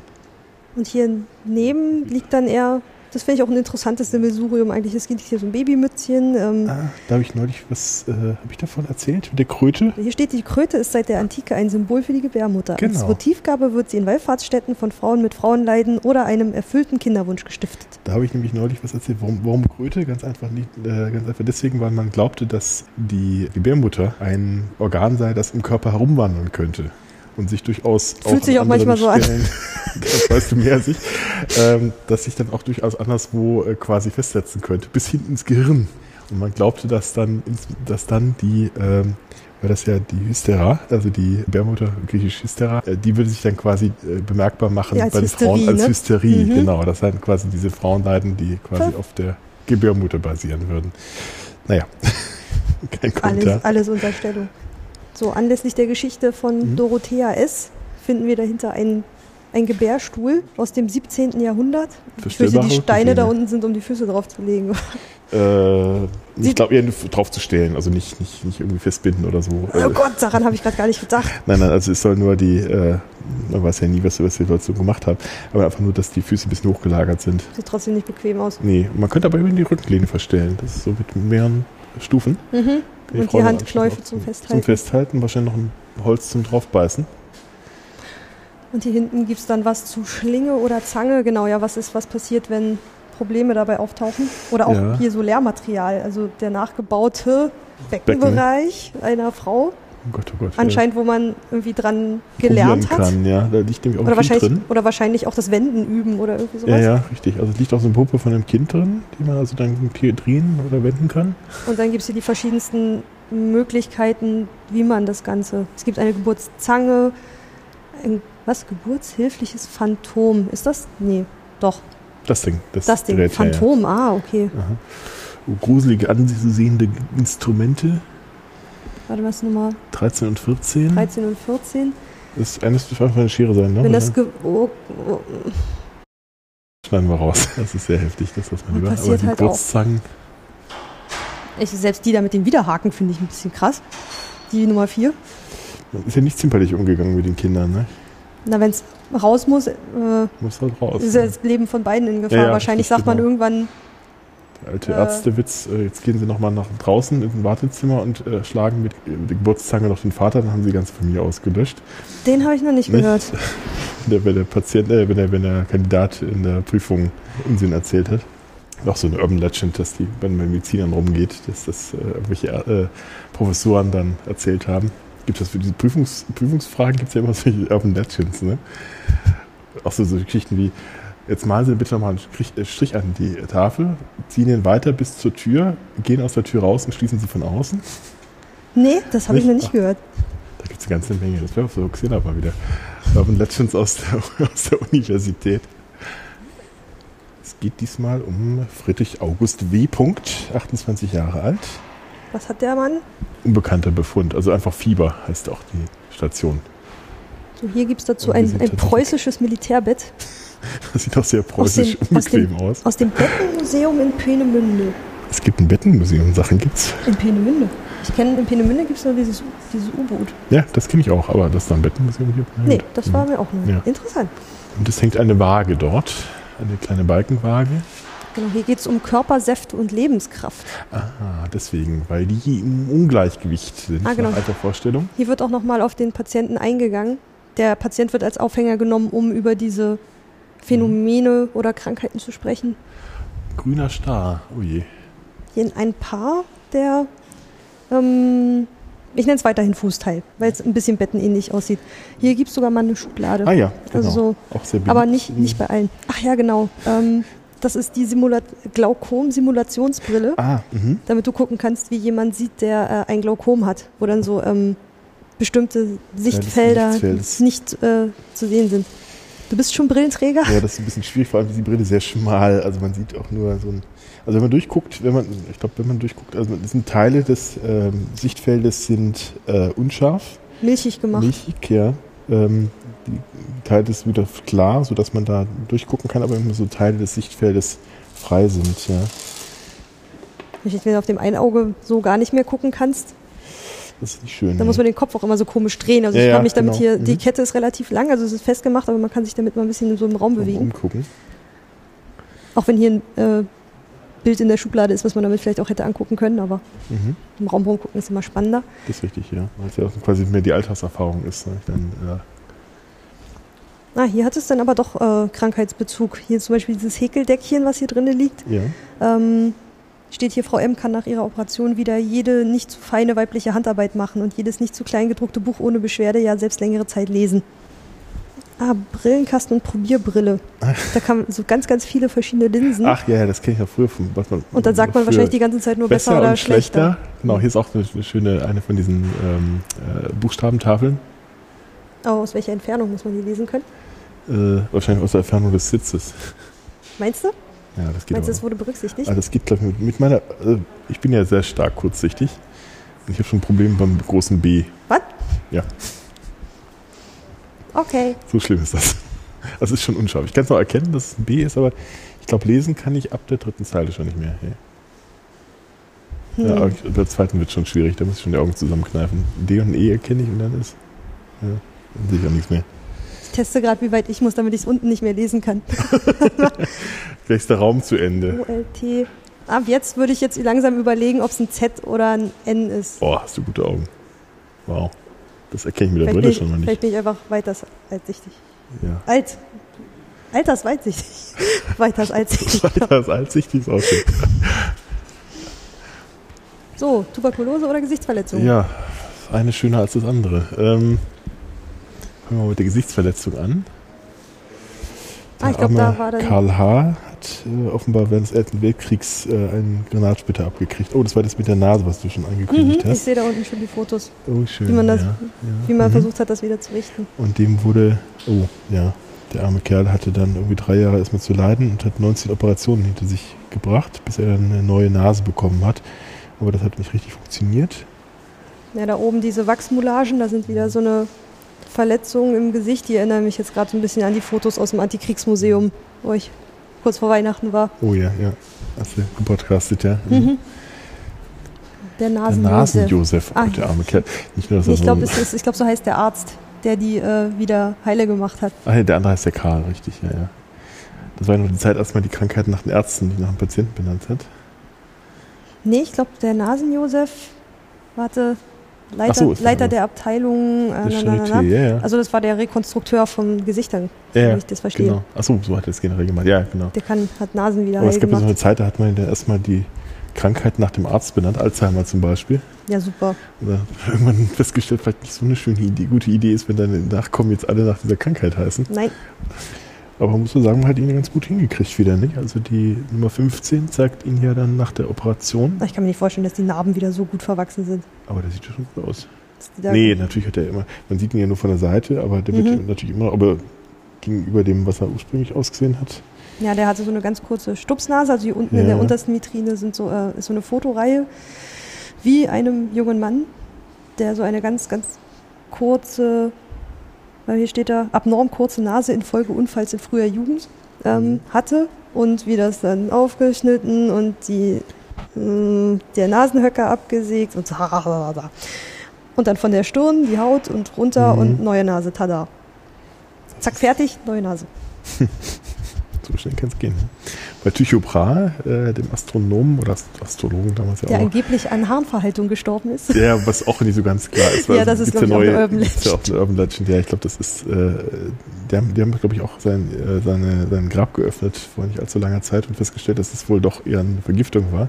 Der hatte so angeblich auch so eine Nasenprothese äh, gehabt aus mhm. Gold, weil der sich auch äh, nicht durch Kriegsverletzung, aber durch ein Duell mit, mit jemandem die Nase hat äh, abtrennen lassen und seitdem so eine Prothese tragen musste. Oh Gott, das kann doch nicht. Also die hier sieht nicht sehr bequem aus, also gerade so ein komplett nee, Metallding. Nee, also man wollte es auch nicht wirklich haben, ne? Da vorne am Fußende liegt auch noch so eine Nasenbinde, ähm, also wie so eine Augenklappe in ja. schwarzem Stoff und mhm. äh, damit man zumindest nach der Kriegsverletzung oder so, wenn die Nase mhm. halt ab war, da ja, das halt irgendwie verdecken auch, konnte. Ja, mhm. Auch gerade so gerade ja. Ah, mir wird immer schon so ein bisschen anders, wenn ich hier so ein ganzes oh, Besteck rumliegen nee, sehe. Das ist nicht schön, nee. Allein schon, wenn man so, so einen Spucknapf und ein Bett und so dieses blinkende Metall sieht, da wird es einem auch schon irgendwie ganz anders. Vor allem, wenn man sich vorstellt, das wird dann so neben einem gerade so aufgebaut. Ja. Moritz B. hat äh, offenbar Tuberkulose gehabt äh, in die Lungenanstalt eingewiesen und äh, kriegt dort Liegekuren an der frischen Luft, nachhaltige Nacht, schon reichhaltige Mahlzeiten, nachhaltige vielleicht auch und äh, insbesondere die penible Einhaltung hygienischer Maßnahmen bestimmen seinen Tagesablauf. Allerdings wird ihm das nicht wirklich helfen, denn er wird diese Heilanstalt noch mehrfach aufsuchen müssen. Irgendwie mein, in Wissenschaftsgeschichte haben wir das äh, war das auch öfter mal Thema. Und da wurde irgendwie gesagt, wenn man von Thomas Mann den Zauberberg da mal reinliest, dass das eine sehr realistische Darstellung wäre, wie das damals abgelaufen ist, so der vom Tagesablauf und mhm. diese Liegekuren und wo das lag. Ähm, habe ich mir dann auch mal, zumindest den Anfang habe ich mir dann dazu mal durchgelesen, einfach was mich auch interessiert hat. Ja, unglaublich, wie, wie Menschen an dieser Schwindsucht gestorben sind. Ne? Äh, das ist ja auch irgendwie Massenphänomen gewesen. Sie liegt dann auch noch so ein, so ein Liegestuhl aus so einer ähm, Heilanstalt Sieht ja. ein bisschen schnörkeliger aus als das, was hier bisher so lag. Aber das ja, waren noch eher so richtig, Militärbetten, aber auch mit verstellbarer Rückenlehne, recht aufrecht. Ja, und also man konnte weniger sogar hin und her rollen. Es gab auch zwei Rollen an der Seite, dass man das also hin und her schieben kann, wie so eine Schubkarre. Na, furchtbar. Ja. Ich habe neulich erst was darüber gehört, ähm, so über, die, über das Phänomen des Krankenbettes und wie der Mensch quasi zum Objekt wird, indem du ihn herumfahrbar machst. Achso, ja. Das fand ich auch einen Ach, interessanten ja, ja. Denkanstoß. Warum man sich auch manchmal so im, im Krankenhausbett einfach sofort unwohl fühlt, weil du weißt, du kannst jederzeit irgendwie weggefahren werden. Ja, ja. Das ist auch ein Erstens das und zweitens, ähm, dann hast du auch nicht mehr nach einem Menschen, sondern dann heißt es nur noch die, was die Leberzirrhose auf, auf Zimmer 3 äh, kommt dann um 12 Uhr zur Visite ne, oder sowas. Ne? Ja, du bist ja so äh, abhängig von dem Zettel, den sie dir da hinten irgendwie ans Bett kleben. Genau, richtig, ja. Also wird der Patient auch sozusagen wirklich äh, zum Objekt gemacht, wie du schon sagst eine sehr gruseliges, gruselige Zeichnung einer Ausführung einer Operation. Da wird der Brustkorb von der Seite geöffnet, auch interessant. Das sieht nach einem Lehrbuch aus, oder? Ja, ist ein Lehrbuch, ja, ja. Technik der verschiedenen Formen der Brustkorbeinengung. Oder entfährt die Rippe. Oh, okay. Mhm. Pneumothorax-Apparat. Will ich wissen? Ja, will ich noch äh, mal, will ich mich erinnern, was das, was ein Pneumothorax? Pneumothorax ähm, ich weiß nicht genau, was medizinisch ist. Ich weiß, da kommt irgendwie im zweiten äh, Medizinfilm irgendwie mhm. vor, oder die Medizinerserie. Das ist doch dann, wo dann der Arzt heldenhaft irgendwo einen Kugelschreiber zückt und ihm dann in den Brust rammt, weil äh, dann sich die, die Lunge wieder füllen kann. Ich bin gerade nicht ganz sicher und ich kann dieses oder Gerät nicht so ganz deuten. oder was war das? Ja, ich weiß es auch nicht. Das ist irgendwas mit Luft, die man da. Ja, da ist irgendwas mit Kolben und einer großen einführt. Spritze und dieses U-förmige Glas mit den beiden Kolben oben dran. Mhm. Vielleicht wird uns einer der Hörer etwas genaueres sagen. Ruhigstellung erkrankter Lungenabschnitte durch einen künstlichen Lungenkollaps. Ach, das habe ich auch mal gehört. Ja, stimmt, das hat man, das hat man aber gemacht. Dass, man die, dass die Lunge dann zusammengefaltet war sozusagen und sich dann Erholen derzeit erholen konnte. konnte, wenn man mit der anderen Lunge weitergearbeitet äh, hat sozusagen. Ja. Ja, ansonsten liegen hier äh, ja verschiedenste Geräte. Auch mal eine Personenwaage von 1900, eine Knochenschere, Wundhaken, Mhm. Stethoskop. Oh ja, eine eiserne Lunge haben wir hier. Das ist ein sehr beeindruckendes Gerät. Ja, Ich will ja nicht drin liegen müssen. nee, vor allem, oder dass ich das neulich, äh, es gibt äh, die älteste Frau, die, äh, oder die Frau, die am längsten in, in so einer eisernen Lunge überlebt Die hat. hat ihr ganzes Leben da drin verbracht, Die oder? war fünf- 15 Jahren reingekommen, ist mit 86 gestorben oder sowas. Mhm. Ne? Also Über so die habe ich auch mal gelesen. Ich- Boah. gruselig. Und hier geht's auch da noch- guckt ja nur der Kopf raus. Also man liegt die ganze Zeit da drin. Hier geht es auch noch um der- Kinderlähmung. Deswegen ist äh, die, die Geschichte des, ist auch die eines dreijährigen Jungen. Hans G. Aber er lag dann nur sechs Tage und dann noch, äh, rund um die noch Uhr. weiter nachts in diesem Ding.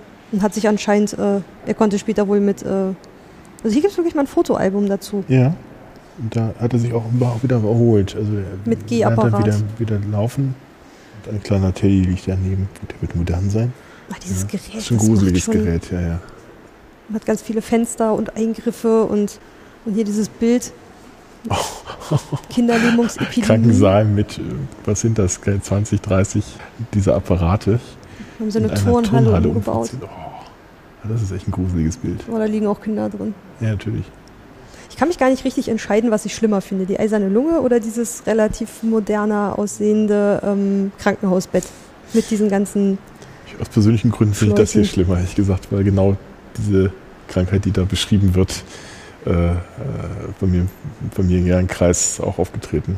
Die Sepsis. Ja.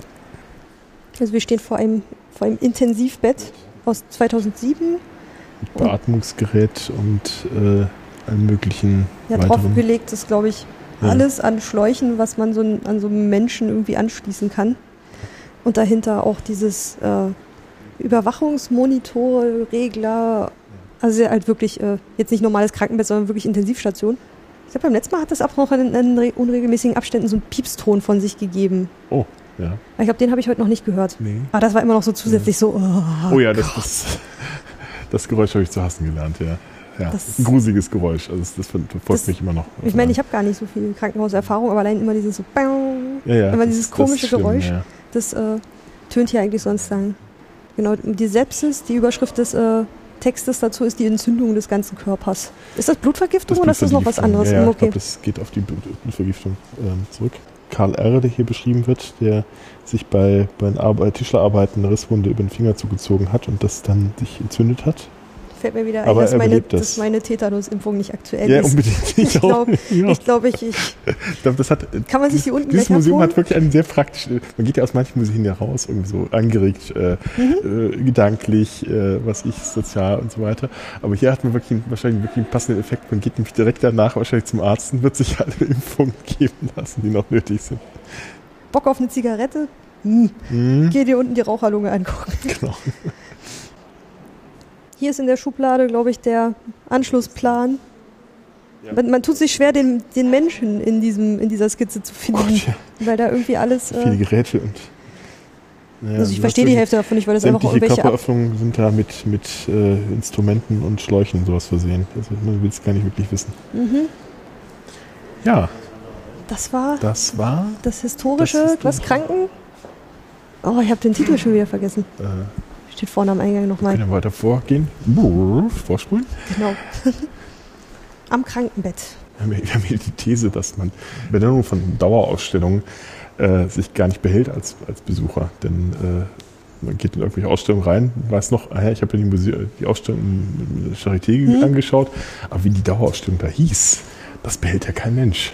Nee, das fällt mir auch recht schwer. Klar, das versuche ich so im, im Vorfeld, aber wer im Museum arbeitet oder so wie ich das jetzt irgendwie studiert hat, also Der guckt Der da eher guckt da drauf, noch aber der normale anders drauf. Besucher, der weiß doch gar nicht, wie die Ausstellung weil ich ist. sehen will, ah, passen jetzt Ausstellungen plus das, äh, der Titel, passt das jetzt auch zusammen? Ist es das, was mir versprochen wurde? Wie ist es aufgebaut? Also diesen ganzen Kram. Genau, aber das war zumindest der Saal am Krankenbett, dieses bisschen auf Krankenzimmer, wie ein Krankenzimmer anmutendes, mhm. auch so dieses ist das so ein bisschen dieses OP-Grün, in dem die Vitrinen gehalten sind? Das kommt so hin, ne? Diese Krankenkittel. Ja. Wir haben ja hinten auch einen Krankenkittel liegen. Der ist ein bisschen, bisschen, noch ein bisschen greller, aber so ungefähr also die Farbe ist, ist das. Ich finde, ne? das passt von der Stimmung passt her verbreitet. Das. Ja, ja. Die anderen Vitrinen hier waren eher immer so ein Backsteinrot. ja. Außer stimmt. die graue Vitrine. Aber die Farben sind auch gut durchdacht, finde ich. Also es ist zwar so die typischen Farben, die man so Mitte, Mitte der 2000er Jahre genommen hat, nicht? so bis Pastellfarben aber es passt sehr gut dazu auch. Genau, wir sind jetzt erstmal durch. Genau. Wir lassen das Ganze mal kurz sacken, gucken, ob wir noch irgendwo einen Kaffee finden. Dann steht das noch, das, dann steht noch ja. das Fazit an. Genau. Alles klar, dann machen wir erstmal Päuschen. Wir sind durch durchs Museum. Wir stehen noch auf dem äh, Campus. Wie war es denn für dich? Dein erster Besuch im Medizinhistorischen Museum des, ja, der äh, Charité? Hat mir sehr gut gefallen. Unter Sonnenausstellung vielleicht mal an. Also die fand ich sehr beeindruckend. Ähm, auch wenn die gar nicht so viele Objekte umfasst, äh, ist sie doch sehr, sehr spannend, weil ähm, ich glaube, das hast du mal in einer von den Podcast-Folgen schon gesagt, wenn man aus so, so, einer Ausstellung rausgeht, es bewegt einen danach noch. Genau. Und man nimmt das noch mit und überlegt sich dann jetzt jedes Mal, wenn du nächsten Mal in den Spiegel guckst, ähm, äh, dass dann so eine Ausstellung auch was mit dir macht und äh, dich bewegt und dich anregt, äh, weiter drüber nachzudenken, dann hat sie, glaube ich, genau ihren Zweck erfüllt, dass man äh, solche Sachen dann auch mitnimmt. Und das fand ich bei dieser Ausstellung sehr gelungen. Also man denkt immer nach über, über sich selbst, sein, sein, seine Eigenwahrnehmung. Äh, Wenn man das nächste Mal ein Selfie vorm Spiegel macht. Ja, zum Beispiel, genau. Was macht das mit dir? Und äh, wie du schon sagtest, diese Installation, natürlich die, die, diese mit dem den zeitverzögerten? zeitverzögerten Film vor dem Spiegel, das ist natürlich am, am beeindruckendsten, äh, weil das äh, ja doch einen so komplett irritiert. Ne? Also allein schon deswegen lohnt sich diese Ausstellung anzuschauen. Ja. Äh, da sollte man sich beeilen. Wie lange geht die noch? Ich glaube, bis, äh, ich glaube, dritten, wahrscheinlich jetzt dritter, vierter. Also oder? April, ja, stimmt, mit April war es, glaube ich, ja, richtig. Also hat noch ein bisschen Zeit, ähm, sich die anzuschauen. Die genauen Daten findet ihr in den Shownotes. Aber ich sag's ja auch gleich nochmal. 13. November 2015 bis zum 3. April 2016. Dann auch die, die Dauerausstellung selber, die einen ja doch einen großen Bogen macht, äh, von den ganzen Anfängen über die Kuriositätenkabinette bis hin dann tatsächlich zu den ersten äh, ernsthaften Bemühungen, den menschlichen Körper zu verstehen und äh, zu erforschen und insbesondere natürlich gegen die Krankheiten vorzugehen, die den Menschen so erleiden, äh, erdulden muss. Ähm, und natürlich auch die ganzen Irrwege, die dazu äh, nötig waren oder nicht nötig waren. Äh, hat sich aber sehr, sehr schön eigentlich dargestellt und fand ich auch sehr, sehr gut präsentiert. Auch wenn die schon jetzt so ein paar Jahre auf dem Buckel hat. Das merkt man jetzt noch nicht so an. Auch ich glaube, die, die Ausstellung kann auch noch ein paar Jahre so stehen bleiben, ohne dass sie, dass sie veraltet. Nicht? Also es gibt ja auch andere Ausstellungen, da merkt man es dann an der Technik oder an, an Inhalt, die, dass sich das quasi dann mittlerweile schon überholt hat. Aber das ist, glaube ich, hier nicht der Fall. Das kann man sich ja auch weiterhin so anschauen. Gab es was, was dir nicht gefallen hat? Ähm, müsste ich lange drüber nachdenken, ob es was gibt. Ähm, eigentlich nicht. Also ich fand, die Länge ist exakt gut. Also ähm, das war jetzt sehr intensiv, wie wir durchgegangen sind. Aber ich glaube, ähm, normaler Besucher kommt da auch in, in ein, zwei Stunden durch. Äh, wenn man sich nicht über jedes, jedes einzelne Präparat in, in äh, aller Tiefe angucken will und muss. Aber äh, es ist auch nicht zu lang. Also es gibt ja auch äh, andere Häuser, die noch größer sind, die, die einen dann wirklich überfordern von der Länge her. Aber ich glaube, das ist hier ganz gut mit den drei glaub, Stockwerken oder vier. Ja, drei, drei, drei Ausstellungsstockwerke. Ja, ja.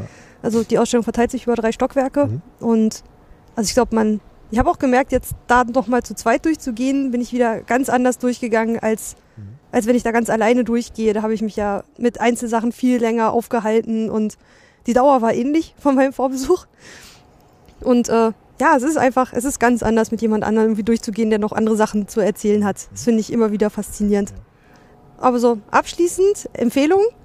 Ja, Definitiv, ja. Also äh, vielleicht, wenn man einen schwachen Magen hat oder ein schwaches Nervenkostüm, sollte man vielleicht da nicht reingehen. Ich weiß auch nicht, ob es was für Kinder ist. Also, ach, da gibt's, es gibt eine äh, Altersbeschränkung. Ach, es gibt eine Altersbeschränkung. Oder ja ich kann ja hier mal kurz aus dem Flyer zitieren. Also auf jeden Fall, ähm, wegen der besonderen Wirkung dieser Objekte haben Jugendliche unter 16 Jahren nur in Begleitung eines Erziehungsberechtigten Zutritt äh, ins Museum und Schulklassen erst ab Klassenstufe 10. Mhm. Also auf jeden Fall nicht unbegleitet. Ja, das ist auch, glaube ich, sinnvoll, weil das ist ähm, zum Teil, wir haben es ja selber manchmal geschluckt, als wir davor gestanden haben. Und wir sind beide schon einen Horrorfilm erprobt, offensichtlich. Ähm, das, Und äh, Medizingespräche am Medizingespräche Mittagstisch. am Mittagstisch gewohnt. Also wir haben sicher noch einen ganz anderen äh, äh, Zugang zu diesen äh, Stücken. Aber wenn man das eben nicht gewohnt ist, dann weiß ich nicht, ob das wirklich für jedermann was ist. Besonders Also wenn man auch alleine reingeht. Ich habe gemerkt, das hat mich noch viel mehr. Klar, jetzt war ich abgelenkt, ich hab mit, konnte mit dir sprechen und so, weil ich ganz allein davor stand und mich da so rein vertieft habe, da kann man sich da auch echt schon so ein bisschen reinsteigern. Also mir war wirklich, beim Vorbesuch war mir zwischenzeitlich echt schlecht. So ein bisschen, weil irgendwie so, es hat mich wirklich doch so mitgenommen. Ja. Es war schon, jetzt nicht, dass ich jetzt da irgendwie dem Zusammenbruch nahe gewesen wäre, aber es war schon harter Tobak. Definitiv. Aber wer sich sowas wie, was ich, die Körperweltenausstellung ohne Probleme angucken konnte, der sollte definitiv in diese Ausstellung gehen, weil ich glaube, die hier ist viel, äh, ähm, viel spannender, äh, weil sie auch tatsächlich noch, noch ähm, historischer ist und äh, vermutlich auch noch ein bisschen mehr in die Dinge, auf die Dinge eingeht, die, ich glaube, bei der Körperweltenausstellung noch sehr eher reißerisch dargeboten worden ist. Äh, würde ich eher empfehlen, in dieses Museum zu gehen, denn ich glaube, da erfährt man doch viel mehr vielleicht ein bisschen unaufgeregter als das andere. Atmosphäre war ganz entspannt. Die Besucher sind eigentlich alle recht ruhig und gesittet. Und ja, es ist eins von diesen ruhigen Museen, wo man einfach auch mal mit sich und seinen Gedanken allein sein kann.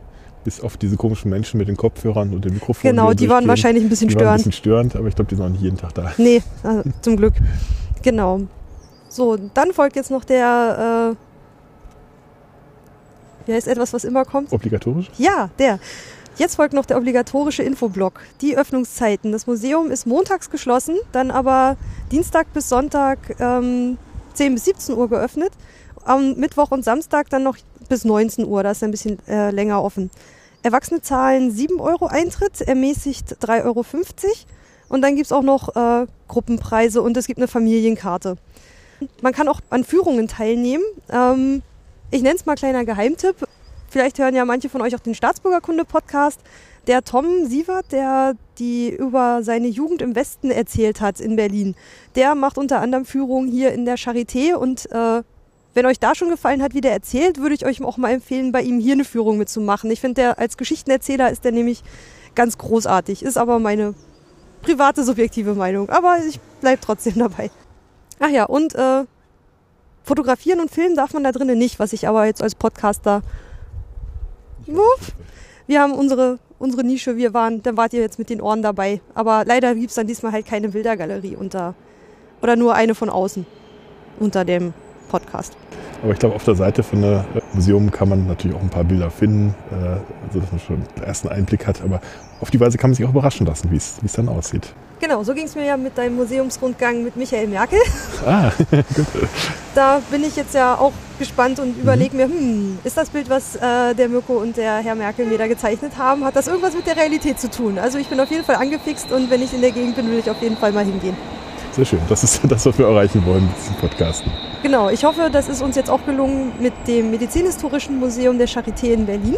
Wir verabschieden uns. Macht's gut. Schaltet auch beim nächsten Mal wieder rein. Sowohl in den Exponiert-Podcast Und äh, auch in Angegraben und das geheime Kabinett. Auf bald, eure Ulrike. und der Butler. Tschüss.